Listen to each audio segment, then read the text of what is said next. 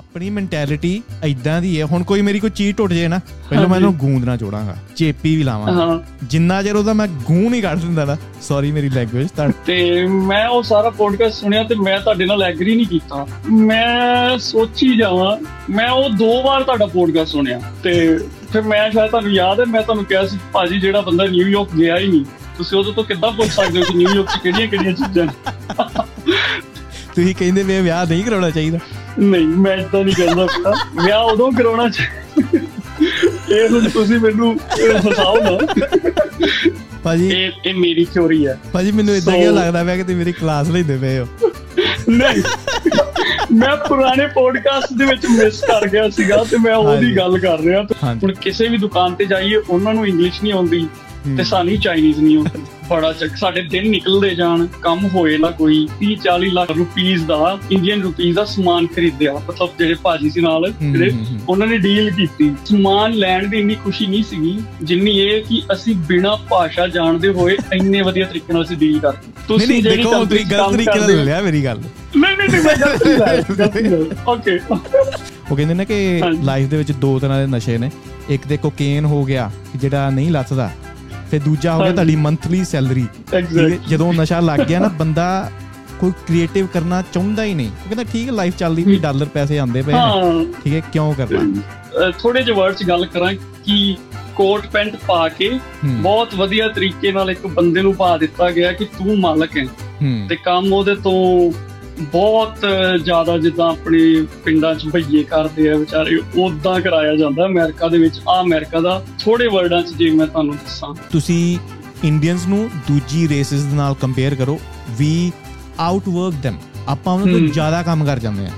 ਉਹ ਰੀਜ਼ਨ ਕਰਕੇ ਆਪਾਂ ਅੱਗੇ ਪਹੁੰਚਦੇ ਪਏ ਆ ਤੇ ਆਪਣੇ ਲੋਕਾਂ ਵਾਸਤੇ ਇਹ ਹੁੰਦਾ ਕਿ ਪੀਆਰ ਕਦੋਂ ਹੋਏਗੀ? ਉੱਥੇ ਵੀ ਤਾਂ ਆ। ਤੇ ਕੈਨੇਡਾ 'ਚ ਇੱਕ ਜਾਣ ਦਾ ਫੈਕਟਰ ਇਹ ਆ ਕਿ ਉੱਥੇ ਪੀਆਰ ਜਲਦੀ ਹੋ ਜਾਂਦੀ ਹੈ ਤੁਹਾਡਾ ਮੈਨੂੰ ਸਭ ਤੋਂ ਪਹਿਲੇ ਤੇ ਤੁਹਾਡੇ ਚੈਨਲ ਦਾ ਨਾਮ ਮੈਨੂੰ ਬੜਾ ਵਧੀਆ ਲੱਗਾ। ਬਹੁਤ ਵਧੀਆ ਲੱਗਾ। ਹਨਾ? ਸਭ ਤੋਂ ਮੇਨ ਚੀਜ਼ ਉਹੀ ਸੀਗੀ। ਤੇ ਕਾਕਾ ਵੱਲੀ ਪੋਡਕਾਸਟ ਤੇ ਉਸ ਤੋਂ ਬਾਅਦ ਮੈਂ ਬਸ ਉਹ ਨਾਮ ਪੜ੍ਹਦੇ ਹੀ ਤੁਹਾਨੂੰ ਫੋਲੋ ਕਰਨਾ ਸ਼ੁਰੂ ਕਰਤਾ ਸੀਗਾ ਸਬਸਕ੍ਰਾਈਬ ਕੀਤਾ। ਤੇ ਉਸ ਤੋਂ ਨੈਕਸਟ ਸਟੈਪ ਆਈ ਥਿੰਕ ਤੁਹਾਡੀ ਪਹਿਲੀ ਜਾਂ ਦੂਸਰੀ ਵੀਡੀਓ ਦੇ ਵਿੱਚ ਤੁਸੀਂ ਇੱਕ ਗੱਲ ਕਹੀ ਸੀ ਜਿਹੜੀ ਮੈਨੂੰ ਬੜੀ ਚੰਗੀ ਲੱਗੀ। ਜਿਹਨੂੰ ਮੈਂ ਲਾਈਕ ਅੱਜ ਤੱਕ ਮੈਂ ਭੁੱਲ ਨਹੀਂ ਪਾਇਆ। ਉਹ ਗੱਲ ਇਹ ਸੀ ਕਿ ਤੁਸੀਂ ਆਖਿਆ ਕਿ ਮੈਂ ਕਈ ਟਾਈਮ ਤੋਂ ਇੰਡੀਆ ਤੋਂ ਬਾਹਰ ਆ।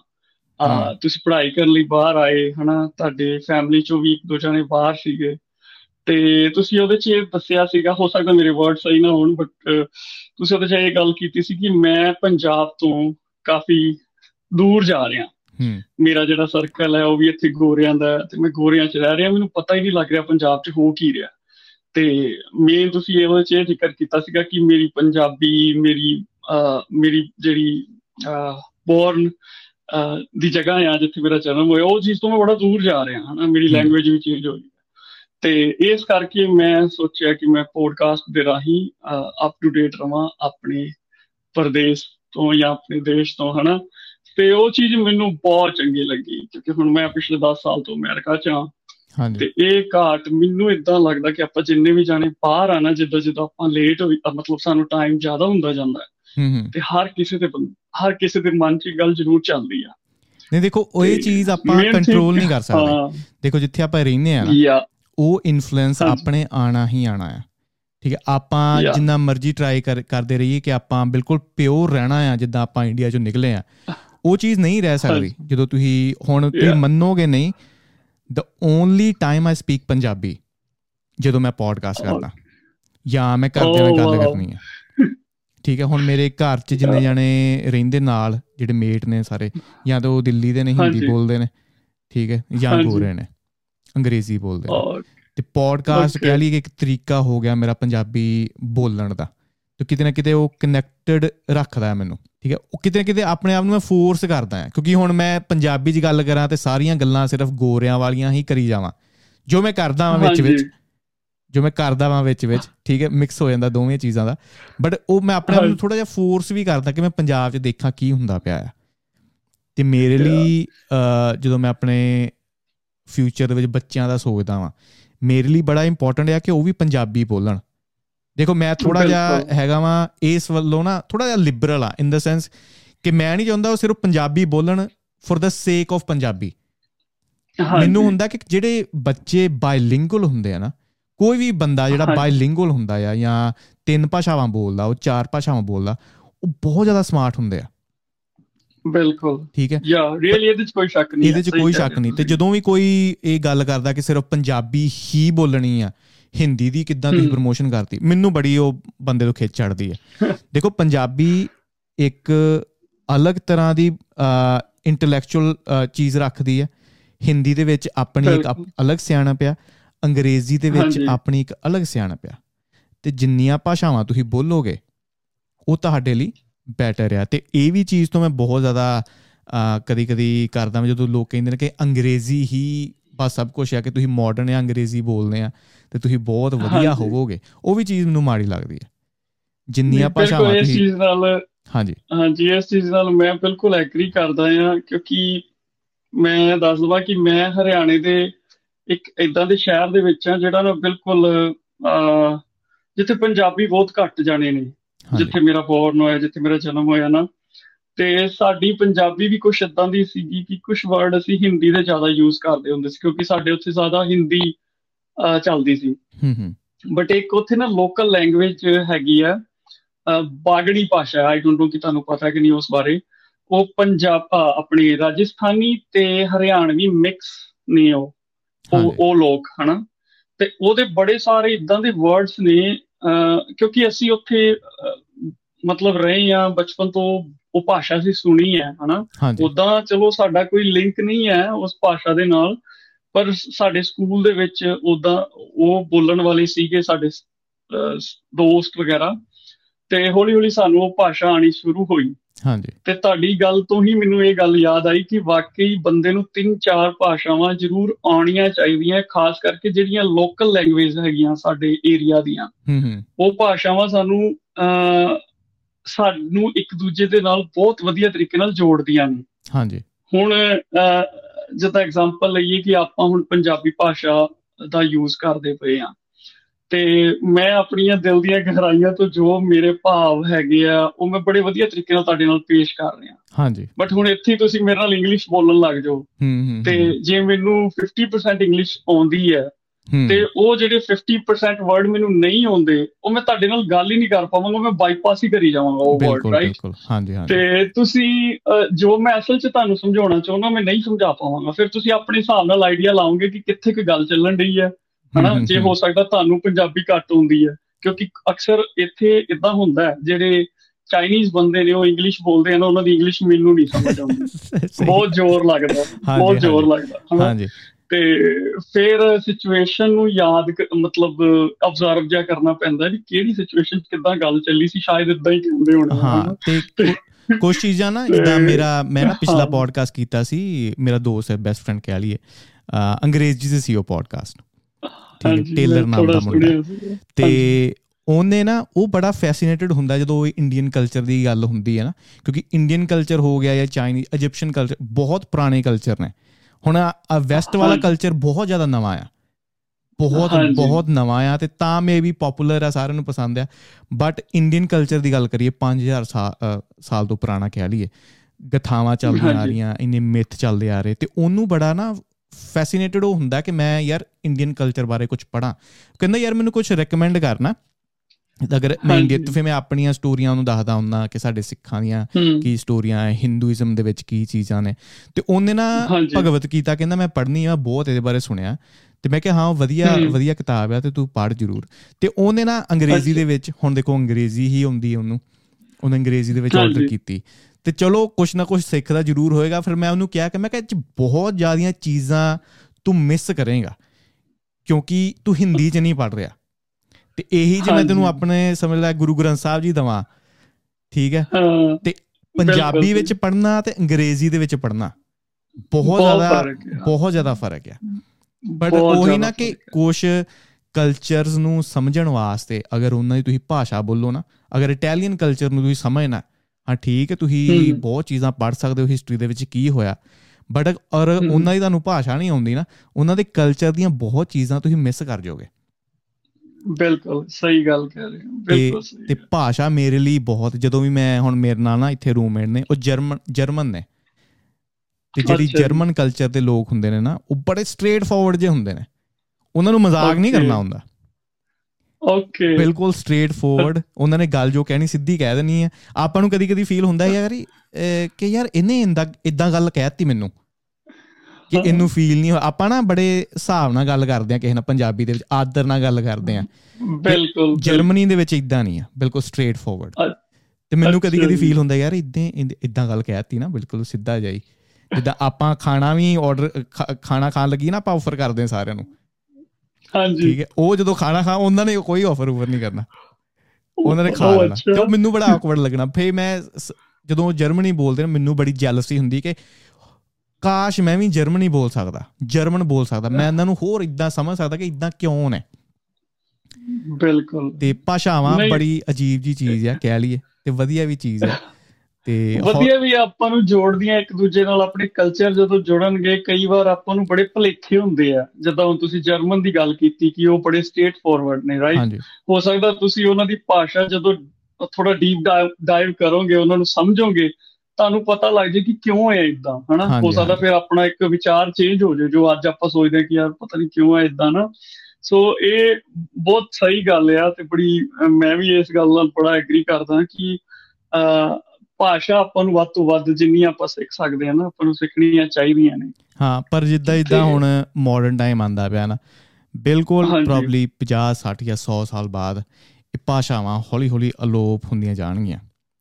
ਭਾਵੇਂ ਜਿੰਨਾ ਵੀ ਆਪਾਂ ਟਰਾਈ ਜ਼ਰੂਰ ਆਪਾਂ ਕਰਦੇ ਪਏ ਆ ਕਿ ਆਪਾਂ ਪ੍ਰੀਜ਼ਰਵ ਕਰੀਏ ਅਗਲੀਆਂ ਦੂਜੀ ਤੀਜੀ ਜਾਂ ਚੌਥੀ ਜਨਰੇਸ਼ਨ ਜਦੋਂ ਆਈ ਨਾ ਉਹ ਬਿਲਕੁਲ ਉਹ ਸਿੰਪਲ ਚੀਜ਼ਾਂ ਚਾਹੁੰਦੀਆਂ ਨੇ ਉਹ ਕੰਪਲਿਕੇਸ਼ਨਸ ਨਹੀਂ ਚਾਹੁੰਦੀਆਂ।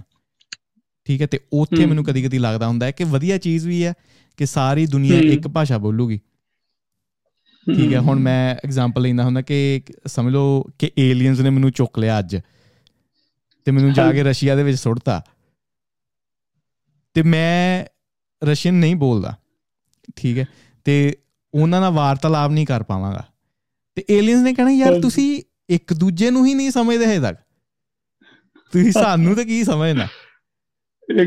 ਸਹੀ ਗੱਲ ਹੈ। ਉਸ ਪੱਖੋਂ ਮੈਨੂੰ ਲੱਗਦਾ ਹੁੰਦਾ ਕਿ ਹਾਂ ਇੱਕ ਭਾਸ਼ਾ ਜ਼ਰੂਰ ਹੋਣੀ ਚਾਹੀਦੀ ਹੈ।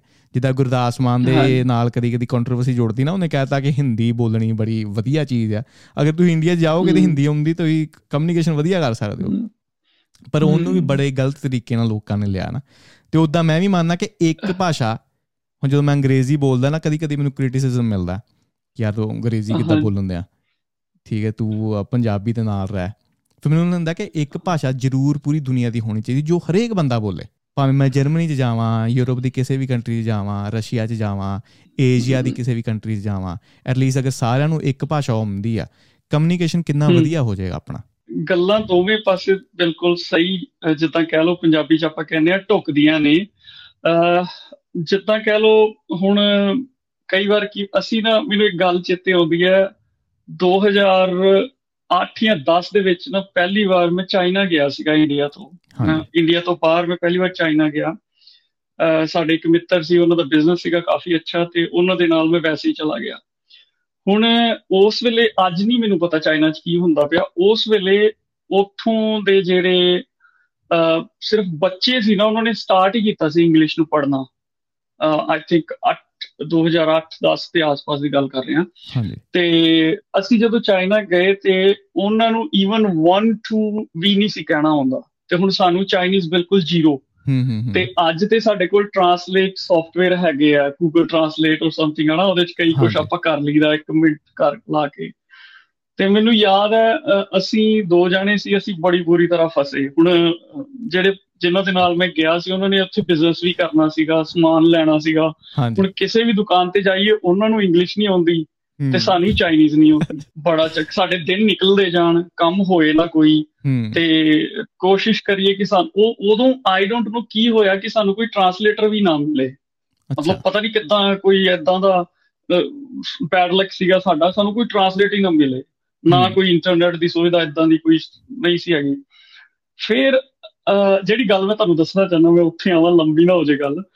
ਅਸੀਂ ਕੀ ਕੀਤਾ? ਅਸੀਂ ਨਾ ਬੜੇ ਫਰਸਟ੍ਰੇਟ ਹੋਏ। ਅਸੀਂ ਕਿਹਾ ਵੀ ਚਲੋ ਕੋਈ ਨਹੀਂ ਆਪਣੇ ਜੇ ਮੰਨ ਲਓ ਬੰਦਾ ਬੋਲ ਹੀ ਨਹੀਂ ਸਕਦਾ ਉਹ ਕਿੱਦਾਂ ਆਪਣੀ ਗੱਲ ਸਮਝਾਉਂਦਾ ਰਾਈਟ ਵੀ ਉਹ ਉਹਦੇ ਕੋਲ ਕਿਹੜੀ ਭਾਸ਼ਾ ਹੁੰਦੀ ਹੈ? ਅਸੀਂ ਟਾਈਪ ਸਾਡਾ ਜ਼ਬਰਦਸਤ ਟਾਸਕ ਹੋ ਗਿਆ ਉਹ ਹਨਾ? ਤੇ ਅਸੀਂ ਦੋਵੇਂ ਜਣੇ ਕਿੱਦਾਂ ਸ਼ੁਰੂ ਕੀਤਾ ਕੰਮ? ਮੈਨੂੰ ਅੱਜ ਵੀ ਯਾਦ ਹੈ ਕਿ ਅਸੀਂ ਉਹਨਾਂ ਨੂੰ ਇਸ਼ਾਰਿਆਂ 'ਚ ਸਮਝਾਈਏ। ਅਸੀਂ ਇਸ਼ਾਰਿਆਂ 'ਚ ਵੀ ਸਾਨੂੰ ਆਹ ਚੀਜ਼ ਚਾਹੀਦੀ ਹੈ ਐਦਾਂ ਦੀ ਚਾਹੀਦੀ ਹੈ। ਹਨਾ ਤੇ ਮੈਨੂੰ ਲੱਗਦਾ ਤਕਰੀਬਨ ਮੈਂ ਭੁੱਲਦਾ ਨਾ ਹਾਂ ਤੇ ਅਸੀਂ 30 40 ਲੱਖ ਰੁਪੀਸ ਦਾ ਇੰਡੀਅਨ ਰੁਪੀਸ ਦਾ ਸਮਾਨ ਖਰੀਦਿਆ ਮਤਲਬ ਜਿਹੜੇ ਭਾਜੀ ਸੀ ਨਾਲ ਜਿਹੜੇ ਉਹਨਾਂ ਨੇ ਡੀਲ ਕੀਤੀ। ਤੇ ਸਮਾਨ ਲੈਣ ਦੀ ਇੰਨੀ ਖੁਸ਼ੀ ਨਹੀਂ ਸੀਗੀ ਜਿੰਨੀ ਇਹ ਕਿ ਅਸੀਂ ਬਿਨਾ ਭਾਸ਼ਾ ਜਾਣਦੇ ਹੋਏ ਇੰਨੇ ਵਧੀਆ ਤਰੀਕੇ ਨਾਲ ਅਸੀਂ ਡੀਲ ਕਰਕੇ ਆਏ ਰਾਈਟ ਤੇ ਇਹ ਗੱਲ ਮੈਨੂੰ ਫਿਰ ਕਈ ਵਾਰ ਇਦਾਂ ਲੱਗਦੀ ਹੈ ਕਿ ਜੇ ਤੁਸੀਂ ਆਪਣੇ ਆਪ ਨੂੰ ਪਛਾਣੋ ਨਾ ਤੁਸੀਂ ਆਪਣੇ ਆਪ ਨੂੰ ਸਮਝੋ। ਰੱਬ ਨੇ ਪ੍ਰਮਾਤਮਾ ਨੇ ਇਨਸਾਨ ਨੇ ਸੁਪਰ ਪਾਵਰ ਤੋਂ ਵੀ ਜ਼ਬਰਦਸਤ ਪਾਵਰ ਬਣਾਈ ਹੈ ਰਾਈਟ ਕਿਉਂਕਿ ਆਪਾਂ ਕੁਝ ਛੋਟੀਆਂ-ਛੋਟੀਆਂ ਚੀਜ਼ਾਂ ਦੇ ਵਿੱਚ ਨਾ ਅਸਲ ਦੇ ਵਿੱਚ ਹੋ ਸਕਦਾ ਬੜੇ ਜਾਣੇ ਮੈਨੂੰ ਐਗਰੀ ਨਾ ਕਰਨ ਪਰ ਮੈਨੂੰ ਇਦਾਂ ਲੱਗਦਾ ਕਿ ਆਪਾਂ ਨਿੱਕੀਆਂ-ਨਿੱਕੀਆਂ ਚੀਜ਼ਾਂ 'ਚ ਬੜੀ ਬੁਰੀ ਤਰ੍ਹਾਂ ਫਸ ਚੁੱਕੇ ਹਾਂ ਰਾਈਟ ਤੇ ਆਪਾਂ ਨੂੰ ਲੱਗਦਾ ਕਿ ਬਸ ਆ ਚੀਜ਼ਾਂ ਇੰਨੀਆਂ ਕਿ ਚੀਜ਼ਾਂ ਆਪਣੇ ਕਬਜ਼ੇ 'ਚ ਆ ਜਾਣ ਨਾ ਅਸੀਂ ਸੁਪੀਰੀਅਰ ਆ ਰਾਈਟ ਹਾਂਜੀ। ਬਟ ਮੈਨੂੰ ਇਦਾਂ ਲੱਗਦਾ ਕਿ ਆਪਣੇ ਕੋਲ ਆਲਰੇਡੀ ਬੜੀ ਜ਼ਬਰਦਸਤ ਚੀਜ਼ ਹੈਗੀ ਆ। ਕਈ ਪੋਡਕਾਸਟ 'ਚ ਤੁਸੀਂ ਵੀ ਦੱਸਿਆ ਕਿ ਆਪਣਾ ਜਿਹੜਾ ਮਾਈਂਡ ਆ ਉਹ ਬਹੁਤ ਪਾਵਰਫੁਲ ਆ। ਤੇ ਬੰਦਾ ਸ਼ਾਇਦ 2-3% ਤੋਂ ਜ਼ਿਆਦਾ ਯੂਜ਼ ਹੀ ਨਹੀਂ ਕਰਦਾ ਉਹਨੂੰ। ਬਿਲਕੁਲ। ਤੇ ਤੇ ਮੋਸਟਲੀ ਆਪਾਂ ਜੋ ਵੀ ਕੰਮ ਕਰਦੇ ਆ ਆਪਣੇ ਅਰਾਊਂਡ ਜੋ ਕੁਝ ਚੱਲ ਰਿਹਾ ਉਹਨੂੰ ਹੀ ਕਾਪੀ ਕਰਨ ਦੀ ਕੋਸ਼ਿਸ਼ ਕਰਦੇ ਆ ਆਪਣੇ ਹਿਸਾਬ ਨਾਲ ਆਪਾਂ ਬਹੁਤ ਘੱਟ ਨੇ ਬੰਦੇ ਜਿਹੜੇ ਆਪਣੇ ਹਿਸਾਬ ਨਾਲ ਕਰਦੇ ਉਹ ਅੱਜ ਬਹੁਤ ਅੱਗੇ ਨਿਕਲੇ ਹੋਏ ਨਹੀਂ ਚੱਕਰ ਹੈ ਕਿ ਆਪਾਂ ਪਹਿਲੀ ਗੱਲ ਤੇ ਲੋੜ ਤੋਂ ਬਿਨਾ ਆਪਾਂ ਕੋਈ ਕ੍ਰੀਏਟਿਵ ਚੀਜ਼ ਕਰਨ ਦੀ ਕੋਸ਼ਿਸ਼ ਨਹੀਂ ਕਰਦੇ। ਕਿਉਂਕਿ ਲੋੜਾਂ ਆਪਾਂ ਆਪਣੇ ਆਪ ਨੂੰ ਨਾ ਖਾਸ ਕਰ ਵੈਸਟ ਕੰਟਰੀਜ਼ ਦੇ ਵਿੱਚ ਇੰਡੀਆ ਦੇ ਵਿੱਚ ਮਾਹੌਲ ਅਲੱਗ ਹੈ ਹਜੇ। ਇੱਥੇ ਲਾਈਫ ਇੰਨੀ ਜ਼ਿਆਦਾ ਕੰਫਰਟੇਬਲ ਹੋ ਗਈ ਹੈ ਕਿ ਆਪਾਂ ਨੂੰ ਕਿਸੇ ਚੀਜ਼ ਦਾ ਸੋਚਣਾ ਨਹੀਂ ਪੈਂਦਾ। ਠੀਕ ਆਪਾਂ ਚੱਲ ਪਏ ਆ ਠੀਕ ਹੈ ਸਵੇਰੇ ਉੱਠ ਪਏ ਕੰਮ ਤੇ ਚਲੇ ਗਏ ਉਹ ਪੈਸੇ ਆ ਗਏ ਬੈਂਕ ਅਕਾਊਂਟ 'ਚ। ਉਹ ਕਹਿੰਦੇ ਨੇ ਕਿ ਲਾਈਫ ਦੇ ਵਿੱਚ ਦੋ ਤਰ੍ਹਾਂ ਦੇ ਨਸ਼ੇ ਨੇ। ਇੱਕ ਤੇ ਕੋਕੇਨ ਹੋ ਗਿਆ ਕਿ ਜਿਹੜਾ ਨਹੀਂ ਲੱਥਦਾ ਫਿਰ ਦੂਜਾ ਹੋ ਗਿਆ ਤੁਹਾਡੀ ਮੰਥਲੀ ਸੈਲਰੀ ਐਗਜ਼ੈਕਟ ਜਦੋਂ ਨਸ਼ਾ ਲੱਗ ਗਿਆ ਨਾ ਬੰਦਾ ਕੋਈ ਕ੍ਰੀਏਟਿਵ ਕਰਨਾ ਚਾਹੁੰਦਾ ਹੀ ਨਹੀਂ। ਉਹ ਕਹਿੰਦਾ ਠੀਕ ਹੈ ਲਾਈਫ ਚੱਲਦੀ ਵੀ ਡਾਲਰ ਪੈਸੇ ਆਉਂਦੇ ਪਏ ਨੇ। ਠੀਕ ਹੈ ਕਿਉਂ ਕਰਨਾ? ਤੇ ਬੰਦੇ ਦੇ ਵਾਸਤੇ ਥੋੜਾ ਜਿਹਾ ਟਰਾਮਾ ਲਾਈਫ ਦੇ ਵਿੱਚ ਹੋਣਾ ਬਹੁਤ ਜ਼ਿਆਦਾ ਇੰਪੋਰਟੈਂਟ ਹੈ ਥੋੜਾ ਜਿਹਾ ਟਰਾਮਾ ਚਾਹੀਦਾ ਥੋੜੀ ਜੀ ਸੈਡਨੈਸ ਚਾਹੀਦੀ ਹੈ ਕਿ ਉਹ ਬੰਦੇ ਨੂੰ ਕੋਈ ਕ੍ਰੀਏਟਿਵ ਚੀਜ਼ ਕਰਨ ਦੇ ਵਿੱਚ ਮਜਬੂਰ ਕਰਦਾ ਹੈ ਬਿਲਕੁਲ। ਠੀਕ ਹੈ ਉਹ ਕਹਿੰਦੇ ਨੇ ਕਿ ਸਵਰਗ ਜਿੱਦਾਂ ਆਪਾਂ ਪਹੁੰਚ ਗਏ ਉੱਥੇ ਕੋਈ ਦੁੱਖ ਹੀ ਨਹੀਂ ਆ ਠੀਕ ਹੈ ਸਾਰੇ ਚੱਲਦੇ ਪਏ ਆ ਬਟ ਹਿਊਮੈਨਿਟੀ ਦਾ ਪਰਪਸ ਇਹੀ ਹੈ ਇੱਥੇ ਆ ਕੇ ਕਿ ਆਪਾਂ ਨੂੰ ਇੱਕ ਇੱਕ ਲੈਵਲ ਦਾ ਸੁੱਖ ਸੁੱਖ ਵੀ ਮਿਲੇ ਤੇ ਥੋੜੇ ਜਿਹੇ ਲੈਵਲ ਦਾ ਦੁੱਖ ਵੀ ਮਿਲੇ। ਯਾ ਤੇ ਅਗਰ ਮੈਂ ਜਦੋਂ ਡੇਟਾ ਕਦੀ ਕਦੀ ਮੈਂ ਦੇਖਦਾ ਨਾ ਮੈਂ ਕੱਲ ਪਰਸੋਂ ਇਹ ਆਰਟੀਕਲ ਪੜਨ ਦਿਆ ਸੀ ਮੈਂ ਦੇਖਣ ਦਿਆ ਸੀ ਕਿ ਕਿੰਨੇ ਸੀਈਓਜ਼ ਇੰਡੀਅਨਸ ਬਣ ਗਏ ਨੇ ਇਸ ਟਾਈਮ ਹਾਂਜੀ। ਕਿੰਨੀਆਂ ਕੰਪਨੀਆਂ ਦੇ ਸੀਈਓਜ਼ ਇੰਡੀਅਨ ਨੇ। ਤੇ ਮੈਂ ਸੋਚਦਾ ਸੀ ਇਦਾਂ ਕਿਉਂ ਹੈ ਠੀਕ ਹੈ। ਉਹ ਸਾਰੇ ਸੀਈਓਜ਼ ਨੂੰ ਮੈਂ ਦੇਖਿਆ ਉਹ ਬੌਰਨ ਹੋਏ ਸੀ ਇੰਡੀਆ ਦੇ ਵਿੱਚ। ਹਾਂਜੀ। ਉਹ ਸਾਰੇ ਲਗਭਗ majority of those CEOs born ਹੋਏ ਸੀ ਇੰਡੀਆ ਦੇ ਵਿੱਚ। ਜੇ ਤੁਸੀਂ ਇੰਡੀਆ 'ਚ ਬੌਰਨ ਹੁੰਦੇ ਹੋ ਨਾ ਆਈ ਫੀਲ ਲਾਈਕ ਕਿ ਤੁਹਾਡੇ ਕੋਲ ਇੱਕ ਲੈਵਲ ਦਾ ਇੱਕ ਟਰਾਮਾ ਹੁੰਦਾ ਹੈ ਟਰਾਮਾ ਕਿ ਉਹ ਘਾਟ ਹੁੰਦੀ ਹੈ ਲਾਈਫ ਦੇ ਵਿੱਚ। ਸ਼ੁਰੂ 'ਚ ਹੀ ਹਰੇ ਚੀਜ਼ ਨਹੀਂ ਮਿਲਦੀ ਤੁਹਾਨੂੰ। ਜਿਹੜੇ ਇੰਡੀਅਨਸ ਇੰਡੀਆ 'ਚ ਜੰਮੇ ਨੇ ਤੇ ਜਿਹੜੇ ਇੰਡੀਅਨਸ ਇੱਧਰ ਜੰਮੇ ਨੇ ਠੀਕ? ਉਹਨਾਂ ਦੇ ਵਿੱਚ ਸਕਸੈਸ ਨੂੰ ਅਗਰ ਤੁਸੀਂ ਕੰਪੇਅਰ ਕਰੋ ਨਾ ਜਿਹੜੇ ਇੰਡੀਆ 'ਚ ਜੰਮੇ ਨੇ ਉਹ ਬਹੁਤ ਜ਼ਿਆਦਾ ਸਕਸੈਸਫੁਲ ਨੇ। ਠੀਕ ਹੈ? ਹੁਣ ਅਗਰ ਮੈਂ ਆਪਣੀ ਗੱਲ ਕਰਾਂ ਆਪਣੀ ਗੱਲ ਕਰਾਂ। ਮੇਰੇ ਮਨ 'ਚ ਹਜੇ ਵੀ ਡਰ ਹੁੰਦਾ ਹੈ ਕਿ ਯਾਰ ਮੈਂ ਕਿਤੇ ਵਾਪਸ ਨਾ ਚਲਾ ਜਾਵਾਂ। ਇਹ ਨਹੀਂ ਕਿ ਮੈਨੂੰ ਇੰਡੀਆ ਇੰਡੀਆ ਤੋਂ ਮੇਰੇ ਮਨ 'ਚ ਵੀ ਇਦਾਂ ਹੀ ਹੈ। ਇਦਾਂ ਨਹੀਂ ਕਿ ਇੰਡੀਆ 'ਚ ਕੋਈ ਪ੍ਰੋਬਲਮ ਹੈ ਠੀਕ ਹੈ? ਜਾਂ ਮੇਰੇ ਉੱਥੇ ਮਾਹੌਲ ਦੇ ਵਿੱਚ ਕੋਈ ਪ੍ਰੋਬਲਮ ਹੈ। ਮੈਨੂੰ ਹੁੰਦਾ ਕਿ ਜਿਹੜੀ ਚੀਜ਼ ਦੇ ਵਿੱਚੋਂ ਮੈਂ ਨੰਗਿਆ ਵਾਂ ਜਿੱਦਾਂ ਪਿੰਡ ਦੇ ਵਿੱਚ ਬੱਤੀ ਨਹੀਂ ਸੀ ਹੁੰਦੀ ਜਿੱਦਾਂ ਨਾ 4 ਜਾਂ 8 ਘੰਟੇ ਬੱਤੀ ਆਉਣੀ। 24 ਘੰਟੇ ਦੇ ਵਿੱਚ। ਤੇ ਅਸੀਂ ਬੈਠੇ ਰਹਿਣਾ ਤੂਤ ਦੇ ਥੱਲੇ ਬੈਠੇ ਰਹਿਣਾ ਡੇਕ ਦੇ ਥੱਲੇ ਬੈਠੇ ਰਹਿਣਾ ਤਾਸ਼ ਖੇਡਦੇ ਰਹਿਣਾ ਤੇ ਗਰਮੀ ਪੂਰੀ ਅੱਤ ਦੀ। ਤੇ ਪਰਨਾ ਜਦੋਂ ਗਿੱਲਾ ਕਰਕੇ ਬਾਹਰ ਨਿਕਲਣਾ ਨਾ ਗਰਮੀਆਂ ਦੇ ਵਿੱਚ ਮੋਟਰ ਤੇ ਜਾਣਾ ਕੱਦੂ ਕਰਨਾ ਜਾਂ ਕੁਝ ਵੀ ਕਰਨਾ ਤੇ ਪਰਨਾ ਨਿਕਲਦਿਆਂ ਸਾਰੀ ਸੁੱਕ ਜਾਂਦਾ ਹੁੰਦਾ ਸੀ ਇੰਨੀ ਗਰਮੀ ਹੁੰਦੀ ਸੀ। ਮੈਨੂੰ ਹੁੰਦਾ ਕਿ ਮੈਂ ਉਹ ਸਿਚੁਏਸ਼ਨ ਦੇ ਵਿੱਚ ਵਾਪਸ ਨਹੀਂ ਜਾਣਾ ਤੇ ਉਹ ਸਿਚੁਏਸ਼ਨ ਦੇ ਵਿੱਚ ਵਾਪਸ ਮੈਂ ਕਿਉਂ ਨਹੀਂ ਜਾਣਾ ਉਹਦੇ ਵਾਸਤੇ ਮੈਂ ਕੀ ਕਰ ਸਕਦਾ? I have to work hard ਮੇਰੀ ਕੰਪਨੀ ਵਿੱਚ I have to work hard to maintain that position ਆਪਾਂ ਉਹਨਾਂ ਤੋਂ ਜ਼ਿਆਦਾ ਕੰਮ ਕਰ ਜਾਂਦੇ ਆ ਤੇ ਉਹ ਰੀਜ਼ਨ ਕਰਕੇ ਆਪਾਂ ਅੱਗੇ ਪਹੁੰਚਦੇ ਪਏ ਆ ਇਹ ਤੁਸੀਂ ਦੇਖਿਓ ਕਿਸੇ ਵੀ ਆਸੇ-ਪਾਸੇ ਤੁਸੀਂ ਦੇਖਿਓ ਕੰਪਨੀ 'ਚ ਦੇਖਿਓ। ਮੇਰੇ ਅਰਾਊਂਡ ਸਾਰੇ ਐਗਜ਼ਾਮਪਲ ਇਦਾਂ ਹੀ ਆ ਜਿਹੜੀ ਤੁਸੀਂ ਗੱਲ ਕਹੀ ਆ ਆਈ ਥਿੰਕ ਹਰ ਬੰਦਾ ਜਿਹੜਾ ਬਾਹਰ ਹੈ ਨਾ ਉਹ ਐਗਰੀ ਕਰੇਗਾ ਇਸ ਚੀਜ਼ ਨੂੰ ਕਿ ਜਿਹੜੇ ਅਸੀਂ ਇੰਡੀਆ ਤੋਂ ਆਏ ਆ ਜਿਹੜੇ 20 25 ਸਾਲ ਜਾਂ 15 20 ਸਾਲ ਇੰਡੀਆ ਜਿਨ੍ਹਾਂ ਨੇ ਆਪਣੇ ਬਤੀਤ ਕੀਤੇ ਆ ਤੇ ਬਾਅਦ ਚੋਂ ਬਾਹਰ ਆਏ ਨੇ। ਉਹ ਵਾਕਈ ਗੋਰੇ ਜਿਹੜਾ 40 50 ਸਾਲਾਂ ਚ ਸ਼ਾਇਦ ਨਹੀਂ ਜਿੱਥੇ ਪਹੁੰਚਦੇ ਉਹ 5-10 ਸਾਲਾਂ ਚ ਉੱਥੇ ਪਹੁੰਚ ਜਾਂਦੇ ਆ। ਬਿਲਕੁਲ। ਤੇ ਇਹ ਇਹ ਸੱਚੀ ਗੱਲ ਆ। ਤੇ ਇਹਦੇ ਵਿੱਚ ਜਿਹੜੀ ਜਿਹੜਾ ਤੁਸੀਂ ਐਗਜ਼ਾਮਪਲ ਦਿੱਤਾ ਉਹ ਵੀ ਬਿਲਕੁਲ ਰਾਈਟ ਆ ਕਿ ਇਦਾਂ ਹੀ ਹੈ ਐਕਚੁਅਲ ਚ ਕਿਉਂਕਿ ਅਸੀਂ ਬੜੀਆਂ ਚੀਜ਼ਾਂ ਦੇਖੀਆਂ। ਹੁਣ ਮੈਂ ਕਹਿ ਲੋ ਕਿ ਪੈਦਲ ਵੀ ਆਪਣੇ ਸਕੂਲ ਗਿਆ ਸਾਈਕਲ ਤੇ ਵੀ ਗਿਆ ਹਨਾ?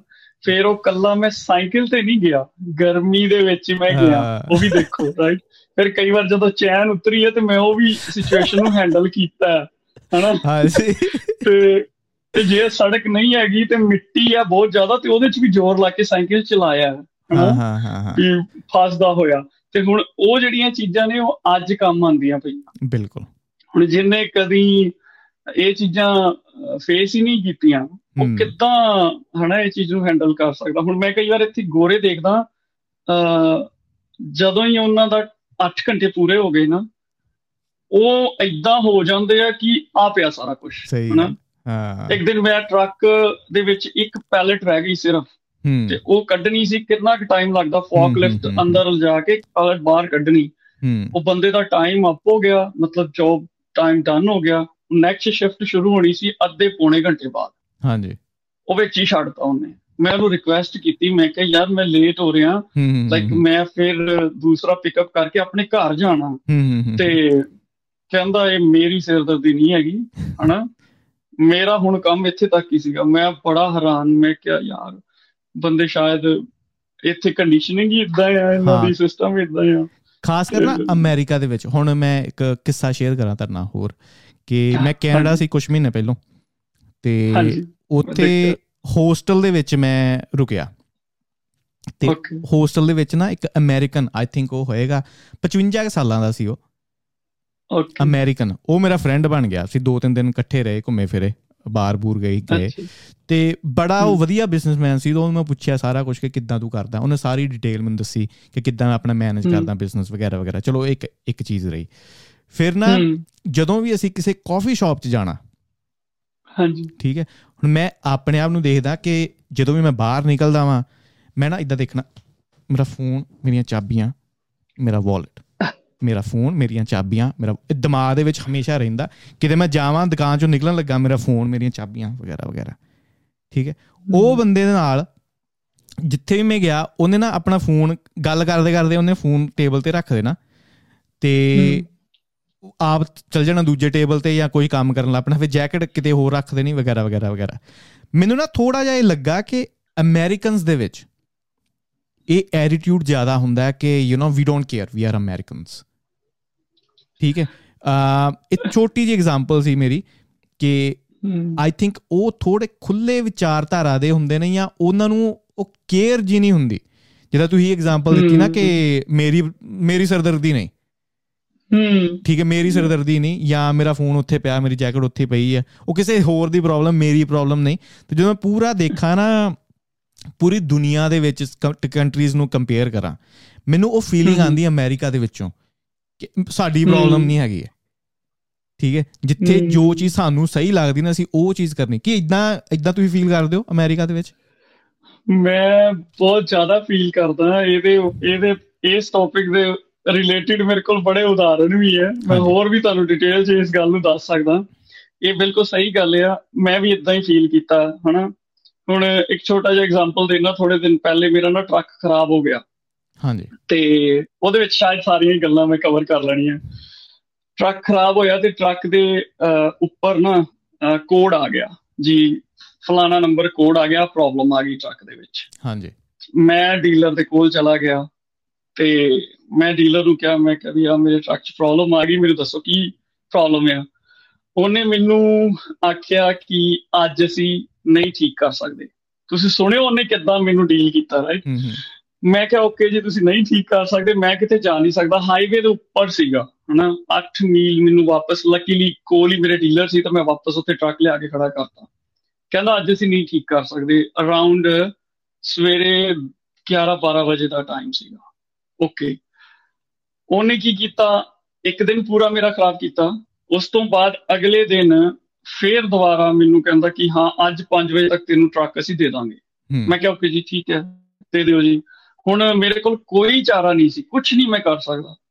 ਹਾਲਾਂਕਿ ਮੈਂ ਆਲਰੇਡੀ ਮਕੈਨਿਕ ਹੈਗਾ ਮੈਨੂੰ ਕਾਫੀ ਹੱਦ ਤੱਕ ਪਤਾ ਸੀਗਾ ਕਿ ਸ਼ਾਇਦ ਕਿੱਥੇ ਕੁ ਪ੍ਰੋਬਲਮ ਹੋ ਸਕਦੀ ਹੈ। ਟਰੱਕ ਨਵਾਂ ਸੀ ਤਾਂ ਮੈਂ ਪੰਗਾ ਨਹੀਂ ਸੀ ਲੈ ਸਕਦਾ। ਹਾਂਜੀ। ਚਲੋ ਦੋ ਦਿਨ ਦੋ ਦਿਨ ਵੇਸਟ ਹੋਏ।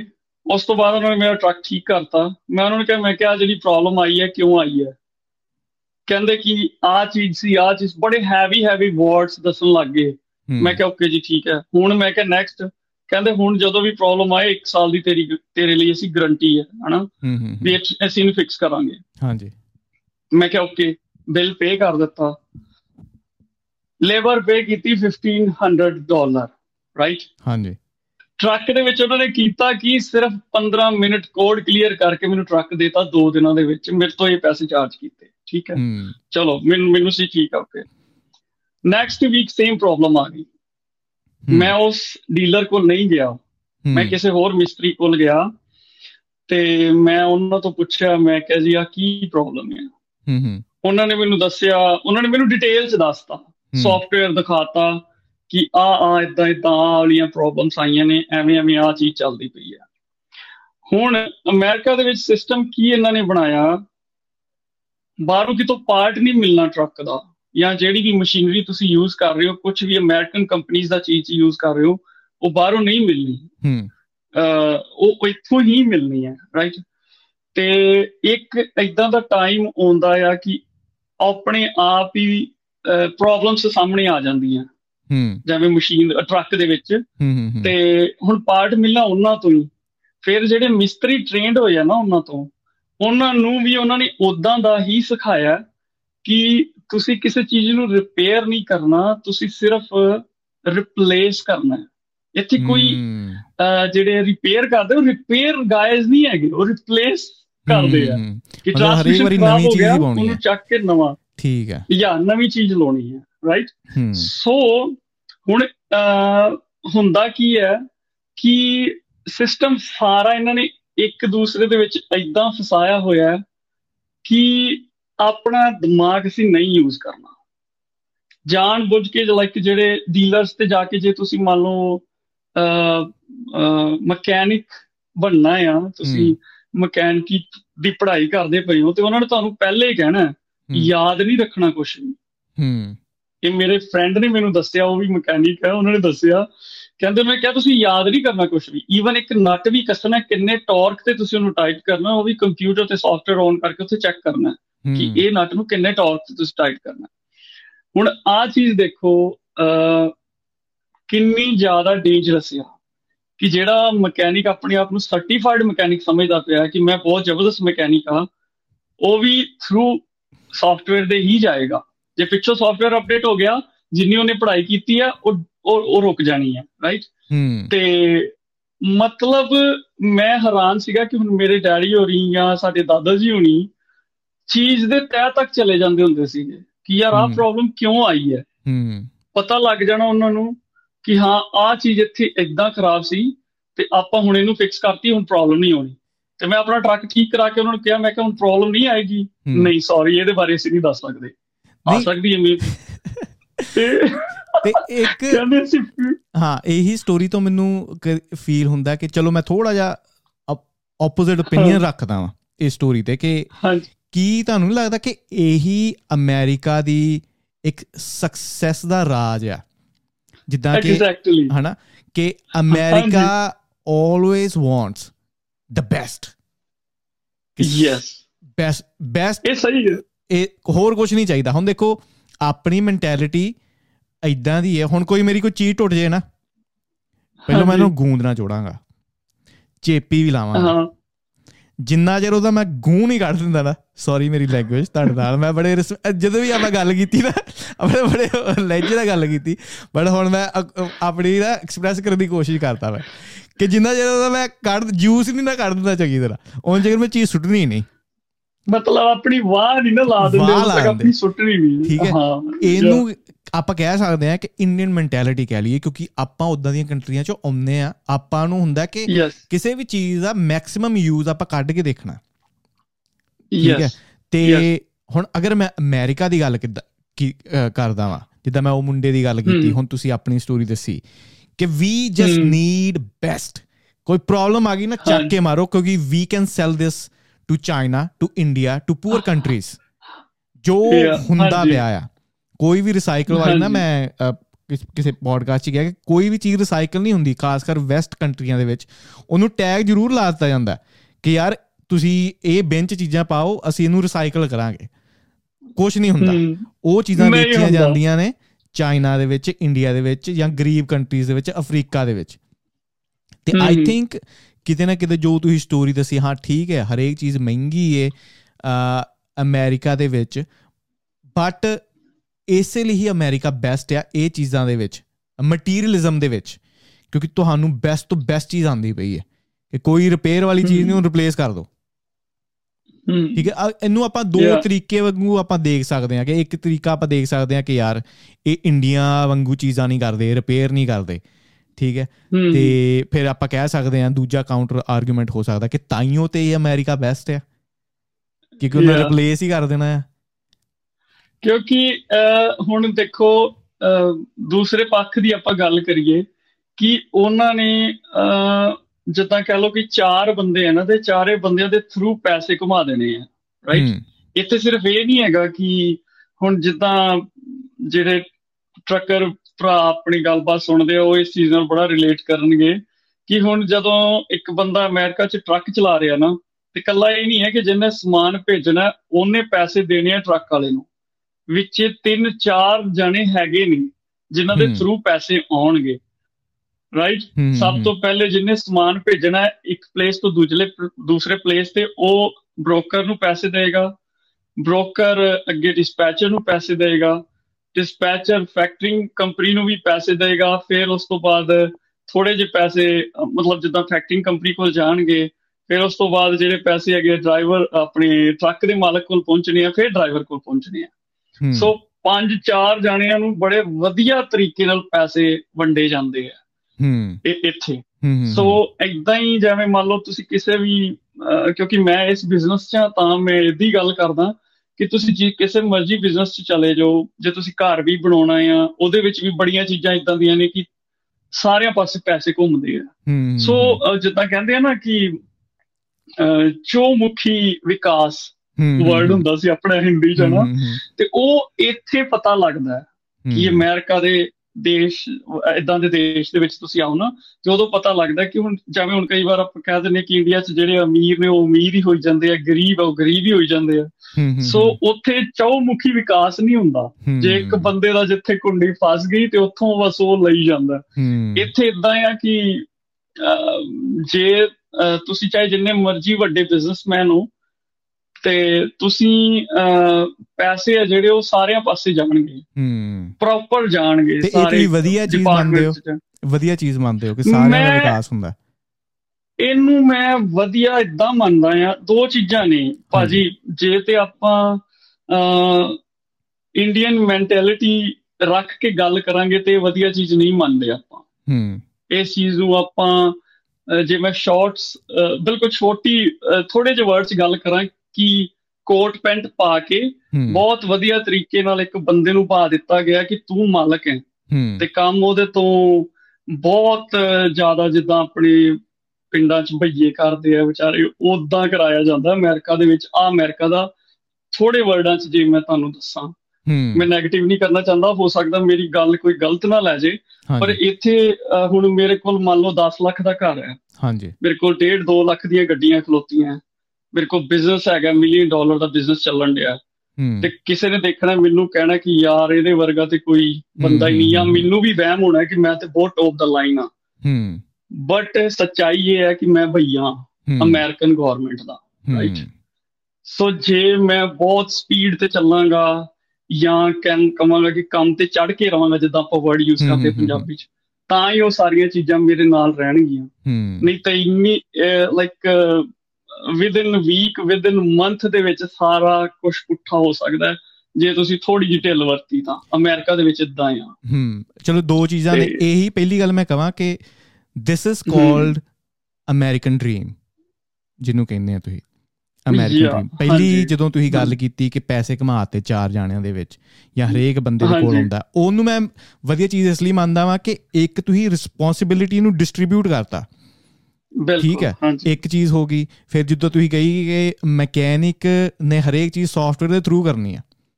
ਹੁਣ ਇੱਥੇ ਚੀਜ਼ਾਂ ਇਸ ਤਰ੍ਹਾਂ ਸੈੱਟ ਕੀਤੀਆਂ ਗਈਆਂ ਕਿ ਕੋਈ ਐਕਸੀਡੈਂਟ ਹੋ ਗਿਆ ਕਿਸੇ ਵੀ ਚੀਜ਼ ਦਾ। ਹਾਂਜੀ। ਉਹਨਾਂ ਨੇ ਤੈਅ ਤੱਕ ਜਾਣਾ ਕਿਉਂ ਹੋਇਆ ਤੇ ਜਿਹਦੀ ਗਲਤੀ ਹੋਈ ਨਾ ਉਹਨੂੰ ਚੱਕ ਲੈਣਾ।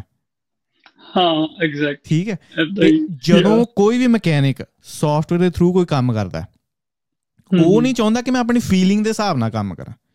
ਮੈਨੂੰ ਜੋ ਸੌਫਟਵੇਅਰ ਦੱਸਦੇ ਆ ਕਿ ਪ੍ਰੀਸਾਈਜ਼ਲੀ ਇਹੀ ਚੀਜ਼ ਕਰ ਕੱਲ ਨੂੰ ਕੋਈ ਐਕਸੀਡੈਂਟ ਹੋ ਗਿਆ ਇਨਵੈਸਟੀਗੇਸ਼ਨ ਖੁੱਲ ਗਈ ਉਹਨਾਂ ਨੇ ਪੂਰਾ ਦੇਖਣਾ ਕਿ ਅੱਛਾ ਸੌਫਟਵੇਅਰ ਦੇ ਵਿੱਚ ਲੌਗ ਪਾਇਆ ਸੀ ਤੂੰ ਕਿ ਕਿੰਨੇ ਟਾਰਕ ਤੇ ਤੂੰ ਨਟ ਨੂੰ ਕੱਸਿਆ ਸੀ?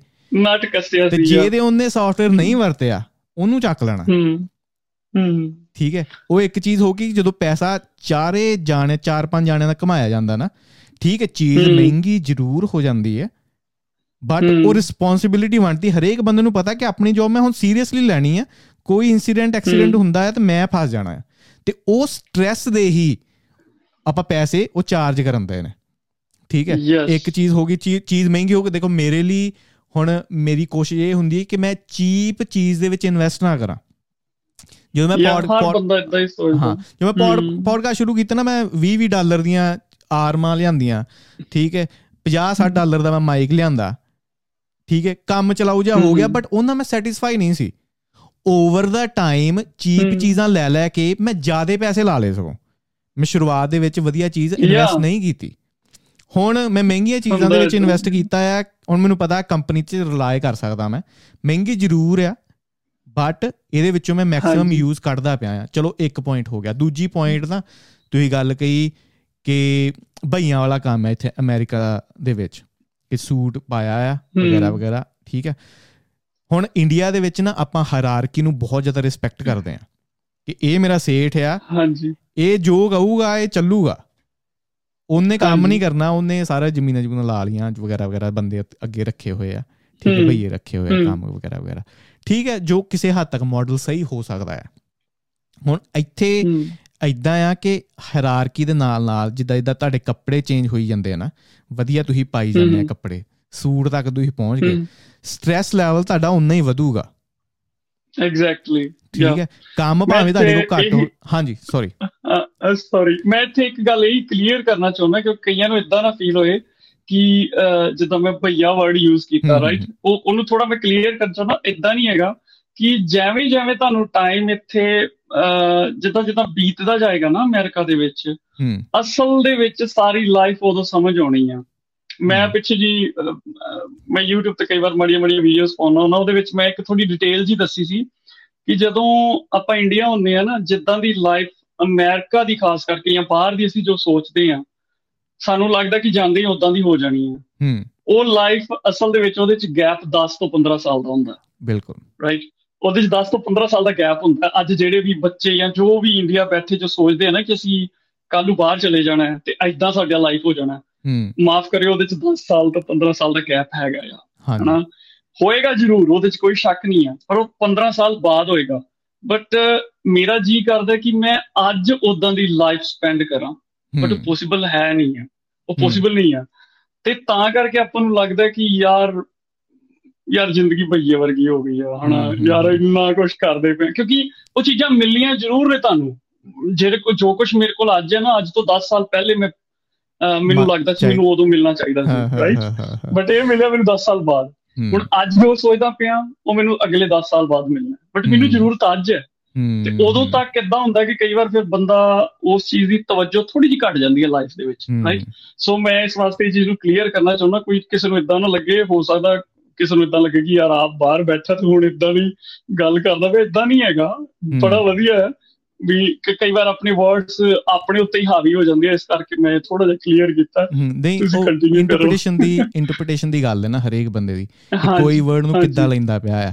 ਉਹ ਕਦੀ ਕਦੀ ਹੁੰਦਾ ਨਾ ਕਿ ਰਿਲੇਸ਼ਨਸ਼ਿਪ ਦੇ ਵਿੱਚ ਤੁਸੀਂ ਕੁੜੀ ਨਾਲ ਗੱਲ ਕਰਦੇ ਪਏ ਹੋ ਸੋਚੋ ਆਪਣੀ ਗਰਲਫ੍ਰੈਂਡ ਨਾਲ ਜਾਂ ਵਾਈਫ ਨਾਲ ਵੀ ਤੁਸੀਂ ਗੱਲਬਾਤ ਕਰਦੇ ਪਏ ਹੋ। ਉਹ ਡਿਪੈਂਡ ਕਰਦਾ ਵਾਈਫ ਦੇ ਉੱਤੇ ਕਿ ਉਹਦਾ ਮੂਡ ਕਿੱਦਾਂ ਦਾ ਗੱਲ ਜਿੱਦਾਂ ਦੀ ਮਰਜ਼ੀ ਤੁਸੀਂ ਕਰ ਦਿਓ ਨਾ।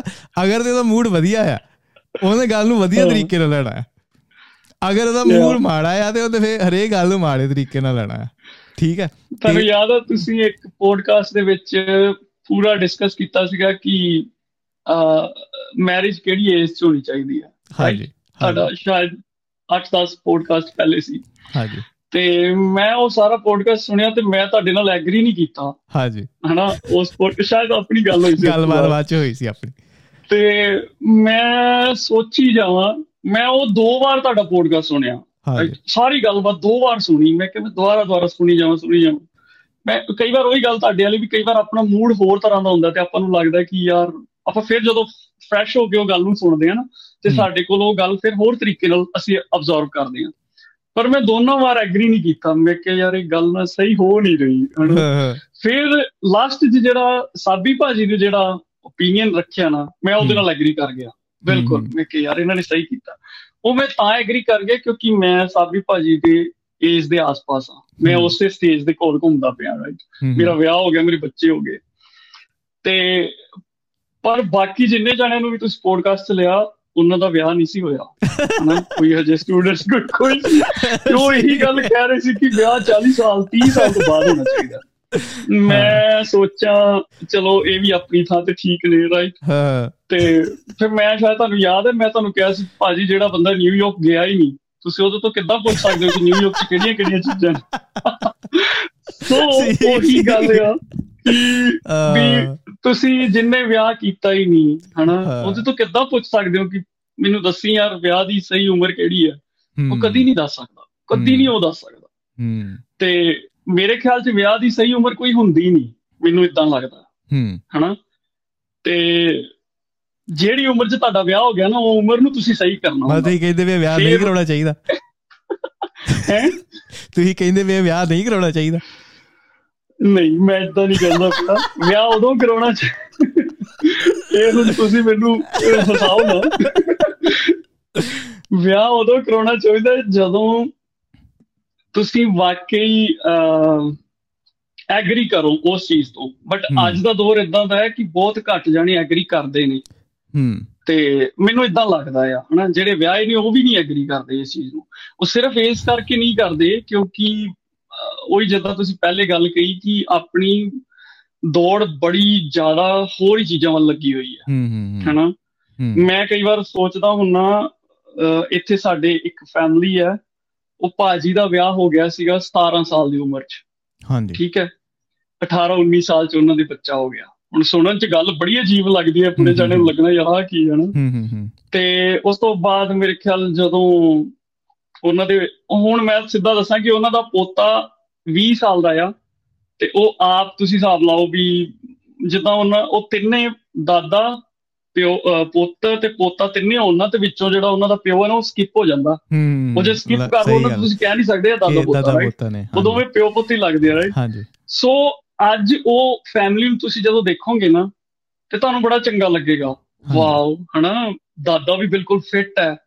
ਪੋਤਾ ਉਹਨਾਂ ਉਹਨਾਂ ਦਾ ਮੁੰਡਾ ਵੀ ਫਿੱਟ ਹੈ ਤੇ ਪੋਤਾ ਵੀ ਵਿਆਹਣ ਵਾਲਾ ਹੈ ਉਹ ਤੇ ਪੋਤੇ ਤੱਕ ਜਾ ਸਕਦੇ ਰਾਈਟ ਬਟ ਜੇ ਉਹਨਾਂ ਦੇ ਉਹੀ ਮੈਂ ਜਿੱਦਾਂ ਕਿਹਾ ਕਿ ਉਹਨਾਂ ਦਾ 17 ਸਾਲ ਦੀ ਉਮਰ 'ਚ ਵਿਆਹ ਹੋ ਗਿਆ ਸੀ ਤੇ ਬੜੇ ਜਾਣ ਨੂੰ ਲੱਗਣਾ ਯਾਰ 17 ਸਾਲ ਦੀ ਉਮਰ 'ਚ ਵਿਆਹ ਕਰਤਾ ਉਹ ਕੋਈ ਉਮਰ ਹੁੰਦੀ ਵਿਆਹ ਕਰਨ ਵਾਲੀ ਹਨਾ? ਯਾ ਬਟ ਜਿੱਦਾਂ ਇੱਕ ਮੁੰਡਾ ਜਾਂ ਇੱਕ ਕੁੜੀ ਗਰਲਫ੍ਰੈਂਡ ਜਾਂ ਬॉयਫ੍ਰੈਂਡ ਹੈਂਡਲ ਕਰ ਸਕਦਾ ਨਾ ਤੇ ਮੈਨੂੰ ਲੱਗਦਾ ਉਹ ਵਿਆਹ ਵੀ ਕਰ ਸਕਦਾ। ਕਿਉਂਕਿ ਉਹ ਚੀਜ਼ਾਂ ਹੈਂਡਲ ਕਰਨੀਆਂ ਜ਼ਿਆਦਾ ਔਖੀਆਂ ਹੁੰਦੀਆਂ ਬਜਾਏ ਆਪਣੀ ਵਾਈਫ ਜਾਂ ਹਸਬੰਡ ਨੂੰ। ਮੈਨੂੰ ਇਦਾਂ ਲੱਗਦਾ ਆਈ ਡੋਨਟ ਨੋ ਮੈਂ ਸਹੀ ਹੈ ਗਲਤ ਹਾਂ। ਨਹੀਂ ਨਹੀਂ ਦੇਖੋ ਹਰੇਕ ਬੰਦੇ ਦਾ ਇੱਕ ਨਜ਼ਰੀਆ ਆ ਇਸ ਪੱਖੋਂ। ਜਿੱਦਾਂ ਮੈਂ ਮੈਂ ਦੇਖਦਾ ਵਾਂ ਹੁਣ ਜਿੱਦਾਂ ਦਾ ਏਜ ਦੇ ਨਾਲ ਮੈਂ ਵਧਦਾ ਪਿਆ ਪ੍ਰੋਗਰੈਸ ਕਰਦਾ ਪਿਆ ਨਾ ਤੇ ਮੈਂ ਆਪਣੀ ਫਰੀडम ਇੰਜੋਏ ਕਰਦਾ ਵਾਂ ਕਿ ਓਕੇ ਕਹਿ ਲਈਏ ਕਿ ਹੁਣ ਜਦੋਂ ਵੀ ਮੈਂ ਕੰਮ ਤੋਂ ਆਵਾਂ ਜਾਂ ਪੋਡਕਾਸਟ ਕਰਦਾ ਵਾਂ ਜਾਂ ਮੈਂ ਸਵੇਰੇ ਉੱਠਦਾ ਵਾਂ ਵੀਕਐਂਡ ਦੇ ਵਿੱਚ ਮੈਨੂੰ ਫੀਲ ਹੁੰਦਾ ਕਿ I don't have to answer to anybody ਠੀਕ ਹੈ? ਜੋ ਇੱਕ ਇੱਕ ਹਾਂ ਜੀ ਚਲੋ। ਹਾਂ। ਨਹੀਂ ਨਹੀਂ ਮੈਂ ਇੱਥੇ ਆਪਾਂ ਸ਼ੁਰੂ ਕਰਾਂਗੇ ਕਿਉਂਕਿ ਫਿਰ ਗੱਲ ਹਨਾ? ਹਾਂ ਜੀ। ਹੁਣ ਤੁਹਾਨੂੰ ਲੱਗਦਾ ਕਿ ਮੈਂ ਆਨਸਰ ਨਹੀਂ ਕਰ ਸਕਦਾ ਕਿਸੇ ਨੂੰ। ਤੁਸੀਂ ਜਿਹੜੀ ਦੇਖੋ ਤੁਸੀਂ ਗਲਤ ਤਰੀਕੇ ਨਾਲ ਲਿਆ ਮੇਰੀ ਗੱਲ ਨਹੀਂ ਓਕੇ ਚਲੋ ਕੰਟੀਨਿਊ ਮੈਂ ਕਹਿਣਾ ਚਾਹੁੰਦਾ ਕਿ ਹੁਣ ਤੁਸੀਂ ਕੰਪਨੀ 'ਚ ਜਾਂਦੇ ਹੋ ਤੁਹਾਡਾ ਬੌਸ ਹੈ। ਹਾਂ ਜੀ ਤੁਸੀਂ ਉਹਨਾਂ ਨੂੰ ਵੀ ਆਨਸਰ ਕਰਦੇ ਹੋ ਹੈਂਡਲ ਹੁੰਦੇ ਆ ਕਿ ਨਹੀਂ ਹੁੰਦੇ ਤੁਹਾਡੇ ਤੋਂ? ਬਟ ਪੇ ਮੈਨੂੰ ਮਿਲਦੀ ਵੀ ਇਹਨਾਂ ਨਾਲ ਨਾਲ। ਓਕੇ ਤੁਹਾਡੀ ਤੁਹਾਡਾ ਵਿਆਹ ਹੋਏਗਾ ਤੁਹਾਨੂੰ ਪੇ ਪੇ ਤੋਂ ਜ਼ਬਰਦਸਤ ਚੀਜ਼ ਮਿਲਣੀ ਹੈ। ਰਾਈਟ ਆ ਮੇਰਾ ਘਰ ਹੈ ਨਾ ਜਿਹੜਾ ਮੇਰਾ ਜਿਹੜਾ ਘਰ ਆ। ਹਾਂਜੀ। ਆ ਉਹ ਮੇਰੀ ਵਾਈਫ ਨੇ ਇੰਨਾ ਸੰਭਾਲ ਕੇ ਰੱਖਿਆ ਹੋਇਆ। ਰਾਈਟ ਮੈਂ ਜਦੋਂ ਘਰ ਆਉਣਾ ਨਾ ਤੇ ਮੈਨੂੰ ਇਦਾਂ ਲੱਗਦਾ ਮੈਂ ਕਿਸੇ ਕੰਪਨੀ ਦੇ ਮਾਡਲ ਹਾਊਸ 'ਚ ਆ ਗਿਆ। ਰਾਈਟ ਸੋ ਹਰ ਚੀਜ਼ ਟਿਕਾਣੇ ਤੇ ਹੁੰਦੀ ਹੈ। ਹਰ ਚੀਜ਼ ਮਤਲਬ ਮੈਨੂੰ ਜਿੱਥੇ ਚਾਹੀਦੀ ਉੱਥੇ ਮਿਲਦੀ ਹੈ। ਉਹੀ ਗੱਲ ਤੇ ਮੈਂ ਆਉਣ ਲੱਗਾ ਸੀ। ਤੁਸੀਂ ਵਿੱਚ ਮੈਨੂੰ ਪਹਿਲਾਂ ਫੜ ਲਿਆ।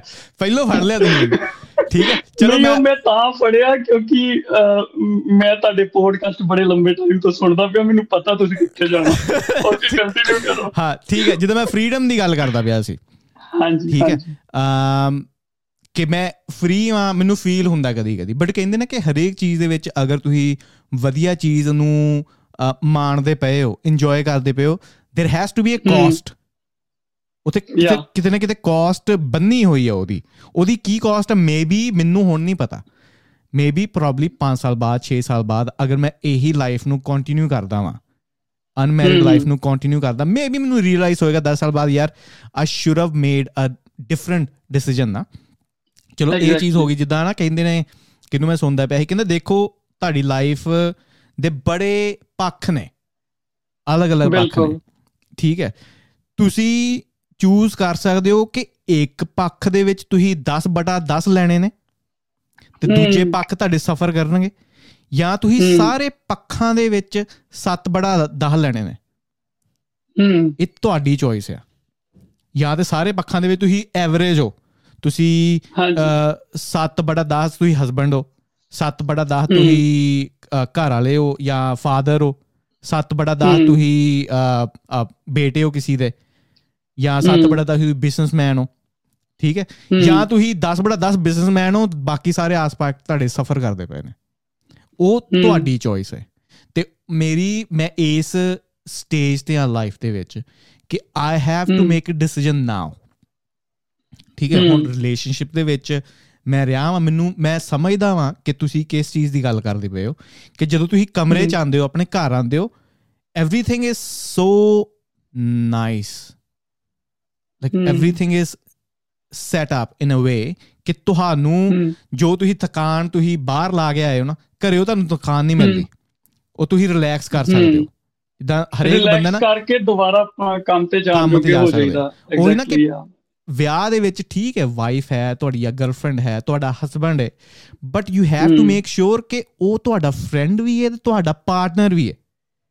ਹੂੰ। ਠੀਕ ਹੈ ਕਦੀ ਕਦੀ ਕੀ ਹੁੰਦਾ ਹੁਣ ਮੈਂ ਨਾ ਕੁਝ ਅ ਸਟੋਰੀਜ਼ ਉਹੀ ਜਿਹੜੇ ਜਿਹੜੀਆਂ ਸਟੋਰੀਜ਼ ਮੈਂ ਸੁਣਦਾ ਵਾਂ ਉਹ ਕਿਤੇ ਨਾ ਕਿਤੇ ਮੇਰੇ ਡਿਸੀਜਨਸ ਨੂੰ ਚੇਂਜ ਕਰ ਦਿੰਦੀਆਂ ਨੇ। ਠੀਕ ਹੈ ਹੁਣ ਤੁਸੀਂ ਆਪਣੀ ਸਟੋਰੀ ਦੱਸੀ ਉਹ ਇੱਕ ਵਧੀਆ ਸਟੋਰੀ ਦੱਸੀ। ਉਹ ਮੇਰਾ ਡਿਸੀਜਨ ਨੂੰ ਥੋੜਾ ਕਿਤੇ ਨਾ ਕਿਤੇ ਚੇਂਜ ਕਰੇਗਾ ਕਿ ਹਾਂ ਯਾਰ ਇਹ ਚੀਜ਼ ਵਧੀਆ ਹੋ ਸਕਦੀ ਹੈ। ਫਿਰ ਮੈਂ ਕਿਸੇ ਦੀ ਸਟੋਰੀ ਸੁਣਦਾ ਵਾਂ ਉਹ ਕਹਿੰਦਾ ਕਿ ਯਾਰ ਮੇਰੇ ਨਾਲ ਇਦਾਂ ਹੋ ਗਿਆ। ਫਿਰ ਮੈਂ ਦੇਖਦਾ ਵਾਂ ਕਿ ਯਾਰ ਦੇ ਆਰ ਸਫਰਿੰਗ ਅ ਲੋਟ ਠੀਕ ਹੈ? ਕਿਉਂਕਿ ਉਹ ਵਾਈਫ ਜਾਂ ਹਸਬੰਡ ਤੇ ਬਣ ਗਏ ਉਹ ਕਦੀ ਪਾਰਟਨਰ ਨਹੀਂ ਬਣ ਪਾਏ। ਯਾ ਐਗਜ਼ੈਕਟਲੀ ਕਦੀ ਫਰੈਂਡ ਨਹੀਂ ਬਣ ਪਾਏ। ਅੱਜਕੱਲ ਜ਼ਿਆਦਾ ਇਦਾਂ ਹੋ ਰਿਹਾ ਅੱਜਕੱਲ ਜ਼ਿਆਦਾ ਇਦਾਂ ਹੁੰਦਾ ਕਿ ਆਪਾਂ ਆਪਾਂ ਡਿਵਾਈਡ ਨਹੀਂ ਕਰ ਪਾਉਂਦੇ ਕਿ ਕਿਹੜਾ ਬੰਦਾ ਡਿਊਟੀ ਕਿਹੜੀ ਕਰੇਗਾ। ਉਹਦੇ ਵਿੱਚ ਈਗੋ ਜ਼ਿਆਦਾ ਆ ਜਾਂਦੀ ਹੈ ਕਿ ਅੱਛਾ ਹੁਣ ਇਹਨੇ ਇਹ ਚੀਜ਼ ਕੀਤੀ ਹੈ ਤੇ ਮੈਂ ਵੀ ਇਹ ਚੀਜ਼ ਕਰਨੀ ਜੋ ਮੇਰੇ ਨਾਲ ਬੜਾ ਹੁੰਦਾ। ਮੈਂ ਥੋੜਾ ਕੰਪੀਟੀਟਿਵ ਆ ਤੇ ਜਦੋਂ ਮੈਂ ਕਿਸੇ ਪਾਰਟਨਰ ਨੂੰ ਚੂਜ਼ ਕਰਦਾ ਵਾਂ ਉਹ ਮੈਨੂੰ ਲੱਗਦਾ ਕਿ ਯਾ ਮੇਰੇ ਵਰਗਾ ਹੀ ਹੋਵੇ ਪਾਰਟਨਰ ਠੀਕ ਹੈ? ਫਿਰ ਜੋ ਮੇਰੇ ਵਰਗੀ ਹੀ ਹੋਏਗੀ ਤੇ ਉਹ ਵੀ ਕੰਪੀਟੀਟਿਵ ਹੋਏਗੀ ਤੇ ਉੱਥੇ ਵੀ ਕਲੈਸ਼ ਬੜਾ ਹੋ ਜਾਂਦਾ। ਫਿਰ ਮੈਨੂੰ ਹੁੰਦਾ ਕਿ ਅਗਰ ਯਾਰ ਹਾਂਜੀ। ਹਾਂਜੀ ਇੱਥੇ ਮੈਂ ਇੱਕ ਛੋਟੀ ਜੀ ਗੱਲ ਤੁਹਾਡੇ ਨਾਲ ਸ਼ੇਅਰ ਕਰਨਾ ਚਾਹੁੰਦਾ। ਹੋ ਸਕਦਾ ਮੈਂ ਗਲਤ ਹੋਵਾਂ। ਐਦਾਂ ਨਾ ਤੁਹਾਨੂੰ ਤੁਹਾਡੀ ਮਰਜ਼ੀ ਦਾ ਪਾਰਟਨਰ ਮੈਨੂੰ ਇਦਾਂ ਲੱਗਦਾ ਕਦੀ ਨਹੀਂ ਮਿਲ ਸਕਦਾ। ਹਾਂਜੀ। ਸੌਰੀ ਮੈਂ ਇਹਨੂੰ ਥੋੜੀ ਡਿਟੇਲ ਚ ਦੱਸਦਾ। ਹਾਂਜੀ। ਤੁਹਾਨੂੰ ਤੁਹਾਡੀ ਮਰਜ਼ੀ ਦਾ ਪਾਰਟਨਰ ਬਣਾਉਣਾ ਪੈਣਾ। ਮਿਲਣਾ ਕਦੀ ਨਹੀਂ ਹੈਗਾ। ਹਾਂਜੀ। ਤੁਸੀਂ ਆਪ ਸੋਚੋ ਮੈਂ ਕਿਸੇ ਦੀ ਗੱਲ ਸੁਣਦਾ ਪਿਆ ਸੀਗਾ ਮੈਨੂੰ ਚੇਤਾ ਭੁੱਲ ਗਿਆ ਪਰ ਮੈਨੂੰ ਗੱਲ ਯਾਦ ਆਣ ਰਹੀ ਹੈ। ਆਪਾਂ ਅਸਲ 'ਚ ਆਪਣੇ ਆਪ ਨੂੰ ਵੀ ਹੈਂਡਲ ਨਹੀਂ ਕਰ ਸਕਦੇ। ਹੂੰ। ਤੁਸੀਂ ਜੇ ਕਦੀ ਸ਼ੀਸ਼ੇ ਦੇ ਅੱਗੇ ਆਪਣੇ ਆਪ ਨੂੰ ਦੇਖਣਾ ਸ਼ੁਰੂ ਕਰੋ ਨਾ ਥੋੜੀ ਦੇਰ 5-10 ਮਿੰਟ ਦੇਖਣਾ ਸ਼ੁਰੂ ਕਰੋ ਤੁਸੀਂ ਆਪਣੇ ਆਪ ਵਰਗਾ ਵੀ ਬੰਦਾ ਆਪਣੇ ਨਾਲ ਅਲਾਉ ਨਹੀਂ ਕਰ ਸਕਦੇ। ਜੇ। ਪਰਮਾਤਮਾ ਕਵੇ ਨਾ ਵੀ ਅੱਲਾ ਤੇਰੀ ਜੋਰਕਸ ਕਾਪੀ ਰੱਖਦਾ ਅੱਲਾ ਚੱਕ ਤੇ ਹੁਣ ਤੁਸੀਂ ਦੋਵੇਂ ਇਕੱਠੇ ਰਹੋ। ਤੁਸੀਂ 5 ਮਿੰਟ ਨਹੀਂ ਰਹਿ ਸਕਦੇ। ਬਿਲਕੁਲ। ਉਹ ਬਲੈਕ ਮਿਰਰ ਇੱਕ ਵੈਬ ਸੀਰੀਜ਼ ਦੇਖੀ ਨਾ ਤੁਸੀਂ। ਜਿਹਦੇ ਵਿੱਚ ਉਹ ਉਹਦੀ ਵਾਈਫ ਕੋਮਾ 'ਚ ਚਲੀ ਜਾਂਦੀ ਹੈ ਤੇ ਉਹਦਾ ਸਾਰਾ ਕੁਝ ਉਹਦੇ ਮਾਈਂਡ 'ਚ ਪਾ ਦਿੰਦੇ ਆ ਉਹ। ਹੂੰ। ਤੇ ਤੂੰ ਸ਼ਾਇਦ ਪਤਾ ਨਹੀਂ ਆਈ ਡੋਨਟ ਨੋ ਤੁਹਾਨੂੰ ਯਾਦ ਕਿ ਮੈਂ ਪੂਰੀ ਸਟੋਰੀ ਨਹੀਂ ਸੁਣਨਾ ਚਾਹੁੰਦਾ। ਸੋ ਮੈਂ ਉੱਥੇ ਆਣਾ ਕਿ ਤੁਹਾਨੂੰ ਪਾਰਟਨਰ ਹੈ ਨਾ ਜਿਹੜਾ ਉਹ ਕਦੀ ਤੁਹਾਡੇ ਵਰਗਾ ਮਿਲਣਾ ਨਹੀਂ ਤੁਹਾਨੂੰ ਬਣਾਉਣਾ ਪੈਣਾ। ਉਹ ਬਣੇਗਾ ਕਿੱਦਾਂ? ਕਿ ਥੋੜਾ ਜਿਹਾ ਤੁਹਾਨੂੰ ਚੇਂਜ ਹੋਣਾ ਪੈਣਾ ਥੋੜਾ ਜਿਹਾ ਫਿਰ ਉਹ ਅਗਲਾ ਚੇਂਜ ਉਦੋਂ ਹੀ ਹੋਏਗਾ ਜਦੋਂ ਤੁਸੀਂ ਚੇਂਜ ਹੋਵੋਗੇ। ਹੂੰ। ਇਹ ਸੱਚਾਈ ਹੈ ਜੇ ਤੁਸੀਂ ਕਹੋ ਕਿ ਨਹੀਂ ਮੈਂ ਘਰ ਆਂਦੇ ਹੀ ਜੁੱਤੇ ਉੱਥੇ ਸੁੱਟਤੇ ਜਾਂ ਲੇਡੀਜ਼ ਕਹੇ ਕਿ ਮੈਨੂੰ ਤੇ ਸਾਰਾ ਕੁਝ ਬਾਹਰੋਂ ਆਵੇ ਜਾਂ ਲਾਈਕ ਜੋ ਵੀ ਹੁੰਦੀਆਂ ਚੀਜ਼ਾਂ ਮੈਂ ਹੁਣ ਇਦਾਂ ਨਹੀਂ ਕਹਿ ਸਕਦਾ ਵੀ ਮੇਰੇ ਹਿਸਾਬ ਨਾਲ ਸਾਰਾ ਕੁਝ ਚੱਲੇ ਤੇ ਕਦੀ ਤੁਸੀਂ ਜਿੰਨਾ ਮਰਜ਼ੀ ਜ਼ੋਰ ਲਾ ਲਓ ਤੁਹਾਨੂੰ ਕਦੀ ਪਾਰਟਨਰ ਨਹੀਂ ਲੱਭਣਾ। ਭਾਜੀ ਇਹ ਇਹ ਮੇਰੀ ਥਿਉਰੀ ਹੈ। ਭਾਜੀ ਮੈਨੂੰ ਇਦਾਂ ਕਿਉਂ ਲੱਗਦਾ ਪਿਆ ਕਿ ਤੁਸੀਂ ਮੇਰੀ ਕਲਾਸ ਲੈਂਦੇ ਪਏ ਹੋ? ਨਹੀਂ। ਮੈਂ ਪੁਰਾਣੇ ਪੋਡਕਾਸਟ ਦੇ ਵਿੱਚ ਮਿਸ ਕਰ ਗਿਆ ਸੀਗਾ ਤੇ ਮੈਂ। ਉਹਦੀ ਗੱਲ ਕਰ ਰਿਹਾ। ਤੁਸੀਂ ਉਦੋਂ ਮੈਨੂੰ ਕਿਹਾ ਸੀ ਭਾਜੀ ਤੁਸੀਂ ਕਿਉਂ ਨਹੀਂ ਉਸ ਪੋਡਕਾਸਟ 'ਚ ਆਏ? ਹਨਾ? ਨਹੀਂ ਮੈਂ ਤੁਹਾਨੂੰ ਉਦੋਂ ਕਿਹਾ ਸੀ ਉਦੋਂ ਮੈਂ ਕੀ ਕਰਦਾ ਹੁੰਦਾ ਕਿ ਪੋਡਕਾਸਟ ਤੋਂ ਪਹਿਲਾਂ ਮੈਂ ਬੜੀ ਵਾਰੀ ਕੀਤਾ ਕਿ ਕਦੀ ਕਦੀ ਮੈਂ ਕਿਸੇ ਚੀਜ਼ ਦੇ ਵਿੱਚ ਕਨਫਿਊਜ਼ ਹੋਵਾਂ ਨਾ। ਮੈਂ। ਕੁਐਸਚਨ ਪਾ ਦਿੰਦਾ ਵਾਂ ਇੰਸਟਾਗ੍ਰam ਤੇ ਕਿ ਤੁਸੀਂ ਕੀ ਸੋਚਦੇ ਹੋ. ਫਿਰ ਮੈਂ ਦੂਜਿਆਂ ਦੀ ਸੋਚਦਾ ਵਾਂ ਓਪੀਨੀਅਨ ਤੇ ਆਪਣਾ ਵਾਰਤਾਲਾਪ ਬਹੁਤ ਟਾਈਮ ਤੋਂ ਹੁੰਦਾ ਪਿਆ ਭਾਜੀ। ਬਹੁਤ ਜ਼ਿਆਦਾ ਟਾਈਮ। ਤੋਂ ਹੁੰਦਾ ਪਿਆ। ਤੇ ਮੈਨੂੰ ਸੀਗਾ ਕਿ। ਤੁਸੀਂ ਕਹੋਗੇ ਕੁਝ ਬਟ ਪੋਡਕਾਸਟ ਤੋਂ ਬਾਅਦ ਤੁਸੀਂ ਮੈਨੂੰ ਮੈਸੇਜ ਕੀਤਾ ਕਿ ਮੈਂ ਵਿੱਚ ਕਰਨਾ ਸੀਗਾ ਇਹ ਬੋਲਣਾ ਸੀਗਾ। ਮੈਂ ਕਿਹਾ ਕੋਈ ਨਹੀਂ ਭਾਜੀ ਨੈਕਸਟ ਟਾਈਮ ਜਦੋਂ ਮੈਂ ਕੋਈ ਕਰਨਾ ਹੋਇਆ ਤਾਂ ਤੁਹਾਨੂੰ ਮੈਂ ਪਹਿਲਾਂ ਮੈਂ ਉਦਾਂ ਮੈਸੇਜ ਕਰ ਦਾਂਗਾ ਤੇ ਫਿਰ ਤੁਸੀਂ ਦੱਸ ਦਿਓ। ਨਹੀਂ ਉਦੋਂ ਵੀ ਤੁਹਾਡੀ ਗੱਲ ਮੈਨੂੰ ਬੜੀ ਵਧੀਆ ਲੱਗੀ ਬਟ ਜਿੱਦਾਂ ਨਾ ਮੈਂ ਗੱਲ ਕਹਿੰਦਾ ਪਿਆ ਕਿ ਜਿੱਦਾਂ ਜਿੱਦਾਂ ਮੇਰੀ ਏਜ ਹੁਣ ਵੱਧਦੀ ਪਈ ਨਾ ਮੇਰੇ ਲਈ ਇਹ ਡਿਸੀਜਨ ਲੈਣਾ ਔਖਾ ਇਦਾਂ ਕਿ ਹੁਣ ਦੇਖੋ ਮੈਂ ਇੰਨੀਆਂ ਚੀਜ਼ਾਂ ਕਰਨ ਦਿਆ ਵਾਂ। ਤੇ ਮੇਰੇ ਕੋਲ ਨਾ ਟਾਈਮ। ਖਤਮ ਹੋ ਜਾਂਦਾ ਭਾਜੀ ਜੌਬ ਦਾ ਹੋ ਗਿਆ ਪੋਡਕਾਸਟਿੰਗ ਦਾ ਫਿਰ ਮੈਂ ਕਦੀ ਕਦੀ ਰਾਈਟਿੰਗ ਕਰਨੀ ਹੁੰਦੀ ਹੈ ਮੈਂ ਬਾਹਰ ਪਾਰਕ ਚਲ ਜਾਂਦਾ ਰਾਈਟਿੰਗ ਕਰਨ ਠੀਕ ਹੈ ਫਿਰ ਜਿੱਦਾਂ ਵੀਡੀਓ। ਐਡੀਟਿੰਗ ਮਤਲਬ ਛੋਟੀਆਂ ਛੋਟੀਆਂ ਚੀਜ਼ਾਂ ਜਦੋਂ ਮੈਂ ਗਿਣਦਾ ਵਾਂ ਨਾ ਫਿਰ ਮੈਨੂੰ ਹੁੰਦਾ ਕਿ ਯਾਰ ਜਦੋਂ ਇੱਕ ਦੂਜਾ ਬੰਦਾ ਮੇਰੀ ਲਾਈਫ 'ਚ ਆ ਗਿਆ ਫਿਰ ਬੱਚੇ ਵੀ ਆਉਣਗੇ ਠੀਕ ਹੈ ਉਹ ਕਿੱਦਾਂ ਮੈਂ ਮੈਨੇਜ ਕਰਾਂਗਾ ਹੁਣ ਮੈਂ ਤੁਹਾਡੀ ਲਾਈਵ ਦੇਖਦਾ ਹਾਂ ਬਿਲਕੁਲ ਤੁਸੀਂ ਵਧੀਆ ਤਰੀਕੇ ਨਾਲ ਮੈਨੇਜ ਕਰਦੇ ਹੋ ਹੁਣ ਆਪਾਂ ਪੋਡਕਾਸਟ ਦੀ ਆਪਾਂ ਗੱਲ ਕਰਨ ਦੇ ਸੀ ਤੇ ਤੁਸੀਂ। ਬੜੀ ਤਵੱਜੋ ਦਿੱਤੀ ਕਿ ਮੈਂ ਹੁਣ ਇੱਥੇ ਬੱਚਿਆਂ ਦੇ ਕੋਲ ਆਇਆ ਵਾਂ ਬੱਚੇ ਫਰਸਟ ਹਾਂਜੀ ਹਨਾ ਮੈਨੂੰ ਬੜੀ ਵਧੀਆ। ਚੀਜ਼ ਲੱਗੀ ਨਾ ਮੈਂ ਕਿਹਾ ਹਾਂ ਭਾਜੀ ਇਟਸ। ਓਕੇ ਤੁਸੀਂ ਟੇਕ ਯੋਰ ਟਾਈਮ ਮੈਨੂੰ ਪਤਾ ਤੁਸੀਂ ਬਹੁਤ ਟਾਈਮ ਬਾਅਦ ਘਰੇ ਆਉਂਦੇ ਹੋ take your time with your family. ਆਪਾਂ ਬਾਅਦ ਚੋਂ ਕਰ ਲਾਂਗੇ. ਫਿਰ ਮੈਂ ਜਦੋਂ ਆਪਣੇ। ਆਪ ਨਾਲ ਮੈਂ ਕਹਿ ਲਵਾਂ ਕਿ ਮੈਂ ਥੋੜਾ ਜਿਹਾ ਸੈਲਫਿਸ਼ ਹੋ ਜਾਂਦਾ ਵਾਂ ਬਟ ਮੈਂ ਇਹ ਚੀਰੀ ਚੀਜ਼ ਨੂੰ ਜ਼ਰੂਰ ਮੰਨਦਾ ਕਿ ਜਦੋਂ ਸ਼ਾਦੀ ਹੋ ਜਵੇ ਵਿਆਹ ਹੋ ਜਵੇ ਬੱਚੇ ਹੋ ਜਾਣਾ ਤੁਹਾਡੀ ਬਾਇਓਲੋਜੀਕਲ ਚੇਂਜ ਬਹੁਤ ਆਉਂਦੇ ਤੁਹਾਡੀ ਮਾਈਂਡ ਇਦਾਂ ਬਣ ਜਾਂਦਾ ਕਿ ਬੱਚੇ ਪਹਿਲੋਂ। ਬਟ ਇਸ ਟਾਈਮ ਮੈਂ ਇਦਾਂ ਹੀ ਸਟੇਜ ਤੇ ਆ ਮੈਨੂੰ ਫੀਲ ਹੁੰਦਾ ਕਿ ਯਾਰ ਇੰਨਾ ਟਾਈਮ ਪਤਾ ਮੈਂ ਤੁਹਾਨੂੰ ਗੱਲ ਦੱਸਦਾ ਇੱਕ ਹੋਰ ਜੇ ਤੁਸੀਂ ਕਰੋੜਪਤੀ ਬਣਨਾ ਚਾਹੁੰਦੇ ਹੋ ਨਾ ਹਾਂਜੀ। ਜਾਂ ਤੁਹਾਨੂੰ ਤੁਹਾਡਾ ਦਿਲ ਕਰਦਾ ਕਿ ਮੇਰਾ ਮੇਰਾ ਮੰਥਲੀ ਪੈਕੇਜ 10 ਲੱਖ ਰੁਪਇਆ ਹੋਵੇ ਹਾਂਜੀ। ਤੇ ਭਾਜੀ ਤੁਹਾਨੂੰ ਦੋਸਤ ਘੱਟੋ ਘੱਟ 50 ਲੱਖ ਜਿਹੜਾ ਮੰਥਲੀ ਕਮਾਉਂਦਾ ਨਾ ਉਹ ਬਣਾਉਣਾ ਪੈਣਾ ਰਾਈਟ ਯਾ ਯਾ ਇਹ ਇਹ ਇਹ ਗਾਰੰਟੀ ਆ। ਇਹ ਨਹੀਂ ਹੈਗਾ ਕਿ ਤੁਹਾਨੂੰ ਜੇ ਤੁਸੀਂ 10 ਘੰਟੇ ਕੰਮ ਕਰਦੇ ਤੁਹਾਨੂੰ 20 ਘੰਟੇ ਕੰਮ ਕਰਨ ਲੱਗ ਜਾਓ ਤਾਂ ਤੁਹਾਨੂੰ ਪੈਸੇ ਇੰਨੇ ਮਿਲਣ ਲੱਗ ਜਾਣਗੇ। ਹੂੰ। ਇਹਦੇ 'ਚ ਕੋਈ ਸੱਚਾਈ ਨਹੀਂ ਆ। ਜੇ ਤੁਹਾਨੂੰ 10 ਲੱਖ ਰੁਪ- ਅਹ 20 ਲੱਖ ਰੁਪਏ ਮਹੀਨੇ ਦਾ ਚਾਹੀਦਾ ਤਾਂ ਤੁਹਾਨੂੰ ਦੋਸਤ 80 90 ਲੱਖ ਰੁਪਏ ਕਮਾਉਂਦਾ ਜਿਹੜਾ ਉਹ ਬਣਾਉਣਾ ਪੈਣਾ। ਬਿਲਕੁਲ। ਸੋ ਉਹੀ ਗੱਲ ਹੈ ਕਿ ਜੇ ਤੁਸੀਂ ਵਾਕਈ ਵਿਆਹ ਕਰਾਉਣਾ ਚਾਹੁੰਦੇ ਹੋ ਤੇ ਆਪਣੇ ਸਰਕਲ 'ਚ ਇਦਾਂ ਦੇ ਬੰਦੇ ਲੈ ਕੇ ਆਓ ਜਿਨ੍ਹਾਂ ਦਾ ਆਲਰੇਡੀ ਉਹ ਜਿਹੜੇ ਹੈਪੀ ਮੈਰਿਡ ਕਪਲ ਨੇ। ਬਟ ਉਹ ਤੁਹਾਨੂੰ ਬਹੁਤ ਔਖੇ ਲੱਭਣੇ ਨੇ। ਨਹੀਂ ਇੱਕ ਤੇ ਤੁਸੀਂ ਲੱਭ ਗਏ ਮੈਨੂੰ। ਤੇ ਉਹ ਵੀ ਮੈਂ ਤੁਹਾਨੂੰ ਦੱਸਦਾ ਜਿਹੜਾ ਹੈਪੀ ਨਹੀਂ ਹੈਗਾ ਹਨਾ? ਹੁਣ। ਕਈ ਜਣੇ ਕਹਿਣਗੇ ਕਿ ਨਹੀਂ ਯਾਰ ਇਹ ਪਤਾ ਨਹੀਂ ਕਿੱਦਾਂ ਦੀਆਂ ਗੱਲਾਂ ਕਰੀ ਜਾਂਦੇ ਇਦਾਂ ਅੱਜ ਕੱਲ ਨਹੀਂ ਹੁੰਦਾ। ਤੇ ਮੈਂ ਤੁਹਾਨੂੰ ਦੱਸਦਾ ਜੇ ਤੁਸੀਂ ਹੈਪੀ ਨਹੀਂ ਹੈਗੇ ਤੇ ਕਿੱਦਾਂ ਹੈਪੀ ਹੋ ਸਕਦੇ ਹੋ? ਹਾਂਜੀ। ਗੁਰਬਾਣੀ ਹੈ ਨਾ ਜਿਹੜੀ ਭਾਜੀ ਅਸਲ 'ਚ ਜੋ ਆਪਾਂ ਨੂੰ ਗੁਰੂਆਂ ਨੇ ਦਿੱਤਾ ਹਾਂਜੀ। ਤੁਸੀਂ ਉਹ ਪੜ੍ਹਨਾ ਸ਼ੁਰੂ ਕਰ ਦਿਓ। ਕਿਤੋਂ ਵੀ। ਸ਼ੁਰੂ ਕਰ ਦਿਓ। ਜੇ ਤੁਸੀਂ ਪੜ੍ਹ ਨਹੀਂ ਸਕਦੇ ਤੁਸੀਂ ਸ਼ਬਦ ਸੁਣਨਾ ਹੀ ਸ਼ੁਰੂ ਕਰ ਦਿਓ। ਹਾਂਜੀ। ਰਾਈਟ ਉਹ ਸਾਨ ਅਸਲ ਦੇ ਵੇਖੋ ਅਸੀਂ ਕਿਸੇ ਬੰਦੇ ਤੋਂ ਹੁਣ ਆਪਾਂ ਗੱਲ ਕਰਦੇ ਪਏ ਆ, ਆਪਾਂ ਦੋਵੇਂ ਜਾਣੇ ਜੇ ਮੈਂ ਆਪਣੀ ਈਗੋ 'ਚ ਰਵਾਂ ਜਾਂ ਤੁਹਾਨੂੰ ਲੱਗੇ ਕਿ ਨਹੀਂ ਯਾਰ ਇਹ ਬੰਦਾ ਕੁਝ ਜ਼ਿਆਦਾ ਹੀ ਹਾਈਫਾਈ ਹੈ ਤੇ ਆਪਣੀ ਗੱਲ ਹੋ ਨਹੀਂ ਸਕਦੀ। ਹੁਣ ਆਪਣੀ ਗੱਲ ਤਾਂ ਹੁੰਦੀ ਪਈ ਹੈ ਕਿ ਆਪਾਂ ਇੱਕ ਦੂਜੇ ਨੂੰ ਤਵੱਜੋ ਦੇ ਰਹੇ ਹਾਂ। ਹਨਾ ਮੈਂ ਪੂਰੇ ਦਿਲ ਦੀਆਂ ਗਹਿਰਾਈਆਂ ਨਾਲ ਤੁਹਾਨੂੰ ਸੁਣ ਰਿਹਾ ਤੁਸੀਂ ਮੈਨੂੰ ਸੁਣ ਰਹੇ ਹੋ ਰਾਈਟ ਤਾਂ ਆਪਣੀ ਗੱਲ ਹੋ ਰਹੀ ਹੈ ਤੇ ਜੇ ਕੋਈ ਹੋਰ ਵੀ ਸਾਨੂੰ ਸੁਣਦਾ ਪਿਆ ਤੇ ਉਹ ਬਹੁਤ ਧਿਆਨ ਨਾਲ ਸਾਨੂੰ ਸੁਣਦਾ ਪਿਆ ਤਾਂ ਹੀ ਉਹ ਸਾਡੀ ਗੱਲ ਨੂੰ ਸਮਝ ਪਾ ਰਿਹਾ। ਸੋ ਬਿਲਕੁਲ ਆਹੀ ਚੀਜ਼ ਆ ਕਿ ਗੁਰਬਾਣੀ ਹੈ ਨਾ ਜਿਹੜੀ ਉਹ ਸਾਨੂੰ ਬਿਲਕੁਲ ਜ਼ਮੀਨ ਤੇ ਲੈ ਆਂਦੀ ਹੈ। ਜੇ ਅਸੀਂ ਕਿਤੇ ਹਵਾ ਚ ਉੱਡਦੇ ਪਏ ਆ ਨਾ ਜ਼ਿਆਦਾ ਹੀ ਆਪਣੇ ਆਪ ਨੂੰ ਕਿਤੇ ਹਾਈਫਾਈ ਸਮਝਦੇ ਆ ਤੇ ਜਦੋਂ ਗੁਰਬਾਣੀ ਪੜ੍ਹਦੇ ਆ ਤੇ ਉਹ ਬਿਲਕੁਲ ਸਾਨੂੰ ਗਰਾਊਂਡ ਤੇ ਲੈ ਕੇ ਆ ਜਾਂਦੀ ਹੈ। ਤੇ ਜਦੋਂ ਅਸੀਂ ਗਰਾਊਂਡ ਤੇ ਆ ਜਾਂਦੇ ਆ ਨਾ ਸਾਡੇ ਪੈਰ ਜਦੋਂ ਗਰਾਊਂਡ ਤੇ ਲੱਗ ਜਾਂਦੇ ਆ ਤੇ ਫੇਰ ਭਾਜੀ ਅਸੀਂ ਹਰ ਬੰਦੇ ਦੇ ਨਾਲ ਬਹੁਤ ਵਧੀਆ ਤਰੀਕੇ ਨਾਲ ਡੀਲ ਕਰ ਸਕਦੇ ਆ ਬਹੁਤ ਵਧੀਆ ਤਰੀਕੇ ਨਾਲ ਜਿੱਦਾਂ ਕਹਿ ਲਓ ਕਿ ਤੁਹਾਨੂੰ ਜਿੱਦਾਂ ਦਾ ਵੀ ਪਾਰਟਨਰ ਚਾਹੀਦਾ ਜਾਂ ਜਿੱਦਾਂ ਦਾ ਵੀ ਤੁਹਾਨੂੰ ਮਿੱਤਰ ਚਾਹੀਦਾ ਆ ਜਿੱਦਾਂ ਦਾ ਵੀ ਤੁਹਾਡੀ ਤੁਹਾਨੂੰ ਕੋਈ ਵੀ ਚੀਜ਼ ਚਾਹੀਦੀ ਹੈ ਨਾ ਤੁਹਾਨੂੰ ਉਦਾਂ ਦੀ ਮਿਲ ਜਾਣੀ ਹੈ ਕਿਉਂਕਿ ਤੁਸੀਂ ਉਸ ਚੀਜ਼ ਨੂੰ ਐਕਸੈਪਟ ਕਰ ਲੈਣਾ। ਜਦੋਂ ਤੁਸੀਂ ਐਕਸੈਪਟ ਕਰ ਲਿਆ ਤੇ ਉਹਨੇ ਤੁਹਾਨੂੰ ਐਕਸੈਪਟ ਕਰ ਲੈਣਾ। ਨਹੀਂ ਤਾਂ ਹੁਣ ਮੈਂ ਤੁਹਾਨੂੰ ਕਹਾਂ ਕਿ ਨਹੀਂ ਗਗਨ ਭਾਜੀ ਤੁਹਾਨੂੰ ਆਹ ਵਾਲੀਆਂ ਕੰਡੀਸ਼ਨਸ ਫੋਲੋ ਕਰਨੀਆਂ ਪੈਣਗੀਆਂ ਤਾਂ ਤੁਹਾਡੀ ਮੇਰੇ ਨਾਲ ਗੱਲ ਹੋ ਸਕਦੀ ਹੈ। ਤੇ ਤੁਸੀਂ ਕਹੋ ਨਹੀਂ ਯਾਰ ਮੈਂ ਕੰਡੀਸ਼ਨ ਮੈਂ ਅੱਗੇ ਬਹੁਤ ਚੀਜ਼ਾਂ ਹਨਾ ਆ ਕੇ ਦੂਜਿਆਂ ਦੇ ਹਿਸਾਬ ਨਾਲ ਕਰਦਾ। ਮੈਂ ਪਾਗਲ ਥੋੜੀ ਹੈ ਕਿ ਮੈਂ ਹੁਣ ਸਵੇਰ ਦਾ ਕੰਮ ਤੋਂ ਆਇਆ ਮੈਂ ਰੋਟੀ ਪਾਣੀ ਖਾਣਾ ਇਹ ਕਰਨਾ ਮੈਂ ਉਹ ਸਾਰਾ ਕੁਝ ਕਰਕੇ ਹੁਣ ਮੈਂ ਉਹ ਵੀ ਛੱਡ ਕੇ ਤੁਹਾਡੇ ਨਾਲ ਤੁਸੀਂ ਕਹੋਗੇ ਓਕੇ ਪਾਜੀ ਮੈਂ ਖੁਸ਼ ਹਾਂ ਆਪਣੀ ਘਰ ਤੁਸੀਂ ਆਪਣਾ ਕੰਮ ਕਰੋ। ਐਗਜ਼ੈਕਟ ਆਹੀ ਚੀਜ਼ ਹੁੰਦੀ ਹੈ ਜਦੋਂ ਆਪਾਂ ਕਿਸੇ ਦੇ ਨਾਲ ਅਟੈਚ ਨਹੀਂ ਹੋ ਪਾਉਂਦੇ। ਤੇ ਜਦੋਂ ਤੁਸੀਂ ਮਤਲਬ ਮੈਂ ਹੋਰ ਨਾ ਬੋਲਾਂ ਇਸ ਵਿਸ਼ੇ ਦੇ ਵਿੱਚ ਮੈਨੂੰ ਲੱਗਦਾ। ਬਿਲਕੁਲ ਜਿੱਦਾਂ ਮੈਂ ਸ਼ੁਰੂ ਸ਼ੁਰੂ ਚ ਕਿਹਾ ਨਾ ਪੋਡਕਾਸਟ ਦੇ ਵਿੱਚ ਕਿ ਆਪਾਂ ਭਾਜੀ ਐਗਜ਼ੈਕਟ ਆਪੋਜ਼ਿਟ ਆ ਆਪਣੀ ਪਰਸਨੈਲਿਟੀਜ਼ ਕਿ ਜਦੋਂ ਵੀ ਮੈਂ ਤੁਹਾਡੇ ਨਾਲ ਗੱਲ ਕਰਾਂ ਨਾ ਬਹੁਤ ਜ਼ਿਆਦਾ ਤੁਸੀਂ ਕਾਮ ਹੋ। ਤੇ ਮੈਂ ਥੋੜਾ ਤੁਹਾਡੇ ਬਾਰੇ ਦੱਸਦਾ ਕਿ ਤੁਸੀਂ ਅਮਰੀਕਾ ਦੇ ਵਿੱਚ ਹੋ ਇਸ ਟਾਈਮ ਬਹੁਤ ਸਕਸੈਸਫੁਲ ਬਿਜ਼ਨਸ ਤੁਸੀਂ ਰਨ ਕਰਦੇ ਪਏ ਹੋ। ਇਹ ਵੀ ਨਹੀਂ ਹੈ ਕਿ ਕਿ ਕਿ ਤੁਸੀਂ ਇੰਡੀਆ ਪੱਖੋਂ ਵੀ ਤੁਸੀਂ ਕਿਸੇ ਮਾੜੀ ਫੈਮਿਲੀ ਚ ਆਉਂਦੇ ਹੋ। ਤੁਸੀਂ ਇੰਡੀਆ ਦੇ ਵਿੱਚੋਂ ਵੀ ਬੜੀ ਤਗੜੀ ਫੈਮਿਲੀ ਚ ਆਉਂਦੇ ਹੋ। ਤੇ ਇਦਾਂ ਦੇ ਬੰਦੇ ਦੇ ਨਾਲ ਗੱਲ ਕਰਨਾ ਉਹ ਕਿਤੇ ਨਾ ਕਿਤੇ ਨਾ ਈਗੋ ਆ ਜਾਂਦੀ ਹੈ ਬੰਦਿਆਂ ਦੇ ਵਿੱਚ। ਬਟ ਮੈਨੂੰ ਇੱਕ ਪੁਆਇੰਟ ਦੇ ਵਿੱਚ ਵੀ ਸ਼ੁਰੂ ਤੋਂ ਜਦੋਂ ਵੀ ਆਪਾਂ ਗੱਲ ਕੀਤੀ ਮੈਨੂੰ ਇਦਾਂ ਨਹੀਂ ਲੱਗਾ ਕਿ ਇਹ ਬੰਦੇ 'ਚ ਕੋਈ ਨਾ ਕੋਈ ਈਗੋ ਹੋਏਗੀ।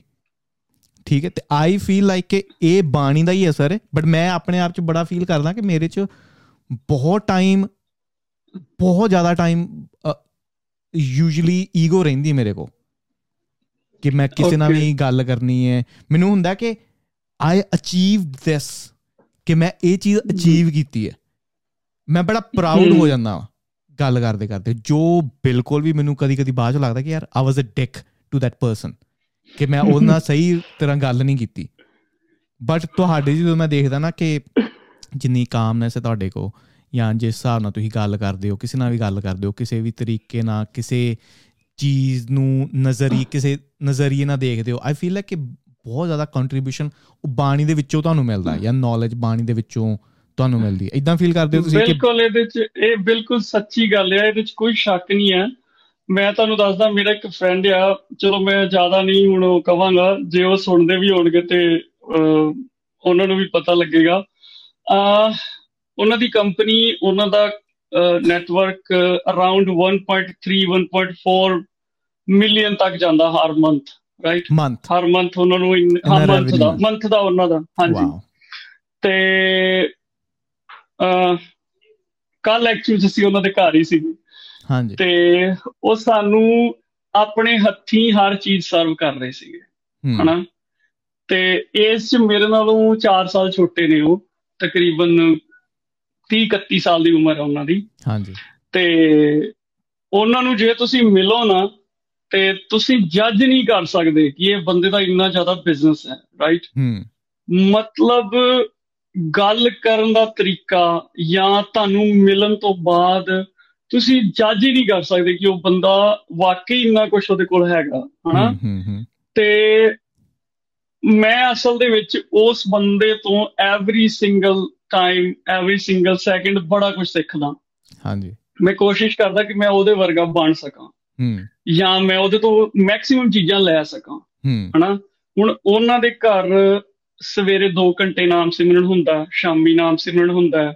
ਉਹ ਮੈਕਸਿਮਮ ਜਿੰਨੀਆਂ ਵੀ ਐਕਟੀਵਿਟੀਆਂ ਹੁੰਦੀਆਂ ਆਪਣੇ ਧਰਮ ਦੀਆਂ ਆਪਣੀ ਗੁਰਬਾਣੀ ਦੀਆਂ ਉਹਦੇ ਵਿੱਚ ਉਹ ਪਾਰਟਿਸਿਪੇਟ ਕਰਦੇ ਆ ਹਨਾ? ਤੇ ਮੈਨੂੰ ਕਈ ਵਾਰ ਉਹਨਾਂ ਨੇ ਇਹ ਗੱਲ ਦੱਸੀ ਹੈ ਕਹਿੰਦੇ ਕਿ ਬਿਜ਼ਨਸ ਕਹਿੰਦੇ ਮੈਂ ਥੋੜੀ ਰਨ ਕਰਦਾ ਇਹ ਤੇ ਪਰਮਾਤਮਾ ਰਨ ਕਰਦਾ। ਵੀ ਮੈਂ ਤਾਂ ਸਿਰਫ ਉਹਨਾਂ ਦਾ ਥੈਂਕ ਯੂ ਹੀ ਕਰਦਾ ਹਨਾ? ਸੋ ਇਹ ਭਾਜੀ ਇੱਕ ਤੇ ਹੁੰਦਾ ਨਾ ਕਿ ਕਿੱਦਾਂ ਤੁਹਾਨੂੰ ਦੱਸਾਂ ਵੀ ਇੱਕ ਹੁੰਦਾ ਕਿ ਆਪਾਂ ਬਹੁਤ ਜ਼ਿਆਦਾ ਕੋਈ ਚੀਜ਼ ਨੂੰ ਪਿੱਛੇ ਖਿੱਚਦੇ ਪਏ ਆ ਹਨਾ? ਇੱਕ ਚੀਜ਼ ਆਲਰੇਡੀ ਤੁਹਾਡੇ ਪਿੱਛੇ ਆਈ ਜਾ ਰਹੀ ਹੈ ਜਿੱਥੇ ਜਿੱਥੇ ਤੁਸੀਂ ਜਾ ਰਹੇ ਹੋ ਹਨਾ? ਵੀ ਉਹ ਜਿਵੇਂ ਉਹਦੇ ਚ ਦੱਸਿਆ ਕਿ ਕੋਡੀ ਬਦਲੇ ਰਤਨ ਗਵਾਇਆ। ਗੁਰਬਾਣੀ ਚ ਕਈ ਵਾਰ ਸ਼ਬਦ ਮੈਂ ਆਂਦਾ ਮੇਰੇ ਸਾਹਮਣੇ। ਤੁਸੀਂ ਸਮਝਦੇ ਹੋ ਨਾ ਕੋਡੀ ਕੀ ਹੁੰਦਾ ਹਨਾ? ਤੇ ਉਹਦੇ ਬਦਲੇ ਆਪਾਂ ਰਤਨ ਗਵਾ ਰਹੇ ਹਾਂ। ਵੀ ਆਪਣੇ ਕੋਲ ਇੰਨੀ ਪਾਵਰ ਹੈ ਨਾ ਕਿ ਉਹ ਜਿਵੇਂ ਕਿਸੇ ਬੰਦੇ ਕੋਲ ਕਹਿੰਦੇ ਆ ਕਿ 10 ਲੱਖ ਡਾਲਰ ਅਕਾਊਂਟ 'ਚ ਪਿਆ ਤੇ ਉਹ ਬਿਜ਼ਨਸ ਕਰਦਾ ਪਿਆ ਪੈਸੇ ਹੱਥ 'ਚ ਫੜ ਕੇ ਬਾਜ਼ਾਰ 'ਚ ਕਹਿੰਦਾ ਵੀ ਆ ਜਾਓ ਮੇਰੇ ਨਾਲ ਬਿਜ਼ਨਸ ਕਰ ਲਓ। ਇਹ ਅਕਾਊਂਟ 'ਚ ਉਹਦੇ 10 ਲੱਖ ਰੁਪਏ ਤੇ 10 ਲੱਖ ਡਾਲਰ ਪਏ ਹਨ ਸੋ ਆਪਣੀ ਕਈ ਵਾਰ ਭਾਜੀ ਹਾਲਤ ਆਹਾ ਹੈ। ਆਪਾਂ ਹੁਣ ਮੈਂ ਤੁਹਾਨੂੰ ਇੱਕ ਗੱਲ ਹੋਰ ਇਹਦੇ 'ਚ ਦੱਸ ਦਵਾਂ। ਸਿਰਫ ਜਿਹੜਾ ਸਾਡਾ ਸਰਕਲ ਹੈ ਨਾ ਜਿਵੇਂ ਬੜੀਆਂ ਬੁੱਕਸ 'ਚ ਵੀ ਤੁਸੀਂ ਪੜ੍ਹਿਆ ਹੋਣਾ ਕਿ ਆਪਾਂ ਆਪਣੇ ਪੰਜ ক্লোਜ਼ ਫਰੈਂਡਸ ਦੀ ਐਵਰੇਜ ਹੁੰਦੀ ਹੈ। ਐਵਰੇਜ ਹੁੰਦੀ ਹੈ। ਯੈਸ ਕਰੈਕਟ ਰਾਈਟ ਸੋ ਤੁਸੀਂ ਉਹ ਜੇ ਆਪਣੇ ਆਪ ਨੂੰ ਚੇਂਜ ਕਰਨਾ ਚਾਹੁੰਦੇ ਹੋ ਤੇ ਤੁਸੀਂ ਆਪਣੇ ਫਰੈਂਡਸ ਨੂੰ ਦੇਖੋ ਕਿ ਉਹ ਕਿੱਦਾਂ ਦੇ ਨੇ। ਜਾਂ ਆਪਣੀ ਪਰਸਨੈਲਿਟੀ ਜੇ ਤੁਸੀਂ ਨਹੀਂ ਤੁਹਾਨੂੰ ਲੱਗਦਾ ਕਿ ਯਾਰ ਮੇਰੀ ਪਰਸਨੈਲਿਟੀ ਗੁੱਡ ਨਹੀਂ ਹੈਗੀ ਤੇ ਉਹ ਤੁਹਾਡਾ ਕਸੂਰ ਨਹੀਂ ਹੈ। ਤੁਸੀਂ ਜਿੰਨਾਂ ਦੇ ਵਿੱਚ ਰਹਿੰਦੇ ਹੋ ਨਾ ਉਹ ਤਾਂ ਆ ਤੁਹਾਡੀ ਪਰਸਨੈਲਿਟੀ ਲਾਈਕ ਇਦਾਂ। ਮੈਂ ਇਹ ਚੀਜ਼ ਨੂੰ ਸਮਝਦਾ ਹਾਂ। ਬਿਲਕੁਲ। ਸੋ ਸਿੱਧੀ ਜੀ ਗੱਲ ਹੈ ਸਭ ਤੋਂ ਵੱਡੀ ਚੀਜ਼ ਸਾਡੇ ਕੋਲ ਗੁਰਬਾਣੀ ਹੈ। ਮੈਂ ਮੈਂ ਉਸ ਚੀਜ਼ ਤੋਂ ਪਰੇ ਜਾ ਹੀ ਨਹੀਂ ਸਕਦਾ ਕਿਸੇ ਵੀ ਹਾਲਤ 'ਚ ਹਨਾ? ਕਿਉਂਕਿ ਮੈਨੂੰ ਹਰ ਚੀਜ਼ ਉਹਦੇ ਥਰੂ ਹੀ ਮਿਲਦੀ ਹੈ। ਮੈਨੂੰ ਪੱਕਾ ਯਕੀਨ ਹੈ ਪਰਮਾਤਮਾ ਤੇ ਗੁਰਬਾਣੀ ਤੇ ਹਨਾ? ਯਾ ਤੇ ਮੈਨੂੰ ਇਦਾਂ ਲੱਗਦਾ ਕਿ ਆਪਾਂ ਜੇ ਉਹਦੇ ਥਰੂ ਜਾਈਏ ਨਾ ਮਤਲਬ ਉਹਨੂੰ ਮੁੱਖ ਰੱਖੀਏ ਉਸ ਚੀਜ਼ ਨੂੰ ਜਾਂ ਆਪਣੇ ਕਲਚਰ ਨੂੰ। ਹੂੰ। ਤੇ ਬਾਕੀ ਚੀਜ਼ਾਂ ਤੇ ਐਵੇਂ ਪਿੱਛੇ ਹੋਣਗੀਆਂ ਜਿੱਦਾਂ ਚੁੰਮਕ ਲੋਹੇ ਨੂੰ ਖਿੱਚਦੀ ਹੈ ਰਾਈ। ਤੇ ਹੁਣ ਅਸੀਂ ਭੱਜ ਭੱਜ ਕੇ ਫੜਦੇ ਹਾਂ। ਸੋ ਇਹ ਇਹ ਚੀਜ਼ਾਂ ਨੇ। ਹਨਾ ਮੈਨੂੰ ਪਤਾ ਨਹੀਂ ਐਗਰੀ ਕਰਨਗੇ ਲੋਕੀ ਸਾਰੇ ਮੇਰੇ ਨਾਲ ਜਾਂ ਤੁਹਾਨੂੰ ਪਤਾ ਨਹੀਂ ਕਿੱਦਾਂ ਫੀਲ ਹੋ ਰਿਹਾ ਬਟ ਮੈਂ ਨਹੀਂ ਮੈਂ ਮੈਂ ਸਮਝਦਾ ਹਾਂ ਹੁਣ ਦੇਖੋ ਕੋਈ ਵੀ ਰਿਲੀਜਨ ਹੈ ਨਾ ਅਮ ਹਾਂਜੀ। ਠੀਕ ਹੈ ਗੁਰਬਾਣੀ ਪੜਨਾ ਇੱਕ ਵਧੀਆ ਚੀਜ਼ ਹੁਣ ਮੈਂ ਨਾ ਥੋੜਾ ਰੈਸ਼ਨਲ ਜਿਹਨੂੰ ਕਹਿੰਦੇ ਸੋਚ ਰੱਖਦਾ ਹਾਂ ਥੋੜੀ ਪ੍ਰੈਕਟੀਕਲ ਸੋਚ ਰੱਖਦਾ ਹਾਂ ਹੁਣ ਬਾਣੀ ਦੀ ਤੁਸੀਂ ਗੱਲ ਕੀਤੀ। ਹੂੰ। ਜੇ ਤੁਸੀਂ ਬਾਣੀ ਪੜ੍ਹਦੇ ਹੋ ਨਾ ਹੁਣ ਮੇਰੀ ਇਹ ਇੰਟਰਪ੍ਰੀਟੇਸ਼ਨ ਹੈ। ਬਾਣੀ ਪੜ੍ਹਦੇ ਹੋ ਨਮਾਜ਼ ਪੜ੍ਹਦੇ ਹੋ ਗੀਤਾ ਪੜ੍ਹਦੇ ਹੋ ਜਦੋਂ ਉਹ ਤੁਸੀਂ ਪੜਨ ਲੱਗ ਪੈਂਦੇ ਹੋ ਨਾ ਤੁਹਾਡੀ ਲਾਈਫ 'ਚ ਮੈਨੂੰ ਇਹ ਨਹੀਂ ਲੱਗਦਾ ਕਿ ਉਹ ਐਕਚੁਅਲੀ ਕੋਈ ਰੱਬ ਬੈਠਾ ਹੈ ਤੁਹਾਨੂੰ ਤੁਹਾਡੇ ਤੁਹਾਡੀ ਸਕਸੈਸ ਨੂੰ ਡਿਕਟੇਟ ਕਰਨ ਵਾਸਤੇ। ਹੂੰ। ਮੈਂ ਮੈਂ ਇਦਾਂ ਮੈਂ ਨਹੀਂ ਮੰਨਦਾ ਹੈ ਮੇਰੀ ਇੰਟਰਪ੍ਰੀਟੇਸ਼ਨ ਕੀ ਹੈ? ਸਹੀ ਹੈ। ਮੇਰੀ ਇੰਟਰਪ੍ਰੀਟੇਸ਼ਨ ਕੀ ਹੈ ਕਿ ਜਦੋਂ ਤੁਸੀਂ ਬਾਣੀ ਪੜਨ ਲੱਗ ਪੈਂਦੇ ਹੋ ਨਾ ਤੁਹਾਡੀ ਲਾਈਫ ਦੇ ਵਿੱਚ ਨਾ ਇੱਕ ਸਟਰਕਚਰ ਆ ਜਾਂਦਾ। ਐਗਜ਼ੈਕਟ ਠੀਕ ਹੈ? ਸਟਰਕਚਰ ਦੇਤਾ। ਹੁਣ ਜਦੋਂ ਧਰਮ ਵੀ ਆਇਆ ਸੀ ਨਾ ਉਹ ਤੁਹਾਡੀ ਲਾਈਫ ਨੂੰ ਇੱਕ ਸਟਰਕਚਰ ਦੇਣ ਵਾਸਤੇ ਆਏ ਸੀ। ਹੁਣ ਜਦੋਂ ਬਾਣੀ ਪੜਨ ਲੱਪੀ ਤੁਸੀਂ ਨਾ ਇਹ ਨਹੀਂ ਕਿ ਐਕਚੁਅਲੀ ਰੱਬ ਨੇ ਤੁਹਾਨੂੰ ਪੈਸੇ ਦੇ ਦਿੱਤੇ ਜਾਂ ਰੱਬ ਨੇ ਤੁਹਾਨੂੰ ਪਨਿਸ਼ ਕਰਨਾ। ਹੈ। ਤੁਸੀਂ ਬਾਣੀ ਪੜਨ ਤੁਹਾਡੇ ਦਿਮਾਗ 'ਚ ਆਉਣ ਲੱਗ ਪੈਣਾ ਕਿ ਯਾਰ ਹੁਣ ਮੈਂ ਬਾਣੀ ਪੜਨ ਦਿਆ ਵਾ ਨਾ ਕਿ ਮੈਨੂੰ ਕੋਈ ਮਾੜੀ ਚੀਜ਼ ਨਹੀਂ ਮੈਂ ਕਰਨੀ। ਉਹ ਤੁਹਾਡੇ ਦਿਮਾਗ ਦੇ ਵਿੱਚ ਦਿਮਾਗ 'ਚ ਪੈ ਗਿਆ। ਮੈਂ ਮਾੜੀ ਚੀਜ਼ ਨਹੀਂ ਕਰਨੀ ਮੈਂ ਮਿਹਨਤ ਕਰਨੀ ਹੈ। ਮੈਂ ਕਿਸੇ ਦਾ ਮਾੜਾ ਨਹੀਂ ਕਰਨਾ। ਤੇ ਮੈਂ I am a big believer ਕਰਮ ਦੀ ਗੱਲ ਹੋ ਜੇ ਜਾਂ ਯਿਨ ਐਂਡ ਯੈਂਗ ਦੀ ਗੱਲ ਹੋ ਜੇ। Yin and yang I think ਇਹ ਏਸ਼ੀਅਨ ਫਿਲਾਸਫੀ ਹੈ ਕੋਈ। ਕਿ ਅਗਰ ਕੋਈ ਚੰਗੀ ਚੀਜ਼ ਹੈ ਨਾ ਉਹਨੂੰ ਬੈਲੈਂਸ ਕਰਨ ਵਾਸਤੇ ਇੱਕ ਮਾੜੀ ਚੀਜ਼ ਵੀ ਹੈ। ਹਾਂਜੀ। ਹੁਣ ਮੈਂ ਕਦੀ ਕਦੀ ਸੋਚਦਾ ਕਿ ਯਾਰ ਜਿੱਦਾਂ ਹੁਣ ਰਿਲੇਸ਼ਨਸ਼ਿਪ ਦੀ ਗੱਲ ਆਉਂਦੀ ਹੈ। ਹਾਂਜੀ। ਰਿਲੇਸ਼ਨਸ਼ਿਪ ਦੇ ਵਿੱਚ ਕਦੀ ਕਦੀ ਮੈਂ ਸਫਰ ਕਰਦਾ ਵਾਂ। ਕਿਉਂ ਸਫਰ ਕਰਦਾ ਵਾਂ? ਫਿਰ ਮੈਂ ਉਹਨੂੰ ਲਿੰਕ ਕਰਦਾ ਮੈਂ ਜਿੰਨੇ ਵੀ ਡਿਸੀਜਨ ਲਏ ਪਹਿਲੋਂ। ਮੈਂ ਬੜੀਆਂ ਫੱਕਡ ਅਪ ਚੀਜ਼ਾਂ ਕੀਤੀਆਂ ਭਾਜੀ। ਉਹਦਾ ਉਹਦਾ ਬੈਲੈਂਸ ਕਰਨ ਲਈ ਮੈਂ ਉਹਦੇ ਥਰੂ ਜਾਂਦਾ ਪਿਆ ਵਾਂ। ਕਿ ਰਿਲੇਸ਼ਨਸ਼ਿਪ ਦੇ ਵਿੱਚ ਸਫਰ ਕਰਦਾ ਪਿਆ ਵਾਂ। ਕਹਿੰਦੇ ਨੇ ਕਿ ਜਿੰਨੇ ਜ਼ਿਆਦਾ ਪਾਰਟਨਰ ਤੁਹਾਡੇ ਹੋਣ ਹੂੰ ਹੂੰ। ਠੀਕ ਹੈ? ਤੁਹਾਡੀ ਮੈਰਿਜ ਦਾ ਜਿੱਦਾਂ ਕਹਿੰਦੇ ਨੇ ਕਿ ਇੱਕ ਅਗਰ ਪਹਿਲਾਂ ਤੁਸੀਂ ਵਿਆਹ ਕਰਾਉਂਦੇ ਹੋ ਤੁਹਾਡੇ ਡਿਵੋਰਸ ਦੇ ਰੇਟ ਨੇ 50% ਯਾ ਦੂਜਾ ਵਿਆਹ ਕਰਾਉਂਦੇ ਹੋ ਤੁਹਾਡੇ ਡਿਵੋਰਸ ਦੇ ਰੇਟ ਨੇ 69% ਆਈ ਥਿੰਕ 65% ਸਮਥਿੰਗ ਫਿਰ ਜਦੋਂ ਤੀਜਾ ਵਿਆਹ ਕਰਾਉਂਦੇ ਹੋ ਤੁਹਾਡੇ ਡਿਵੋਰਸ ਦੇ ਰੇਟ ਨੇ 75% ਜਿੱਦਾਂ ਇਦਾਂ ਵਧੀ ਜਾਣਗੇ ਡਿਵੋਰਸ ਦੇ ਪਰਸੈਂਟੇਜ ਵਧੀ ਜਾਂਦੀ ਹੈ। ਹੁਣ ਬੈਕ ਟੂ ਆਵਾ ਜਿੱਦਾਂ ਆਪਾਂ ਰਿਲੀਜੀਅਨ ਦੀ ਗੱਲ ਕੀਤੀ ਕਿ ਉਹ ਬੰਦੇ ਦੀ ਪਰਸਨੈਲਿਟੀ ਇਦਾਂ ਦੀ ਬਣ ਜਾਂਦੀ ਹੈ ਕਿ ਮੈਂ ਆਊਟ ਆਫ ਦਾ ਵੇ ਨਹੀਂ ਜਾਣਾ। ਕਿ ਮੈਂ ਸ਼ਰਾਬ ਪੀਣ ਲੱਗਾ ਵਾਂ ਯਾਰ ਮੈਂ ਬਾਣੀ ਪੜਨ ਦਿਆਂ ਮੈਂ ਕੀ ਕਰਨ ਲੱਗਾ ਵਾਂ? ਉਹ ਸ਼ਰਾਬ ਛੱਡ ਐਗਜ਼ੈਕਟਲੀ ਉਹ ਸ਼ਰਾਬ ਨਹੀਂ ਪੀਂਦਾ। ਹਾਂਜੀ। ਹੁਣ ਇਹ ਰੱਬ ਦਾ ਰਿਵਾਰਡ ਨਹੀਂ ਹੈ ਇਹ ਤੁਹਾਡੇ ਡਿਸਪਲਿਨ ਦਾ ਰਿਵਾਰਡ ਹੈ। ਕਿ ਸ਼ਰਾਬ ਤੁਸੀਂ ਨਹੀਂ ਪੀਣੀ. ਤੁਹਾਡੀ ਮੱਤ ਸਿੱਧੀ ਰਹਿਣੀ ਹੈ। ਠੀਕ ਹੈ? ਤੁਸੀਂ ਐਡਲਟਰੀ ਕਮਿਟਡ ਕਮਿਟ ਕਰਨ ਲੱਗੇ ਹੋ। ਤੁਸੀਂ ਕੁਝ। ਮਾੜਾ ਕਰਨ ਲੱਗੇ ਹੋ।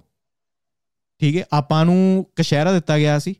ਇਸੇ ਚੀਜ਼ ਕਰ ਲਓ। ਕਿ ਤੁਸੀਂ ਆਪ ਉਹ ਚੀਜ਼ ਤੁਹਾਡੀ ਤੁਸੀਂ ਲਾਈਨ ਤੇ ਰਹੋ ਤੇ ਜੇ ਤੁਸੀਂ. ਆਟੋਮੈਟਿਕਲੀ ਬਾਣੀ ਪੜਨ ਲੱਪੇ ਨਾ ਤੁਸੀਂ ਕੋਈ ਮਾੜਾ ਕਰਨ ਲੱਗੇ। ਤੁਸੀਂ ਕਹਿਣਾ ਨਹੀਂ ਨਹੀਂ ਇਹ ਨਹੀਂ ਕਰਨਾ ਕਿਉਂਕਿ ਜਿਹੜਾ ਬੰਦਾ ਹੈ ਨਾ। ਉਹ ਬੜਾ ਮੂਰਖ ਹੈ ਕਹਿੰਦੇ ਨੇ ਕਿ ਬੰਦੇ ਦੇ ਦੋ ਦਿਮਾਗ। ਨੇ ਉੱਪਰ ਤੇ ਥੱਲੇ ਜਦੋਂ ਥੱਲੇ ਵਾਲਾ ਕੰਮ। ਕਰਦਾ ਉੱਪਰ ਵਾਲਾ ਬੰਦ ਹੋ ਜਾਂਦਾ ਦਿਮਾਗ ਹਮ, ਉਹ ਚੀਜ਼ ਦੇ ਵਿੱਚ ਬੰਦਾ ਬਹੁਤ ਗਲਤ ਡਿਸੀਜਨ ਲੈ ਲੈਂਦਾ ਠੀਕ ਹੈ। ਜਦੋਂ ਬਾਣੀ ਪੜਨ ਲੱਪੇ ਨਾ ਤੁਸੀਂ ਕਹਿਣਾ ਕਿ ਯਾਰ ਦੋ ਦੀ ਮੈਂ ਸੁਣਨੀ ਹੀ ਨਹੀਂ ਥੱਲੇ ਵਾਲੇ ਦਿਮਾਗ ਦੀ ਠੀਕ ਹੈ ਉਹ ਵੀ ਤੁਹਾਡੀ ਇੱਕ ਇੱਕ ਸਟਰਕਚਰ ਦਾ ਉਹ ਵੀ ਉਪਜ ਆ। ਕਿ. ਉੱਧਰ ਤੁਸੀਂ ਨਹੀਂ ਗਏ ਫਿਰ ਜਦੋਂ ਤੁਸੀਂ ਗੱਲ ਕੀਤੀ ਤੁਹਾਡਾ ਆਪਣੇ ਫਰੈਂਡ ਦੀ ਤੁਸੀਂ ਗੱਲ ਕੀਤੀ ਕਿ ਉਹਨਾਂ ਨੇ ਹਮ। ਬਾਣੀ ਪੜ੍ਹਦੀ ਹੈ ਉਹਨਾਂ ਨੇ ਆਪਣੀ ਲਾਈਫ ਨੂੰ ਇੰਨਾ ਜ਼ਿਆਦਾ ਡਿਸਪਲਿਨ ਕਰ ਲਿਆ ਹਾਰਡ ਵਰਕ ਕੀਤਾ। ਠੀਕ ਹੈ ਬਾਣੀ ਦੇ ਜੋ ਰੂਲਸ ਨੇ ਉਹ ਸਿਰਫ ਉਹਨਾਂ ਨੇ ਰੂਲਸ ਫੋਲੋ ਕੀਤੇ।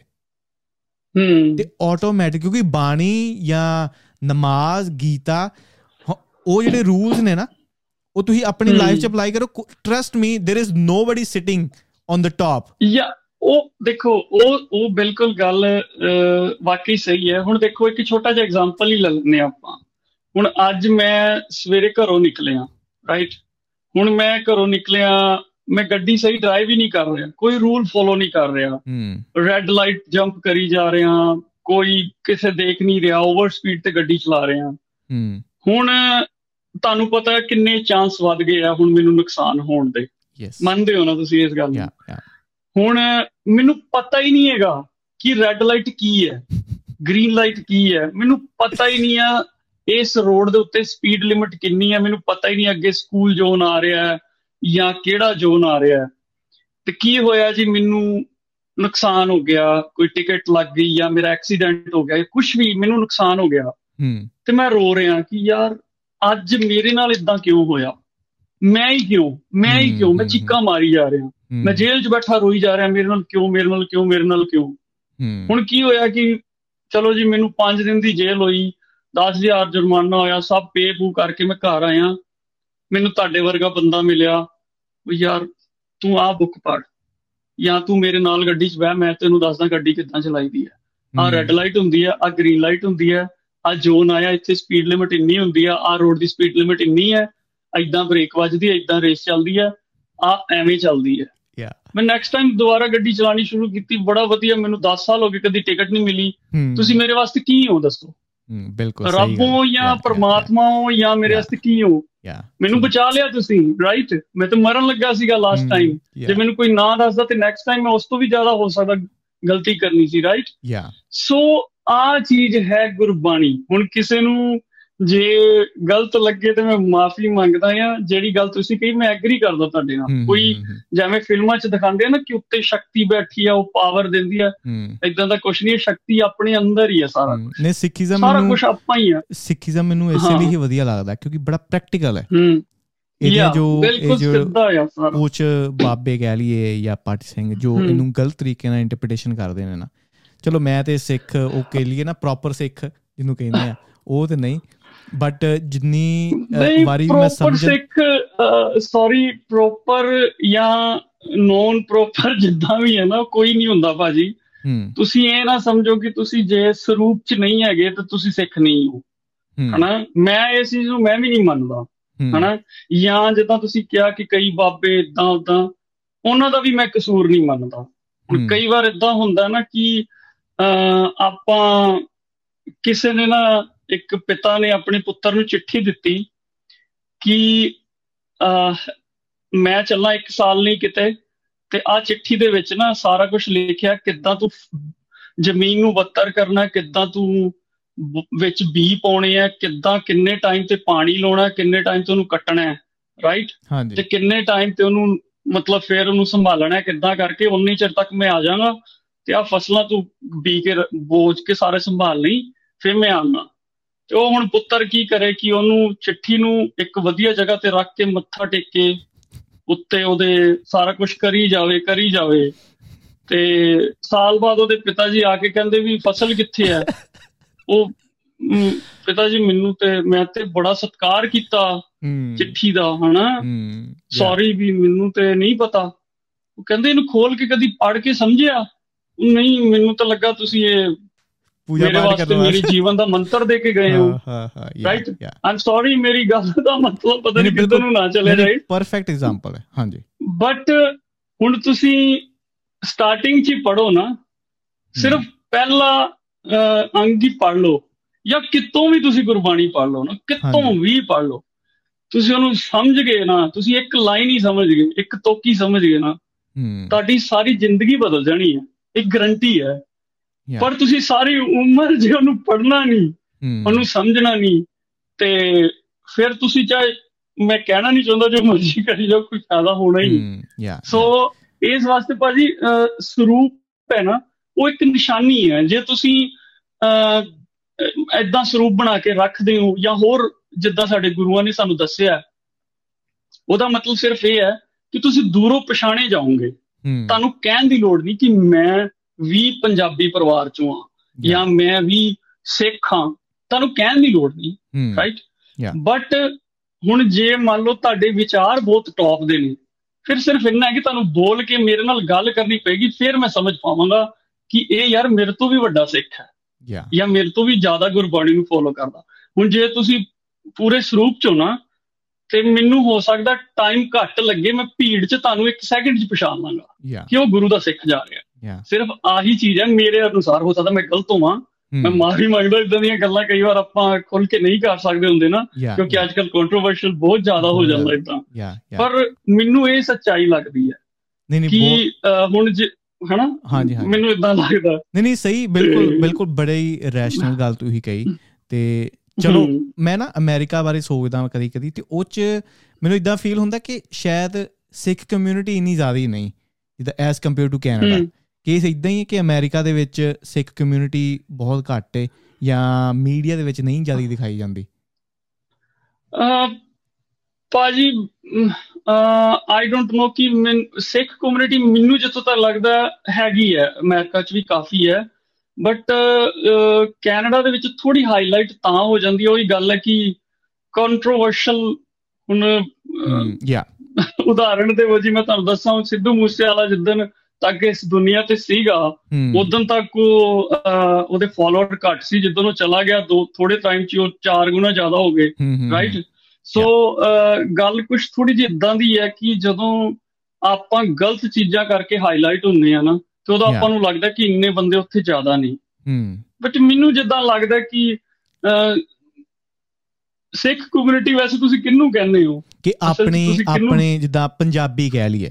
ਜਿੱਦਾਂ ਹੁਣ ਕੈਨੇਡਾ ਦੇ ਵਿੱਚ ਸਰੂਪ ਵਾਲੇ ਪੰਜਾਬੀ ਜਾਂ ਨਹੀਂ ਨਹੀਂ ਉਦਾਂ ਉਦਾਂ ਹੀ ਨਾਰਮਲ ਪੰਜਾਬੀ ਪੰਜਾਬੀ। ਸਰੂਪ ਵਾਲੇ ਹੋਣ ਜਾਂ ਮੇਰੇ ਵਰਗੇ ਹੋਣ ਮੋਨੇ ਕੋਨੇ। ਤੇ ਉਹਦੀ ਜਿੱਦਾਂ ਹੁਣ ਬ੍ਰੈਂਟਨ ਹੋ। ਗਿਆ। ਬ੍ਰੈਂਟਨ ਇੱਕ ਗੜ ਕਿਹਾ ਜਾਂਦਾ ਹੈ ਕੈਨੇਡਾ ਦੇ ਵਿੱਚ। ਠੀਕ ਹੈ ਇਦਾਂ ਦੇ ਏਰੀਆਜ਼ ਨੇ ਕਿ ਆਪਾਂ ਨੂੰ ਪਤਾ ਹੈ ਕਿ ਇੱਥੇ ਜ਼ਿਆਦਾਤਰ ਪੰਜਾਬੀ ਕਮਿਊਨਿਟੀ ਦਾ ਗੜ ਆ। ਤੇ ਉਹੀ ਮੈਂ ਜਾਣਨਾ ਚਾਹੁੰਦਾ ਕਿ ਅਮਰੀਕਾ ਦੇ ਵਿੱਚ ਵੀ ਇਦਾਂ ਕੁਝ ਏਰੀਆਜ਼ ਨੇ ਜਾਂ ਇੰਨਾ ਪੰਜਾਬੀਆਂ ਦਾ ਦਬਦਬਾ ਹੈ ਉੱਥੇ? ਜਾਂ ਆਪਾਂ ਬਹੁਤ ਖਿਲਰੇ ਪੁੰਦਰੇ ਜਿਹਾ ਅਮਰੀਕਾ ਦੇ ਵਿੱਚ? ਅ ਕੈਲੀਫੋਰਨੀਆ ਦੇ ਵਿੱਚ ਸੈਕਰਾਮੈਂਟੋ ਕਰਕੇ ਜਿਹੜਾ ਇੱਕ ਸ਼ਹਿਰ ਹੈਗਾ ਨਾ ਹਾਂਜੀ। ਮੈਂ ਵੈਸੇ ਮੈਨੂੰ ਬਹੁਤ ਜ਼ਿਆਦਾ ਪਤਾ ਨਹੀਂ ਮੈਂ ਉਦਾਂ ਹੀ ਜਿੱਦਾਂ ਕੰਪਿਊਟਰ ਤੇ ਉਹਦੇ ਤੇ ਦੇਖ ਆਪਣੇ YouTube ਤੇ ਵੀਡੀਓਜ਼ ਵਗੈਰਾ ਦੇਖਦੇ ਆ ਜਾਂ ਕੁਝ ਇੱਕ ਅੱਧੇ ਸਾਡੇ ਮਿੱਤਰ ਸੱਜਣ ਨੇ ਕੈਲੀਫੋਰਨੀਆ ਤੋਂ ਉਹਨਾਂ ਤੋਂ ਸੁਣਿਆ ਕਿ ਉੱਥੇ ਯੂਬਾ ਸਿਟੀ ਹੈ ਜਿਹੜੀ ਸ਼ਾਇਦ ਉਹ ਬਹੁਤ ਜ਼ਿਆਦਾ ਪੰਜਾਬੀਆਂ ਦੀ ਹੈ। ਹਾਂਜੀ। ਯੂਬਾ ਸਿਟੀ ਕਰਕੇ ਹੈ ਕੈਲੀਫੋਰਨੀਆ ਚ। ਤੇ ਅਮਰੀਕਾ ਥੋੜਾ ਜ਼ਿਆਦਾ ਵੱਡਾ ਹੋਣ ਕਰਕੇ ਮੈਨੂੰ ਇਦਾਂ ਲੱਗਦਾ ਕਿ ਪੰਜਾਬੀ ਇੱਥੇ ਵੀ ਬਹੁਤ ਜ਼ਿਆਦਾ ਨਹੀਂ ਇਕੱਠੇ ਹੋ ਸਕਦਾ ਕਿਤੇ ਬਹੁਤ ਰੇਅਰ ਹੈ। ਕੈਲੀਫੋਰਨੀਆ ਚ ਹੋਏਗਾ ਕੋਈ ਇਦਾਂ ਦਾ ਸ਼ਹਿਰ ਜਿੱਥੇ ਬਹੁਤ ਜ਼ਿਆਦਾ ਪੰਜਾਬੀ ਹੋਣ। ਯਾ ਤੇ ਕੈਨੇਡਾ ਦੇ ਵਿੱਚ ਸੀਨ ਇਦਾਂ ਕਿਉਂਕਿ ਦੋ ਤਿੰਨ ਹੀ ਵੱਡੇ ਸ਼ਹਿਰ ਨੇ ਉੱਥੇ। ਜ਼ਿਆਦਾ ਵੱਡੇ ਨਾ। ਮੈਨੂੰ ਜਿੱਥੇ ਤੱਕ ਲੱਗਦਾ ਤੇ ਤਾਂ ਕਰਕੇ ਆਪਣੇ ਪੰਜਾਬੀ ਉੱਥੇ ਜ਼ਿਆਦਾ ਆਪਾਂ ਨੂੰ ਇਦਾਂ ਲੱਗਦਾ ਕਿ ਉੱਥੇ ਜ਼ਿਆਦਾ ਨਹੀਂ ਬਟ ਆਈ ਥਿੰਕ ਪੰਜਾਬੀ ਸਤਗੁਰ ਦੀ ਕਿਰਪਾ ਨਾਲ ਪੂਰੇ ਵਰਲਡ 'ਚ ਮੈਨੂੰ ਲੱਗਦਾ ਹੈਗੇ ਹੀ ਨੇ ਜਿੱਤੇ ਮਰਜ਼ੀ ਚਲੇ ਜਾਓ। ਤੇ ਇੱਥੇ ਆਪਣੀ ਕਮਿਊਨਿਟੀ ਨੂੰ ਇੱਕ ਵਧੀਆ ਤਰੀਕੇ ਨਾਲ ਦੇਖਿਆ ਜਾਂਦਾ ਕਿਉਂਕਿ ਕਦੀ ਕਦੀ ਨਾ ਮੈਂ ਅਮਰੀਕਾ ਦੀਆਂ ਖਾਸ ਕਰ ਵੀਡੀਓਜ਼ ਦੇਖਾਂ ਜਦੋਂ ਕਿਸੇ ਸਿੱਖ ਦੀ ਫੋਟੋ ਦਿਖਾਈ ਜਾਂਦੀ ਹੈ। ਉਹਨੂੰ ਲੱਗਦਾ ਕਿ ਸ਼ਾਇਦ ਇਹ ਮੁਸਲਮਾਨ ਹੈ। ਕੀ ਹਾਂਜੀ ਭਾਜੀ ਐਦਾਂ ਐਦਾਂ ਹੈਗਾ ਇਦਾਂ ਹੈਗਾ ਹਿਆ ਨਿਊਯਾਰਕ ਦੇ ਵਿੱਚ ਸੀਗਾ ਮੈਂ ਤਕਰੀਬਨ 6-7 ਸਾਲ। ਹਾਂਜੀ। ਤੇ ਕਈ ਵਾਰ ਨਿਊਯਾਰਕ ਸਿਟੀ ਦੇ ਵਿੱਚ ਸਾਨੂੰ ਮਤਲਬ ਟੂ ਬੀ ਓਨੈਸਟ ਮੈਨੂੰ ਅੱਜ ਤੱਕ ਕਦੀ ਕਿਸੇ ਨੇ ਗਲਤ ਤਰੀਕੇ ਨਾਲ ਨਹੀਂ ਮਤਲਬ ਬੁਲਾਇਆ ਜਾਂ ਕਿਸੇ ਨੇ ਤਾਂ ਮੈਨੂੰ ਨਹੀਂ ਕਦੀ ਕੁਝ ਕਿਹਾ। ਆਈ ਡੋਨਟ ਨੋ ਕਿ ਹੋ ਸਕਦਾ ਦੂਜਿਆਂ ਨਾਲ ਹੁੰਦਾ। ਨਹੀਂ ਮੇਰੇ ਨਾਲ ਤੇ ਬਹੁਤ ਵਧੀਆ ਰਿਹਾ। ਬਟ ਹਾਂ ਇੰਨਾ ਜ਼ਰੂਰ ਹੈ ਕਈ ਵਾਰ ਉਹ ਜਿੱਦਾਂ ਉਹਨਾਂ ਨੂੰ ਲੱਗਦਾ ਕਿ ਅਸੀਂ ਮੁਸਲਮਾਨ ਹਾਂ ਹਨਾ? ਜਿੱਦਾਂ ਕੋਈ ਕਾਲੇ ਇਸਲਾਮ ਨੂੰ ਫੋਲੋ ਕਰਦੇ ਆ ਤੇ ਉਹ ਕਈ ਵਾਰ ਜਿੱਦਾਂ ਉਹ ਕਹਿ ਦਿੰਦੇ ਆ ਜਿੱਦਾਂ ਉਹ ਕਹਿੰਦੇ ਆ ਮੈਂ ਗਲਤ ਨਾ ਬੋਲ ਦਵਾਂ। ਅਸਲਾਮ ਵਾਲੇਕੁਮ ਤੇ ਹਾਂ ਇਦਾਂ ਉਹ ਕਹਿ ਦਿੰਦੇ ਆ। ਹਨਾ ਉਹਨਾਂ ਨੂੰ ਲੱਗਦਾ ਕਿ ਇਹ ਵੀ ਮੁਸਲਮਾਨ ਨੇ। ਹਾਂਜੀ। ਤੇ ਫਿਰ ਮੈਨੂੰ ਇਦਾਂ ਲੱਗਦਾ ਕਿ ਅਸੀਂ ਮੋਸਟ ਮੈਂ ਜ਼ਿਆਦਾਤਰ ਇਦਾਂ ਹੀ ਕਰਦਾ ਜੇ ਕੋਈ ਮੈਨੂੰ ਇਦਾਂ ਕਹਿੰਦਾ ਤੇ ਮੈਂ ਉਹਦੇ ਨਾਲ ਗੱਲ ਕਰਦਾ ਬੜੇ ਵਧੀਆ ਤਰੀਕੇ ਨਾਲ। ਤੇ ਉਹਨੂੰ ਮੈਂ ਦੱਸਦਾ ਕਿ ਮੈਂ ਕੌਣ ਆ ਹਨਾ। ਮੈਂ ਇਦਾਂ ਨਹੀਂ ਕਿ ਉਹਨੇ ਜੇ ਮੈਨੂੰ ਬੁਲਾਤਾ ਤੇ ਮੈਂ ਪਰੇ ਮੂੰਹ ਕਰਕੇ ਚਲਾ ਜਾਵਾਂ। ਫਿਰ ਉਹਨੂੰ ਪਤਾ ਹੀ ਨਹੀਂ ਲੱਗਣਾ ਕਿ ਮੈਂ ਕੌਣ ਆ ਹਨਾ। ਹਨਾ। ਸੋ ਮੈਂ ਉਹਨੂੰ ਦੱਸਦਾ ਆ ਕਿ ਮੈਂ ਸਿੱਖ ਕਮਿਊਨਿਟੀ ਤੋਂ ਬਿਲੋਂਗ ਕਰਦਾ ਹਨਾ। ਤੇ ਜੇ ਤੂੰ ਸਾਡੇ ਬਾਰੇ ਜ਼ਿਆਦਾ ਜਾਣਨਾ ਚਾਹੁੰਦਾ ਫਿਰ ਮੈਂ ਉਹਨੂੰ ਕੋਈ ਵੈਬਸਾਈਟ ਵਗੈਰਾ ਆਪਣੀ ਦੱਸ ਦਈਦੀ ਹੈ ਤੇ ਥੋੜਾ ਕਲਚਰ ਬਾਰੇ ਦੱਸ ਦਿੰਦਾ ਤਾਂ ਉਹ ਮੈਨੂੰ ਜਿੰਨੇ ਵੀ ਮਿਲੇ ਨਾ ਬੜੇ ਖੁਸ਼ ਹੋ ਕੇ ਬਹੁਤ ਉਹਨਾਂ ਨੂੰ ਚੰਗਾ ਲੱਗਾ ਕਿ ਅੱਛਾ ਵੀ ਸਾਡੀ ਅੱਜ ਨੌਲੇਜ ਚ ਵਾਧਾ ਹੋਇਆ ਵੀ ਮੈਨੂੰ ਸਾਡੇ ਬਾਰੇ ਸਾਨੂੰ ਨਹੀਂ ਪਤਾ। ਜਿਵੇਂ ਉਹਨਾਂ ਨੂੰ ਦੱਸ ਦਿੱਤਾ ਕਿ ਅਸੀਂ ਆ ਬ੍ਰੈਸਲੇਟ ਮਤਲਬ ਕੜਾ ਪਾਉਨੇ ਆ ਇਹ ਸਾਡੀ ਨਿਸ਼ਾਨੀ ਹੈ ਅਸੀਂ ਮੁੱਛਾਂ ਨਹੀਂ ਕੱਟਦੇ ਹਨਾ? ਜ਼ਿਆਦਾ ਮੁਸਲਮਾਨ ਮੁੱਛਾਂ ਕੱਟਦੇ ਆ। ਤੇ ਐਵੇਂ ਦੀਆਂ ਦੋ ਤਿੰਨ ਚੀਜ਼ਾਂ ਅਸੀਂ ਦੱਸਦੀ ਕਿਉਂਕਿ ਉਹਨਾਂ ਨੂੰ ਸਾਡੀ ਪੱਗ ਜਿੱਦਾਂ ਜਦੋਂ ਮੈਂ ਨਾਮਧਾਰੀ ਕਮਿਊਨਿਟੀ ਚੋਂ ਆ ਹਾਂਜੀ। ਆਈ ਡੋਨਟ ਨੋ ਤੁਹਾਨੂੰ ਪਤਾ ਕਿ ਨਹੀਂ ਹਨਾ? ਤੇ ਥੋੜਾ ਦਮਾਲ ਹਾਂਜੀ। ਹਾਂ ਅਸੀਂ ਦਮਾਲਾ ਟਾਈਪ ਆਪਣੇ ਸਿਰ ਤੇ ਦਸਤਾਰ ਸਜਾਉਂਦੇ ਆ। ਯਾ। ਤੇ ਉਹ ਕਈਆਂ ਨੂੰ ਇਦਾਂ ਲੱਗਦਾ ਕਿ ਇਹ ਮੁਸਲਮਾਨ ਨੂੰ ਵਾਈਟ ਕਲਰ ਕਰਕੇ। ਮੇਬੀ ਵਾਈਟ ਕਲਰ ਹਾਂ ਵਾਈਟ ਕਲਰ ਕਰਕੇ। ਯਾ ਸੋ ਫਿਰ ਅਸੀਂ ਉਹਨਾਂ ਨੂੰ ਦੱਸ ਦੱਸ ਦਿੰਨੇ ਆ ਚੰਗੀ ਤਰ੍ਹਾਂ ਤੇ ਫਿਰ ਉਹਨਾਂ ਨੂੰ ਸਹੀ ਹੋ ਜਾਂਦਾ। ਬਟ ਜਦੋਂ ਤੁਸੀਂ ਪੁੱਛਿਆ ਕਿ ਕੋਈ ਪ੍ਰੋਬਲਮ ਟੂ ਬੀ ਓਨੈਸਟ ਸਾਗੂ ਦੀ ਕਿਰਪਾ ਨਾਲ ਸਾਡੇ ਨਾਲ ਅੱਜ ਤੱਕ ਕਦੀ ਇਦਾਂ ਹੋਇਆ ਨਹੀਂ। ਕਿਸੇ ਨੇ ਸਾਨੂੰ ਟੀਜ਼ ਕੀਤਾ ਹੋਵੇ ਕਿਸੇ ਨੇ ਸਾਨੂੰ ਟਰਬਲ ਚ ਦਿੱਤਾ ਹੋਵੇ। ਨਿਊਯਾਰਕ ਰਹੇ ਆ ਟਰੱਕ ਆਲਮੋਸਟ ਪੂਰੇ ਅਮਰੀਕਾ ਚ ਚਲਾਇਆ। ਬਹੁਤ ਸਤਿਕਾਰ ਮਿਲਦਾ। ਹਰ ਬੰਦਾ ਬੜੇ ਪਿਆਰ ਟਾਈਮ ਚੇਂਜ ਹੁੰਦਾ ਪਿਆ ਹੈ ਨਾ ਐਕਸੈਪਟੈਂਸ ਲੋਕਾਂ ਦੀ ਬੜੀ ਵਧਨ ਦਈ ਹੈ।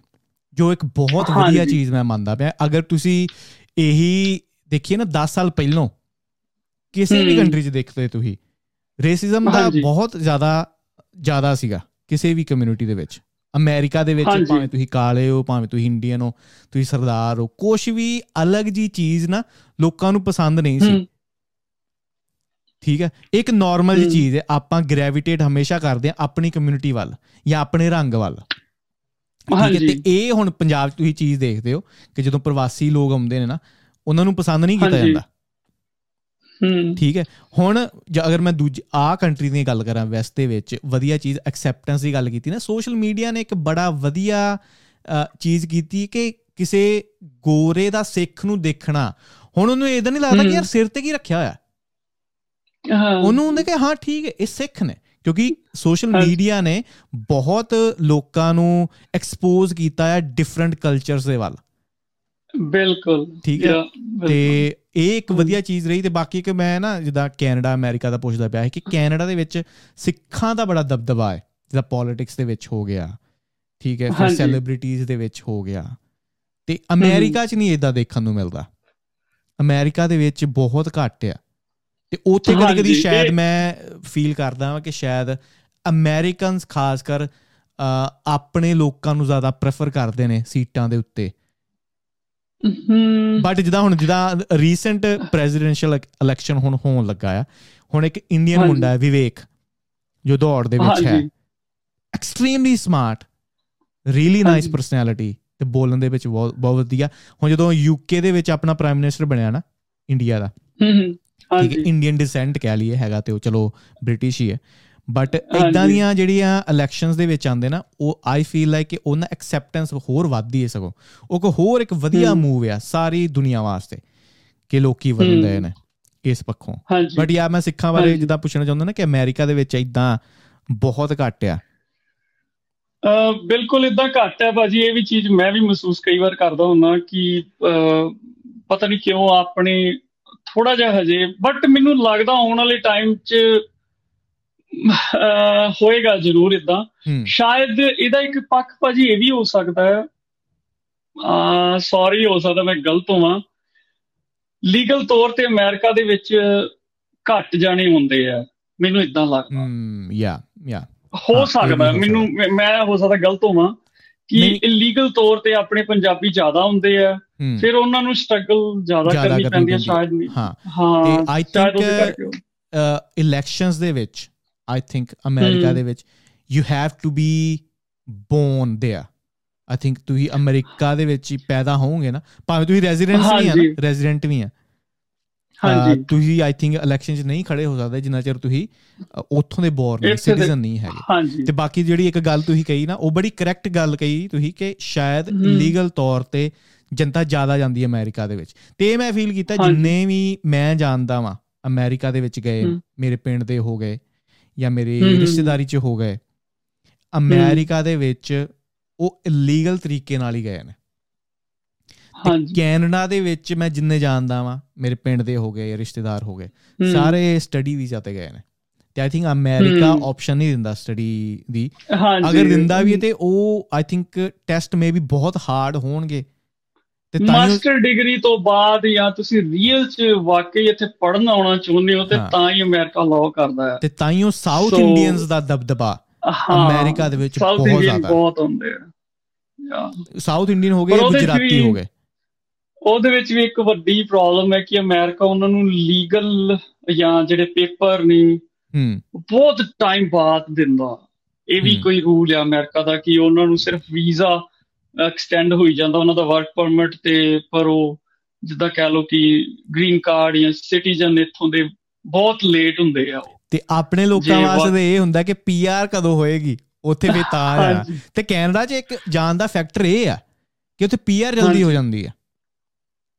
ਅਗਰ ਕੈਨੇਡਾ ਅੱਜ ਅਨਾਉਂਸ ਕਰਦੇ ਨਾ ਕਿ ਵੀਜ਼ੇ ਤੁਸੀਂ ਲਈ ਜਾਓ ਪੀਆਰ ਨਹੀਂ ਦੇਣੀ ਤੇ ਇੱਕ ਮੈਜੋਰਿਟੀ ਆਫ ਦਾ ਜਿਹੜਾ ਰੇਟ ਉੱਥੇ ਜਾਂਦਾ ਉਹ ਘਟ ਜਾਏਗਾ ਕਿਉਂਕਿ ਆਪਾਂ ਨੂੰ ਹੁੰਦਾ ਕਿਉਂਕਿ ਆਪਾਂ ਕਿਤੇ ਵੀ ਮੂਵ ਹੁੰਦੇ ਆਪਾਂ ਨੂੰ ਇਹ ਹੁੰਦਾ ਕਿ ਉੱਥੇ ਜਾ ਕੇ ਸੈਟਲ ਆਪਾਂ ਹੋਣਾ ਹੈ।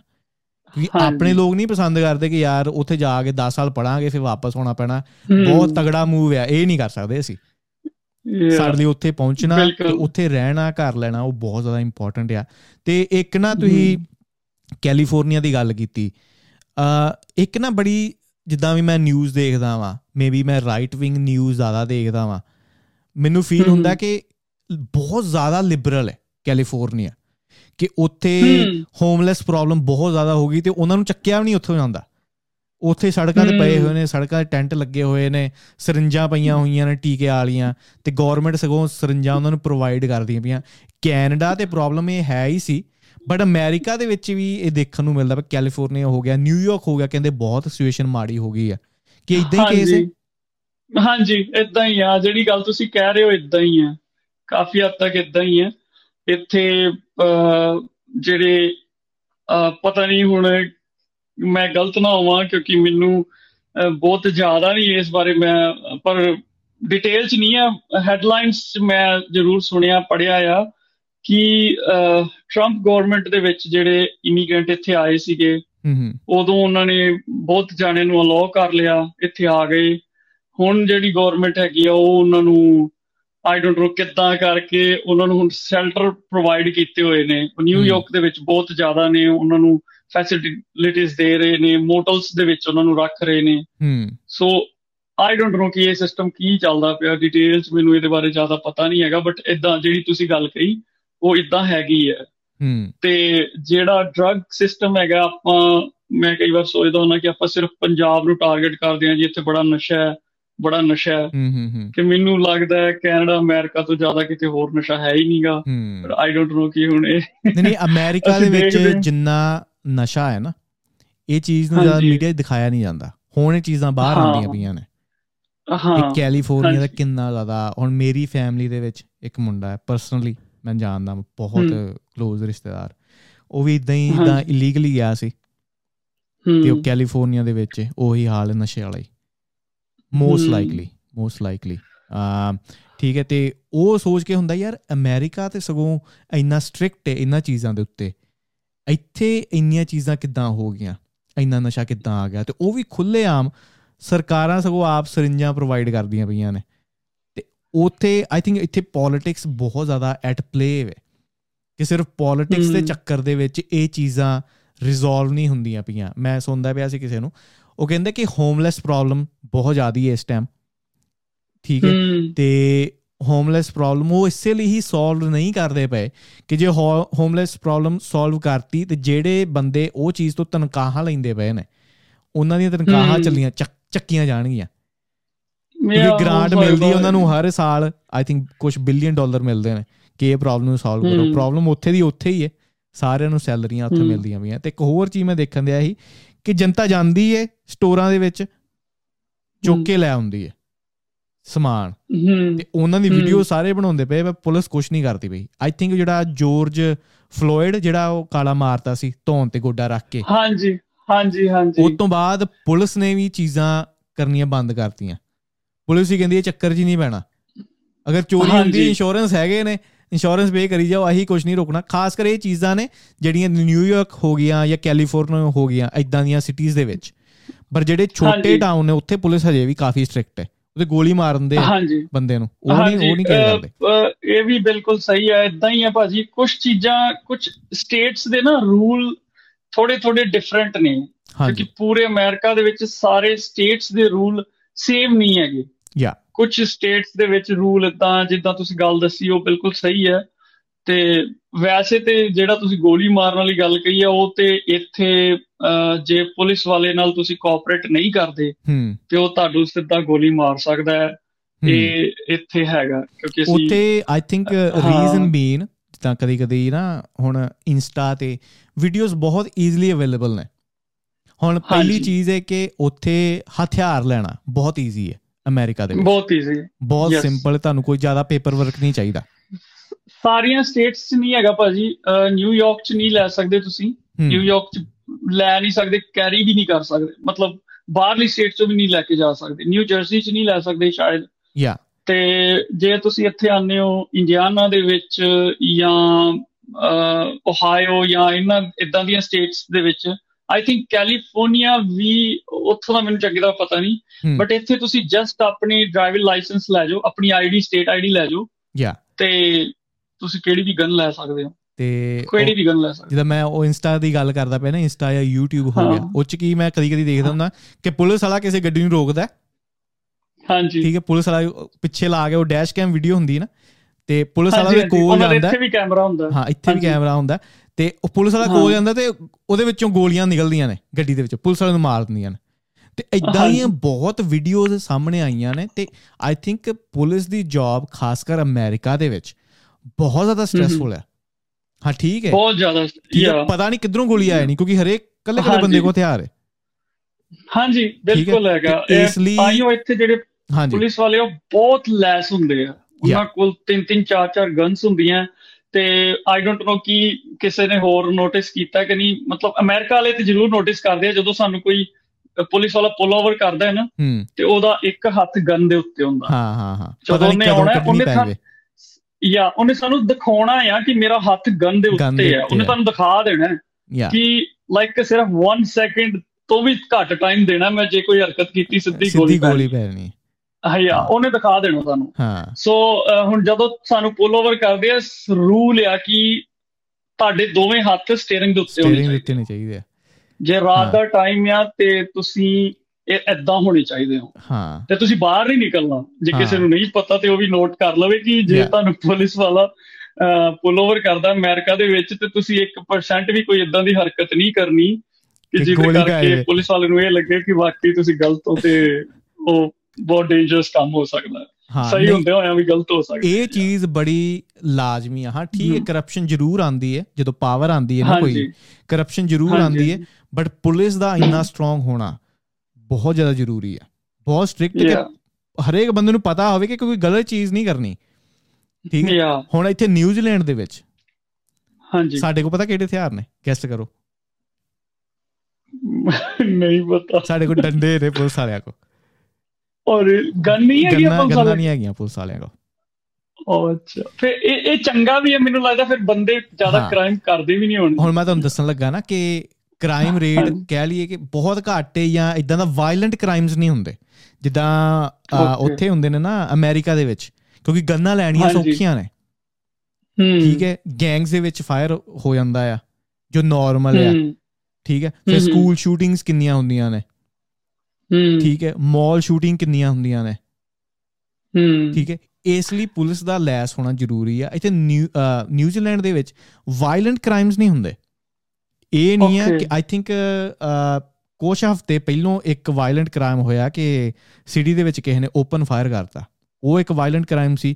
ਫਿਰ ਸਾਡੇ ਕ੍ਰਾਈਸਟਚਰਚ ਦੇ ਵਿੱਚ ਹੋਇਆ ਕਿ ਇੱਕ ਆਈ ਥਿੰਕ ਬੰਦੇ ਨੇ ਜਾ ਕੇ ਮੌਸਕ ਦੇ ਵਿੱਚ ਓਪਨ ਫਾਇਰ ਕਰਤਾ। ਬੜੀ ਚਿੰਤਾ ਉਹਨੇ ਮਾਰੀ। ਮਸਜਿਦ ਵਿੱਚ ਜਾ ਕੇ। ਉਸ ਤੋਂ ਬਾਅਦ ਸਾਡੇ ਇੱਥੇ ਗੰਨਾ ਬੈਨ ਹੋ ਗਈਆਂ ਸੀ। ਬਟ ਇੱਥੇ ਜਿੱਦਾਂ ਗੱਲ ਕਰੀਏ ਕਿ ਇੱਥੇ ਸਾਡੇ ਇੰਨੇ ਜ਼ਿਆਦਾ ਰਿਲੈਕਸ ਰਿਲੈਕਸ ਰੂਲਸ ਨੇ ਕਿ ਸਾਡੇ ਇੱਥੇ ਚੋਰੀਆਂ ਬਹੁਤ ਹੁੰਦੀਆਂ ਨੇ।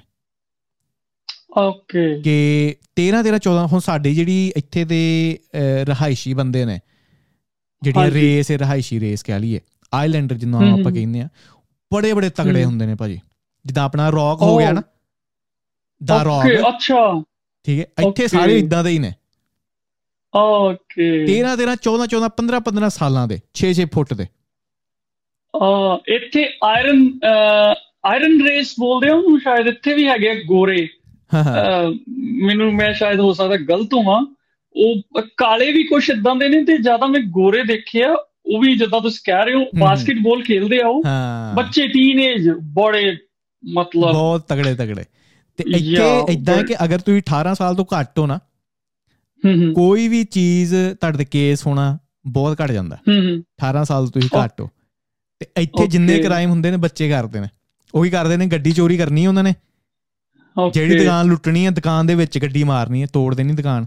ਅੰਦਰ ਜਾਣਾ ਲੁੱਟ ਕੇ ਲੈ ਆਣਾ ਇਦਾਂ ਦੇ ਕ੍ਰਾਈਮ ਇੱਥੇ ਜ਼ਿਆਦਾ ਨੇ ਕਿਉਂਕਿ ਪੁਲਿਸ ਦਾ ਡਰ ਨਹੀਂ ਹੈਗਾ। ਹੂੰ। ਠੀਕ ਅਗਰ ਪੁਲਿਸ ਦਾ ਡਰ ਹੋਵੇ ਤੇ ਉਹ ਚੀਜ਼ਾਂ ਵੀ ਨਾ ਹੋਣ। ਤੇ ਇਸ ਲਈ ਤਾਂ ਮੈਂ ਪੁਲਿਸ ਦੀ ਗੱਲ ਕਰਦਾ ਪਿਆ ਸੀ। ਪੁਲਿਸ ਦਾ ਲੈਸ ਹੋਣਾ ਬਹੁਤ ਇੰਪੋਰਟੈਂਟ ਹੈ। ਬਹੁਤ ਜ਼ਰੂਰੀ ਹੈ ਬਹੁਤ ਜ਼ਰੂਰੀ ਹੈ। ਬਿਲਕੁਲ ਆਪਣੇ ਤੇ ਪੁਲਿਸ ਦਾ ਚਲੋ ਡਰ ਹੀ ਬਹੁਤ ਆ ਬਟ ਫਿਰ ਵੀ ਆਪਣੇ ਕ੍ਰਾਈਮ ਕਾਫੀ ਹੁੰਦਾ ਆ। ਠੀਕ ਹੈ ਨਸ਼ੇ ਵਾਲੇ ਹੁੰਦਾ ਆਪਣੇ ਕ੍ਰਾਈਮ ਬਹੁਤ ਜ਼ਿਆਦਾ ਹੋਣ ਲੱਪੇ ਕਿ ਨਸ਼ਾ ਬਹੁਤ ਜ਼ਿਆਦਾ ਗੰਦਾ ਹੋ ਗਿਆ ਆਪਣੇ ਪੰਜਾਬ ਦੇ ਵਿੱਚ। ਮੈਂ ਕਈ ਵਾਰ ਇਦਾਂ ਮੈਨੂੰ ਲੱਗਦਾ ਭਾਜੀ ਆਈ ਡੋਨਟ ਨੋ ਮੈਂ ਸਹੀ ਆ ਕਿ ਗਲਤ ਆ ਕਿ ਹਾਲਾਤ ਇਦਾਂ ਦੇ ਬਣਾਏ ਜਾਂਦੇ ਨੇ ਕਿ ਮੈਜੋਰਟੀ ਆਫ ਪੀਪਲਸ ਉਧਰਲੇ ਪਾਸੇ ਨੂੰ ਜਾਣ ਲੋਕੀ ਉਧਰਲੇ ਪਾਸੇ ਨੂੰ ਜਾਣ। ਹੂੰ। ਜਦੋਂ ਹੁਣ ਅਮਰੀਕਾ ਦੀ ਆਪਾਂ ਗੱਲ ਕਰਦੇ ਪਏ ਆ ਟੂ ਬੀ ਓਨੈਸਟ ਪਰਮਾਤਮਾ ਦੀ ਕਿਰਪਾ ਨਾਲ ਸਾਡੇ ਨਾਲ ਕਦੀ ਵੀ ਕੋਈ ਐਦਾਂ ਦਾ ਇਨਸੀਡੈਂਟ ਨਹੀਂ ਹੋਇਆ ਹਨਾ? ਬੜੇ ਜਾਣੇ ਕਹਿੰਦੇ ਕਿ ਯਾਰ ਮੇਰੇ ਨਾਲ ਇਦਾਂ ਹੋਇਆ ਮੈਨੂੰ ਇਦਾਂ ਲੱਗਾ। ਸਾਡੇ ਨਾਲ ਇਦਾਂ ਨਹੀਂ ਹੋਇਆ। ਦੂਜੀ ਗੱਲ ਮੈਂ ਕਈ ਵਾਰ ਇਹ ਸਮਝਦਾ ਹੁੰਨਾ ਕਿ ਹੁੰਦਾ ਕੀ ਹੈ ਕਈ ਵਾਰ ਨਾ ਹੁਣ ਐਗਜ਼ਾਮਪਲ ਦੇ ਕੇ ਮੈਂ ਤੁਹਾਨੂੰ ਦੱਸਦਾ ਕਿ ਮੈਂ ਹੁਣ ਜਿਹੜੇ ਘਰ 'ਚ ਮੰਨ ਲਓ ਰਹਿਣਾ ਆ ਮੇਰੇ ਸਾਹਮਣੇ ਮੇਰਾ ਪੜੋਸੀ ਐਵਰੀ ਡੇ ਕੁਝ ਨਵਾਂ ਕਰ ਰਿਹਾ। ਯਾ ਨਵਾਂ ਕੁਝ ਅਚੀਵ ਕਰ ਰਿਹਾ। ਹੂੰ। ਤੇ ਮੇਰੀ ਕੰਡੀਸ਼ਨਿੰਗ ਇਦਾਂ ਦੀ ਹੈ ਮੇਰਾ ਮਾਹੌਲ ਇਦਾਂ ਦਾ ਹੈ ਕਿ ਮੈਨੂੰ ਵਾਕਈ ਨਹੀਂ ਪਤਾ ਲੱਗਦਾ ਪਿਆ ਮੈਂ ਕਰਾਂ ਕੀ ਹਨਾ? ਬਟ ਮੈਂ ਇਹੀ ਦੇਖ ਦੇਖ ਕੇ ਆਪਣੇ ਆਪ ਦੇ ਆਪਣਾ ਜਿੱਦਾਂ ਕਹਿ ਲਓ ਕਿ ਦਿਮਾਗ ਦਾ ਟੈਂਪਰੇਚਰ ਅਪ ਕਰੀ ਜਾ ਰਿਹਾ ਕਿ ਯਾਰ ਉਹ ਅਸੀਂ ਇਕੱਠੇ ਚੱਲੇ ਸੀ ਅੱਜ ਉਹ ਮੇਰੇ ਸਾਹਮਣੇ ਪੜੋਸੀ ਕਿੱਥੇ ਤੱਕ ਪਹੁੰਚ ਗਿਆ ਮੈਂ ਕੁਝ ਕਰ ਹੀ ਨਹੀਂ ਪਾਇਆ।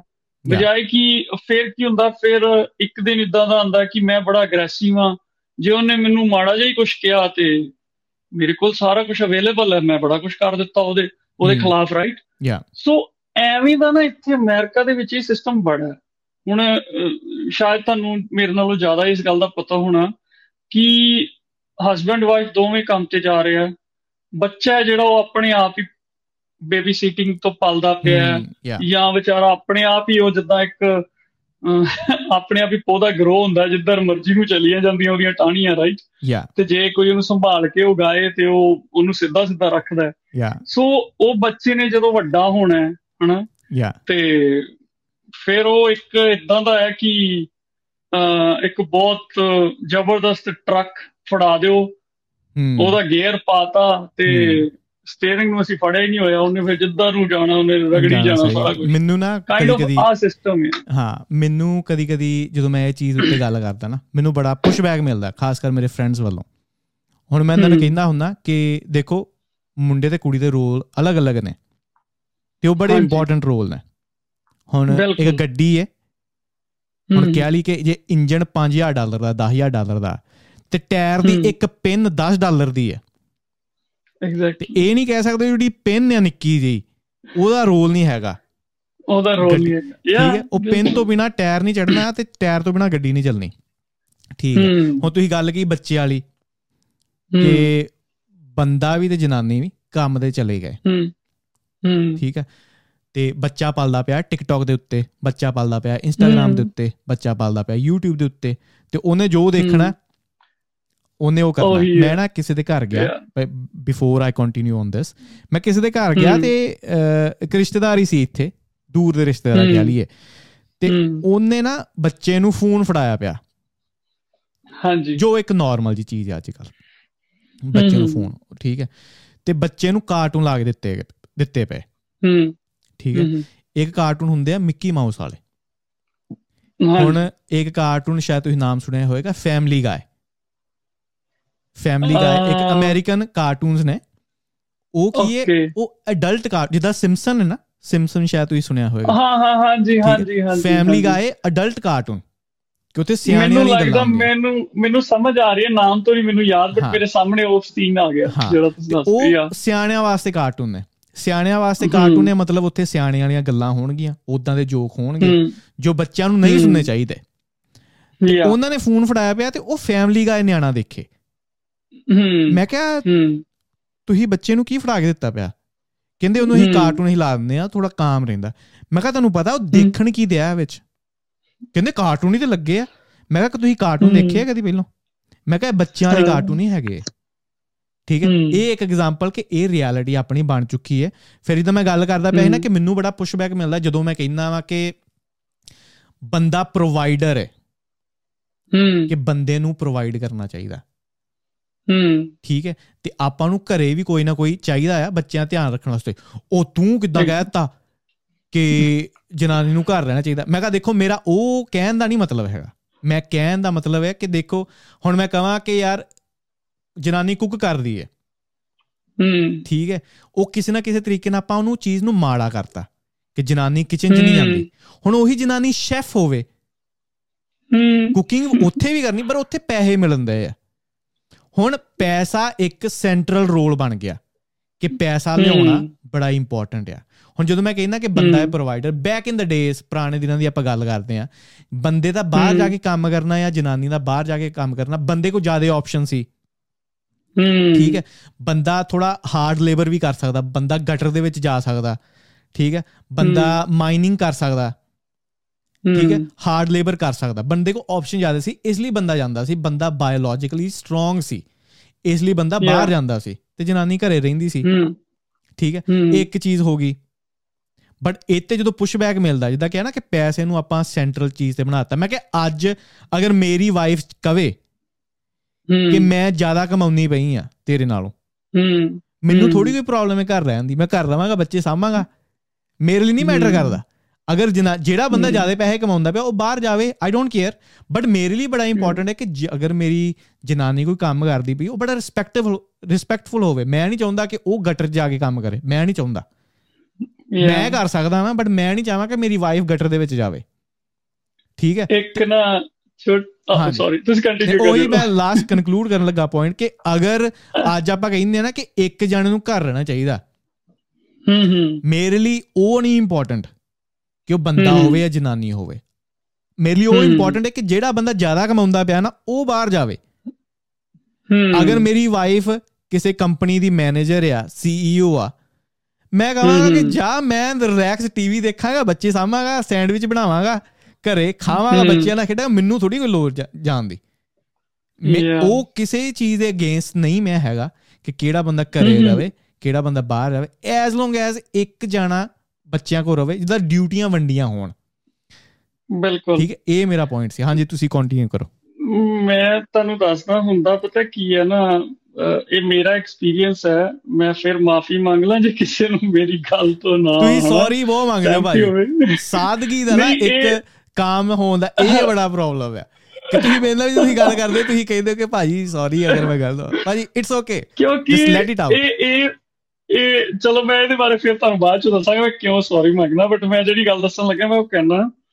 ਹੁਣ ਦੇਖੋ ਅਸਲ 'ਚ ਨਾ ਆਪਣੇ ਭਾਜੀ ਵਿਜ਼ਨ ਕਲੀਅਰ ਨਹੀਂ ਹੁੰਦੇ। ਹੂੰ। ਵਿਜ਼ਨ ਕਲੀਅਰ ਨਹੀਂ ਹੁੰਦੇ ਆਪਣੇ। ਆਪਾਂ ਤੁਸੀਂ ਨੋਟ ਕਰੋਗੇ ਨਾ ਸਾਰੇ ਜਾਣੇ ਜਿਹੜੇ ਵੀ ਆਪਾਂ ਬੰਦੇ ਗੱਲਬਾਤ ਸੁਣ ਰਹੇ ਆ ਆਪਾਂ ਕਰਦੇ ਪਏ ਆ ਨਾ ਆਪਾਂ ਬਾਹਰ ਕਿਉਂ ਆਏ ਆ ਅਸਲ 'ਚ ਜੇ ਪੁੱਛਿਆ ਜਾਏ ਬੰਦੇ ਤੋਂ ਪੁੱਛ ਲਓ ਕਿ ਤੂੰ ਬਾਹਰ ਕਿਉਂ ਆਇਆ ਤੇ ਉਹਦੇ ਕੋਲ ਸਿਰਫ ਇੱਕ ਜਾਂ ਦੋ ਹੀ ਆਨਸਰ ਹੋਣਗੇ।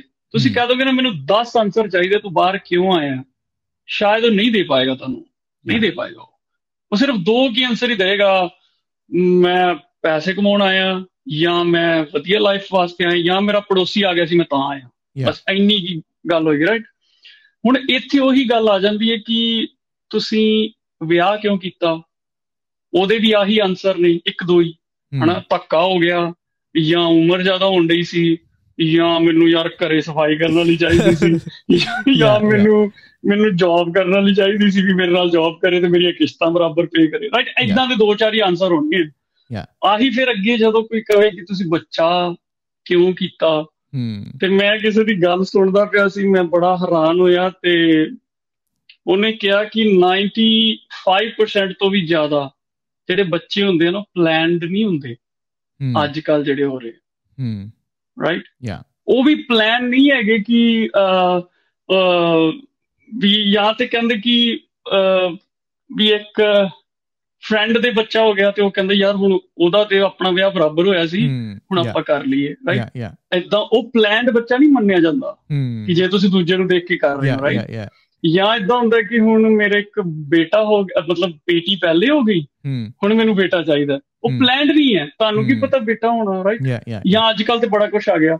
ਸੌਰੀ ਮੈਂ ਗੱਲ ਜਲਦੀ ਆਪਣੀ ਖਤਮ ਕਰਾਂ।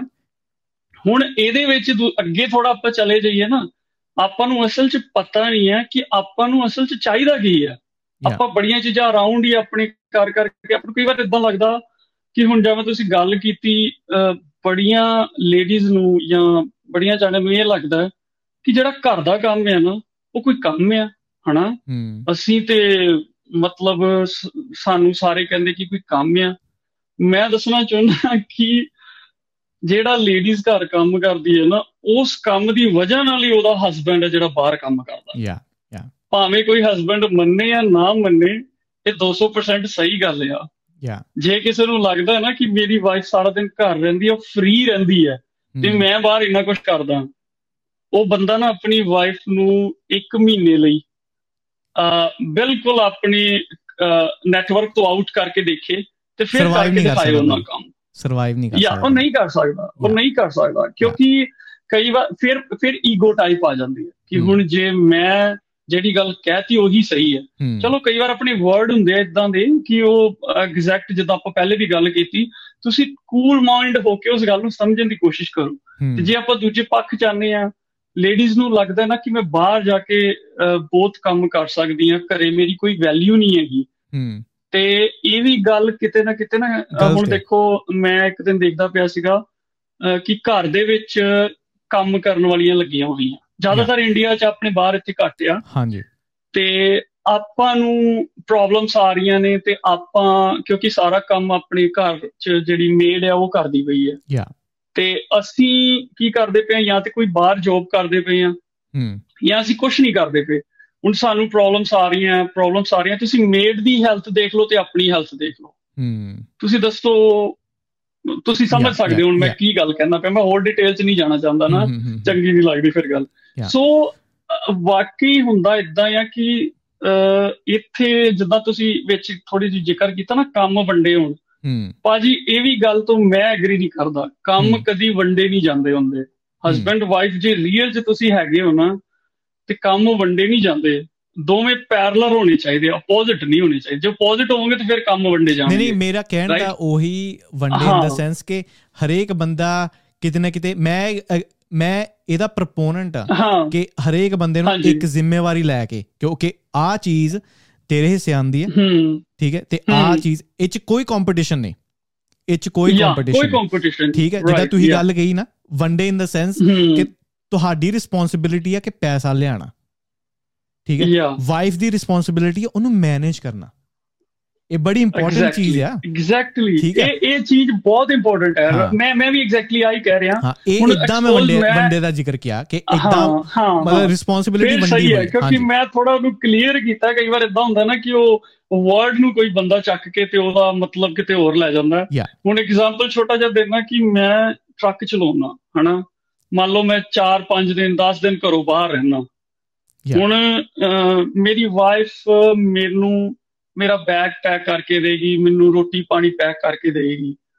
ਯਾ ਯਕੀਨ ਮੰਨਿਓ ਉਹ ਜਿਹੜੀ ਰੋਟੀ ਪਾਣੀ ਆ ਉਹ ਜਿਹੜਾ ਬੈਗ ਹੈ ਜਾਂ ਜਿਹੜਾ ਲਾਸਟ ਮੂਮੈਂਟ ਤੇ ਮੈਂ ਘਰੋਂ ਨਿਕਲਣਾ ਹੈ ਨਾ ਉਹ ਡਿਸਾਈਡ ਕਰਦਾ ਕਿ ਮੈਂ ਅਗਲੇ 10 ਦਿਨ 5 ਦਿਨ ਜਾਂ ਜਿੰਨੇ ਦਿਨ ਘਰੋਂ ਬਾਹਰ ਰਹਿਣਾ ਹੈ ਮੈਂ ਕਿੰਨਾ ਵਧੀਆ ਕੰਮ ਕਰਕੇ ਵਾਪਸ ਆਉਣਾ ਹੈ। ਯਕੀਨ ਮੰਨਿਓ ਉਹ ਲਾਸਟ ਸੈਕਿੰਡ ਡਿਪੈਂਡ ਡਿਸਾਈਡ ਕਰਦਾ ਇਹ ਨਹੀਂ ਹੈਗਾ ਕਿ ਮੈਂ ਬੜਾ ਗਲਾਟੀ ਡਰਾਈਵਰ ਆ ਮੈਂ ਤੇ 15 15 ਘੰਟੇ ਟਰੱਕ ਚਲਾਉਣਾ ਇਹ ਝੂਠੀ ਗੱਲ ਹੈ। ਜਿਹੜਾ ਬੰਦਾ ਕਹਿੰਦਾ ਹੈ ਨਾ ਕਿ ਮੈਂ ਹੁਣ ਦੂਜੀ ਗੱਲ ਹੁਣ ਮੈਂ ਅੱਜ ਘਰੋਂ ਨਿਕਲ ਗਿਆ ਅੱਜ ਮੈਂ ਘਰੋਂ ਬਾਹਰ ਆ ਰਾਈਟ ਰਾਤ ਨੂੰ ਮੈਂ ਬਾਹਰ ਸੁੱਤਾ 700 ਕਿਲੋਮੀਟਰ ਦੂਰ ਜਾ ਕੇ। ਯਾ ਜੇ ਤੁਸੀਂ ਆਪਣੀ ਵਾਈਫ ਤੋਂ ਆਪੋਜ਼ਿਟ ਹੋ ਨਾ ਤੁਹਾਨੂੰ ਨੀਂਦ ਨਹੀਂ ਆਉਣੀ। ਹੂੰ। ਤੁਹਾਨੂੰ ਐਵਰੀ ਸਿੰਗਲ ਟਾਈਮ ਇਹ ਲੱਗਦੇ ਰਹਿਣਾ ਕਿ ਯਾਰ ਮੈਂ ਕਿਸ਼ਤਾ ਦੇਣਾ ਮੈਂ ਗੱਡੀਆਂ ਦੀ ਕਿਸ਼ਤਾ ਦੇਣਾ ਮੈਂ ਤੇ ਟਰੱਕ 'ਚ ਸੋਣਾ ਉਹ ਕਰੇ ਐਸ਼ ਕਰ ਰਹੀ ਹੈ ਰਾਈਟ ਤੇ ਯਾਰ ਮੇਰੀ ਜ਼ਿੰਦਗੀ ਕੀ ਹੈ? ਕਿਉਂਕਿ ਜੇ ਤੁਸੀਂ ਆਪੋਜ਼ਿਟ ਹੋ ਤੁਹਾਡੇ ਦਿਮਾਗ 'ਚ ਆ ਖਿਆਲ ਆਉਂਦੇ ਹਾਂ ਤੇ ਇਹ ਖਿਆਲ ਇੰਨੇ ਡੇਂਜਰਸ ਆ ਨਾ ਬੰਦਾ ਆਪੋਜ਼ਿਟ ਬੰਦੇ ਦੇ ਨਾਲ ਉਹ ਜਿੱਦਾਂ ਕਹਿੰਦੇ ਆ ਨਾ ਕਿ ਸਤਿੰਦਰ ਸਰਤਾਜ ਜੀ ਦੇ ਇੱਕ ਗਾਣੇ 'ਚ ਕਿ ਸਭ ਤੋਂ ਭਾਰਾ ਸਭ ਤੋਂ ਭਾਰਾ ਮਨ ਦਾ ਬੋਝ ਇਦਾਂ ਕਰਕੇ ਇੱਕ ਲਾਈਨ ਆ ਕਿ ਦੁਨੀਆ ਤੇ ਸਭ ਤੋਂ ਭਾਰੀ ਚੀਜ਼ ਮਨ ਦਾ ਬੋਝ ਆ। ਇਸ ਤੋਂ ਭਾਰਾ ਹੋਰ ਕੁਝ ਬਣਿਆ ਨਹੀਂ। ਤੇ ਇਦਾਂ ਮਨ ਦੇ ਉੱਤੇ ਬੋਝ ਪੈਂਦੇ ਆ। ਤੇ ਜਦੋਂ ਤੁਸੀਂ ਪੈਰਲਰ ਚੱਲ ਰਹੇ ਹੋ ਵਾਕਈ ਤੁਹਾਡੀ ਬੜੀ ਵਧੀਆ ਅੰਡਰਸਟੈਂਡਿੰਗ ਚੱਲ ਰਹੀ ਹੈ। ਤੇ ਤੁਸੀਂ ਇੰਨੇ ਨਜ਼ਾਰੇ ਨਾਲ ਸੋਵੋਗੇ ਤੁਹਾਨੂੰ ਕੋਈ ਫਿਕਰ ਨਹੀਂ ਹੈ ਕਿ ਘਰ ਮੇਰਾ ਇੱਕ ਪਾਰਟਨਰ ਮੇਰੇ ਘਰ ਨੂੰ ਇੰਨੇ ਵਧੀਆ ਤਰੀਕੇ ਨਾਲ ਸਮਝਾ ਸੰਭਾਲ ਰਿਹਾ ਹੈ ਮੇਰੇ ਬੱਚਿਆਂ ਨੂੰ ਸੰਭਾਲ ਰਿਹਾ ਹੈ। ਤੁਸੀਂ ਓਨੀ ਜ਼ਿਆਦਾ ਫੋਰਸ ਨਾਲ ਆਪਣੇ ਕੰਮ ਤੇ ਕੰਮ ਕਰੋਗੇ ਰਾਈਟ ਸੋ ਇਹ ਇਹ ਹੁੰਦੀ ਹੈ ਪਾਵਰ ਹਨਾ? ਜੇ ਤੁਸੀਂ ਦੂਜੇ ਪਾਸੇ ਚਲੇ ਜਾਓ ਵਾਈਫ ਨੂੰ ਵੀ ਇਦਾਂ ਹੀ ਹੈ ਕਿ ਜੇ ਮੇਰਾ ਘਰ ਵਾਲਾ ਬਹੁਤ ਵਧੀਆ ਤਰੀਕੇ ਨਾਲ ਖੁਸ਼ ਗਿਆ ਜਾਂ ਮੈਨੂੰ ਹਰ ਚੀਜ਼ ਪ੍ਰੋਵਾਈਡ ਵਧੀਆ ਤਰੀਕੇ ਨਾਲ ਕਰਾ ਰਿਹਾ ਹੈ ਮੈਨੂੰ ਲੱਗਦਾ ਨਹੀਂ ਕਦੀ ਕੋਈ ਜਨਾਨੀ ਕਹੇ ਕਿ ਮੈਂ ਬਾਹਰ ਜਾ ਕੇ ਕੰਮ ਕਰਨਾ ਹੈ। ਮੈਨੂੰ ਤਾਂ ਲੱਗਦਾ ਨਹੀਂ। ਆਈ ਡੋਨਟ ਨੋ ਕਿ ਇਹ ਹੁਣ ਮੈਂ ਕਦੀ ਇਦਾਂ ਕਿਸੇ ਨਾਲ ਗੱਲ ਕੀਤੀ ਨਹੀਂ ਇਸ ਬਾਰੇ। ਯਾ ਤੇ ਇਹ ਇਹ ਇਹ ਮੈਂ ਸੋਚਦਾ ਮੇਰੀ। ਨਹੀਂ ਜਿੱਦਾਂ ਤੁਸੀਂ ਗੱਲ ਕਹੀ ਨਾ ਅੱਜ ਕੱਲ ਕੰਪੀਟੀਸ਼ਨ ਜ਼ਿਆਦਾ ਹੈ। ਪਾਰਟਨਰਸ ਦੇ ਵਿੱਚ ਕੰਪੀਟੀਸ਼ਨ ਹੀ ਜ਼ਿਆਦਾ ਤਾਂ ਹੀ ਉਹ ਕਹਿੰਦਾ ਕਿ ਮੈਂ ਕੌਣ ਜ਼ਿਆਦਾ ਪੈਸੇ ਜ਼ਿਆਦਾ ਕਮਾਏਗਾ ਜਾਂ ਘਰੇ ਕੌਣ ਲਿਆਏਗਾ। ਤੇ ਮੈਨੂੰ ਕਦੀ ਕਦੀ ਹੁੰਦਾ ਕਿ ਕਦੀ ਕਦੀ ਮੈਂ ਕਿਸੇ ਨੂੰ ਦੇਖਦਾ ਵਾਂ ਕਿ ਉਹਨਾਂ ਨੇ ਆਪਣੇ ਪੈਸੇ ਵੀ ਵੰਡੇ ਹੁੰਦੇ ਨੇ। ਕਿ ਆ ਚੀਜ਼ ਮੇਰੇ ਵਾਸਤੇ ਉਹ ਮੈਨੂੰ ਬੜੀ ਚੀਜ਼ ਲੱਗਦੀ ਖਰਾਬ ਜੀ। ਮੈਂ ਕਿ ਯਾਰ ਤੁਸੀਂ ਹਸਬੰਡ ਵਾਈਫ ਖਰਾਬ ਉਹ ਬਹੁਤ ਡੇਂਜਰਸ ਚੀਜ਼ ਆ। ਕਿ ਆ ਮੇਰੇ ਪੈਸੇ ਆ। ਚੀਜ਼ ਮੇਰੇ ਪੈਸਿਆਂ 'ਚ ਲੈਣੀ ਹੈ ਤੇ ਆ ਮੇਰੇ 'ਚ ਪੈਸੇ। ਮੈਂ ਕਿਹਾ ਨਹੀਂ ਇਦਾਂ ਨਹੀਂ ਤੁਸੀਂ ਪਾਰਟਨਰ ਹੋ। ਠੀਕ ਹੈ ਇੱਕ ਵਾਰੀ ਤੁਸੀਂ ਵੱਜ ਗਏ ਨਾ ਐਵਰੀਥਿੰਗ ਉਹਦਾ ਆ ਜੋ ਤੇਰਾ ਆ ਤੇ ਤੇਰਾ ਆ ਜਾਂ ਉਹਦਾ ਆ। ਜਦੋਂ ਉਹ ਚੀਜ਼ ਮਾੜੀ ਆ ਗਈ ਨਾ ਉਹੀ ਯਾ ਇਹ ਤੇ ਉਹੀ ਗੱਲ ਹੋ ਗਈ ਨਾ ਵੀ ਮੈਂ ਆ ਵਾਲੇ ਹੱਥ ਦੇ ਉੱਤੇ ਜ਼ਿਆਦਾ ਧਿਆਨ ਦੇਣਾ ਹੈ ਆਹ ਵਾਲੇ ਹੱਥ ਨੂੰ ਮੈਂ ਇਦਾਂ ਹੀ ਰੱਖਣਾ ਹੈ ਮੇਰਾ ਲੈਫਟ ਹੈਂਡ ਹੈ ਮੈਂ ਨਹੀਂ ਯੂਜ਼ ਕਰਦਾ ਇਹ। ਲਾਈਕ ਇਦਾਂ ਹੋ ਨਹੀਂ ਸਕਦਾ ਕਦੀ ਹੁੰਦਾ ਇਦਾਂ ਕਿ ਤੁਸੀਂ ਨਹਾਉਣ ਲੱਗੇ ਇੱਧਰ ਸਾਬਣ ਜ਼ਿਆਦਾ ਲਾ ਲਓ ਇਹਨੂੰ ਕੋਈ ਨਹੀਂ ਮੈਂ ਤੈਨੂੰ ਨਹੀਂ ਤੈਨੂੰ ਨਹੀਂ ਯੂਜ਼ ਕਰਨਾ। ਸੋ ਇਹ ਕੁਝ ਚੀਜ਼ਾਂ ਹੈਗੀਆਂ। ਇਹ ਭਾਜੀ ਪਤਾ ਕਿਉਂ ਹੁੰਦਾ? ਮੈਂ ਇੱਕ ਛੋਟੀ ਜਿਹੀ ਗੱਲ ਹੋਰ ਕਹਿ ਦਵਾਂ ਸੌਰੀ ਇਹ ਹੁੰਦਾ ਇਦਾਂ ਆ ਕਿ ਆਪਣੇ ਨਾ ਅਰਾਊਂਡ ਭਾਜੀ ਸਰਕਲ ਇਦਾਂ ਦਾ ਬਣ ਚੁੱਕਿਆ। ਯਾ ਠੀਕ ਹੈ? ਹੁਣ ਦੋ ਭੈਣਾਂ ਜਾਂ ਦੋ ਭਰਾ ਨੇ ਮੰਨ ਲਓ ਮੇਰੇ ਤੋਂ ਵੱਡਾ ਕੋਈ ਮੇਰਾ ਭਰਾ ਆ ਜਾਂ ਮੇਰੇ ਤੋਂ ਛੋਟਾ ਕੋਈ ਭਰਾ ਹੈ ਤੇ ਮੇਰਾ ਵਿਆਹ ਪਹਿਲੇ ਹੋ ਗਿਆ ਤੇ ਮੇਰਾ ਨੇਚਰ ਇਹ ਬਣ ਚੁੱਕਿਆ ਕਿ ਮੈਂ ਉਹਨੂੰ ਹਰ ਵੇਲੇ 네ਗੇਟਿਵ ਚੀਜ਼ਾਂ ਹੀ ਦੱਸੀ ਜਾ ਰਿਹਾ। ਉਹ ਯਾਰ ਤੂੰ ਬਚ ਗਿਆ ਅਜੇ ਤੱਕ ਤੂੰ ਵਿਆਹ ਨਹੀਂ ਵਿਆਹ ਉਹ ਯਾਰ ਮੇਰਾ ਤੇ ਆ ਹੈ ਮੇਰੇ ਤੇ ਆ ਹੈ ਹਨਾ? ਇਹ ਸਭ ਤੋਂ ਡੇਂਜਰਸ ਚੀਜ਼ ਹੈ। ਜਦੋਂ ਆਪਾਂ ਇਹ ਚੀਜ਼ਾਂ ਪਾਸ ਕਰਦੇ ਆ ਨਾ ਤੁਸੀਂ ਦੇਖਿਓ ਅੱਜ ਕੱਲ ਬੜੇ ਜ਼ਿਆਦਾ ਇਸੇ ਗੱਲ ਕਰਕੇ ਤੁਸੀਂ ਵੀ ਕਿਤੇ ਨਾ ਕਿਤੇ ਇਸ ਇਸ ਗੱਲ ਇਹ ਗੱਲ ਤੁਹਾਨੂੰ ਵੀ ਪ੍ਰਭਾਵਿਤ ਕਰਦੀ ਹੋਵੇਗੀ ਤੁਸੀਂ ਕਿਤੇ ਨਹੀਂ ਇਹਦੇ 'ਚ ਤੁਹਾਡਾ ਕਸੂਰ ਹੈ ਹੀ ਨਹੀਂ। ਮੈਂ ਤੁਹਾਨੂੰ ਕਹਿ ਰਿਹਾ ਇਹਦੇ 'ਚ ਤੁਹਾਡਾ ਕਸੂਰ ਨਹੀਂ ਹੈ ਇਹਦੇ 'ਚ ਸ਼ਾਇਦ ਕਸੂਰ ਉਹਨਾਂ ਦਾ ਆ ਜਿਨ੍ਹਾਂ ਦਾ ਵਿਆਹ ਹੋ ਗਿਆ ਹਨਾ? ਬਟ ਉਹ ਵੀ ਵਿਚਾਰੇ ਕੀ ਕਰਨ ਕਿ ਜਦੋਂ ਹੁਣ 10 ਘੰਟਿਆਂ ਦੇ ਵਿੱਚ 8 ਘੰਟੇ ਉਹਨਾਂ ਦੀ ਗਰਾਰੀਆਂ ਆਊਟ ਹੀ ਰਹਿਣ ਤੇ ਹੁਣ ਉਸ 8 ਘੰਟਿਆਂ ਚ 7ਵੇਂ ਘੰਟੇ ਤੁਸੀਂ ਕਾਲ ਕਰ ਲਈ ਵੀ ਹੋਰ ਸੁਣਾ ਕੀ ਹਾਲ ਹੈ? ਤੇ ਅਗਲੇ ਨੇ ਕਹਿਣਾ ਯਾਰ ਦੁਖੀ ਆ ਬੜਾ ਕਲੇਸ਼ ਹੈ। ਤੇ ਤੁਸੀਂ ਕਹਿਣਾ ਅੱਛਾ ਬਚਿਆ ਮੈਂ ਮੇਰਾ ਵਿਆਹ ਨਹੀਂ ਹੋਇਆ ਮੈਂ ਬਚ ਗਿਆ। ਸੋ ਅਸਲ 'ਚ ਆਪਣੇ ਅਰਾਊਂਡ ਆ ਚੀਜ਼ ਚੱਲਦੀ ਹੈ। ਬਜਾਏ ਕਿ ਆਪਾਂ ਨੂੰ ਇਹ ਚੱਲਣਾ ਚਾਹੀਦਾ ਹੈ ਕਿ ਯਾਰ ਅੱਜ ਜਦੋਂ ਤੁਹਾਨੂੰ ਕੋਈ ਕਹੇ ਕਿ ਯਾਰ ਤੇਰੀ ਭਾਬੀ ਨੇ ਅੱਜ ਮੇਰਾ ਬੜਾ ਖਿਆਲ ਰੱਖਿਆ ਮੈਨੂੰ ਬਹੁਤ ਵਧੀਆ ਅੱਜ ਘਰ ਆਂਦਿਆਂ ਨੂੰ ਆ ਚੀਜ਼ ਮਿਲੀ ਤੇ ਤੁਸੀਂ ਫਿਰ ਸੋਚੋ ਵੀ ਹਾਂ ਯਾਰ ਇਹਦਾ ਕਿੱਡਾ ਵਧੀਆ ਚੱਲਣ ਡਿਆ। ਸੋ ਆਹੀ ਚੀਜ਼ ਆ ਹਨਾ? ਜਾਂ ਕੋਈ ਵੀ ਤੁਹਾਡਾ ਸੋ ਮੈਂ ਇਹ ਚੀਜ਼ ਨੂੰ ਇਦਾਂ ਲੈਣਾ ਨਹੀਂ ਬਹੁਤ ਬਹੁਤ ਵਧੀਆ ਵਧੀਆ ਵਿਚਾਰ ਭਾਜੀ। ਤੇ ਆਪਾਂ ਹੁਣ ਕਨਕਲੂਡ ਕਰਦੇ ਹਾਂ ਆਲਮੋਸਟ 2 ਘੰਟੇ ਹੋ ਗਿਆ ਆਪਾਂ ਨੂੰ ਗੱਲ ਕਰਦੇ ਕਰਦੇ। 2 ਘੰਟੇ ਮੈਨੂੰ ਪਤਾ ਹੀ ਨਹੀਂ ਲੱਗਾ। ਮੈਂ ਆ ਹੁਣੇ ਟਾਈਮ ਦੇਖਿਆ। ਹਾਂ ਤੇ ਓਨਲੀ ਰੀਜ਼ਨ ਕਿਉਂਕਿ ਗੱਲ ਆਪਾਂ ਹਜੇ ਵੀ ਕੰਟੀਨਿਊ ਕਰ ਸਕਦੇ ਹਾਂ ਬਟ ਆਲਮੋਸਟ 2 ਘੰਟੇ ਹੋ। ਗਏ ਨਾ।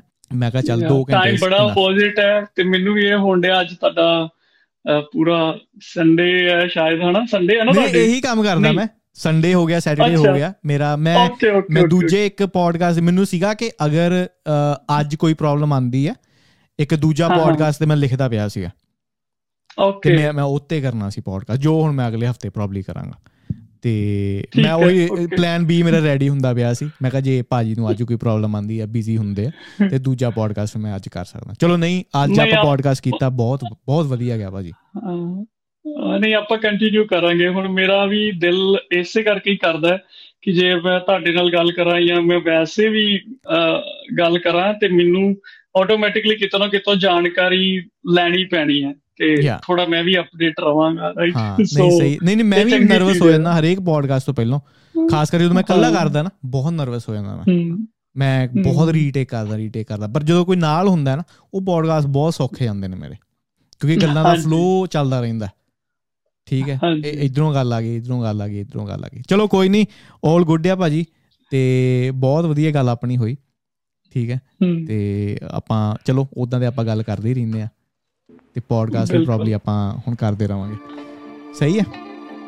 ਥੈਂਕ ਯੂ ਜੀ। ਸਤਿ ਸ਼੍ਰੀ ਅਕਾਲ। ਤੇ ਇਹ ਸੀ ਅੱਜ ਦਾ ਐਪੀਸੋਡ ਤੇ ਥੈਂਕ ਯੂ ਐਪੀਸੋਡ ਇੰਨਾ ਲੰਬਾ ਹੋ ਗਿਆ ਬਟ 올 ਗੁੱਡ ਮੈਂ ਤੇ ਇੰਜੋਏ ਕੀਤਾ ਬਹੁਤ ਜ਼ਿਆਦਾ ਕਨਵਰਸੇਸ਼ਨ ਨੂੰ। ਥੈਂਕ ਯੂ ਭਾਜੀ। ਤੇ ਹੁਣ ਮਿਲਦੇ ਆਪਾਂ ਅਗਲੇ ਐਪੀਸੋਡ ਦੇ ਵਿੱਚ। ਮੈਂ ਤੁਹਾਡਾ ਆਪਣਾ ਕਾਕਾ ਬੱਲੀ ਨਾਮ ਹੈ ਰਗਨਦੀਪ ਸਿੰਘ। ਸਤਿ ਸ਼੍ਰੀ ਅਕਾਲ।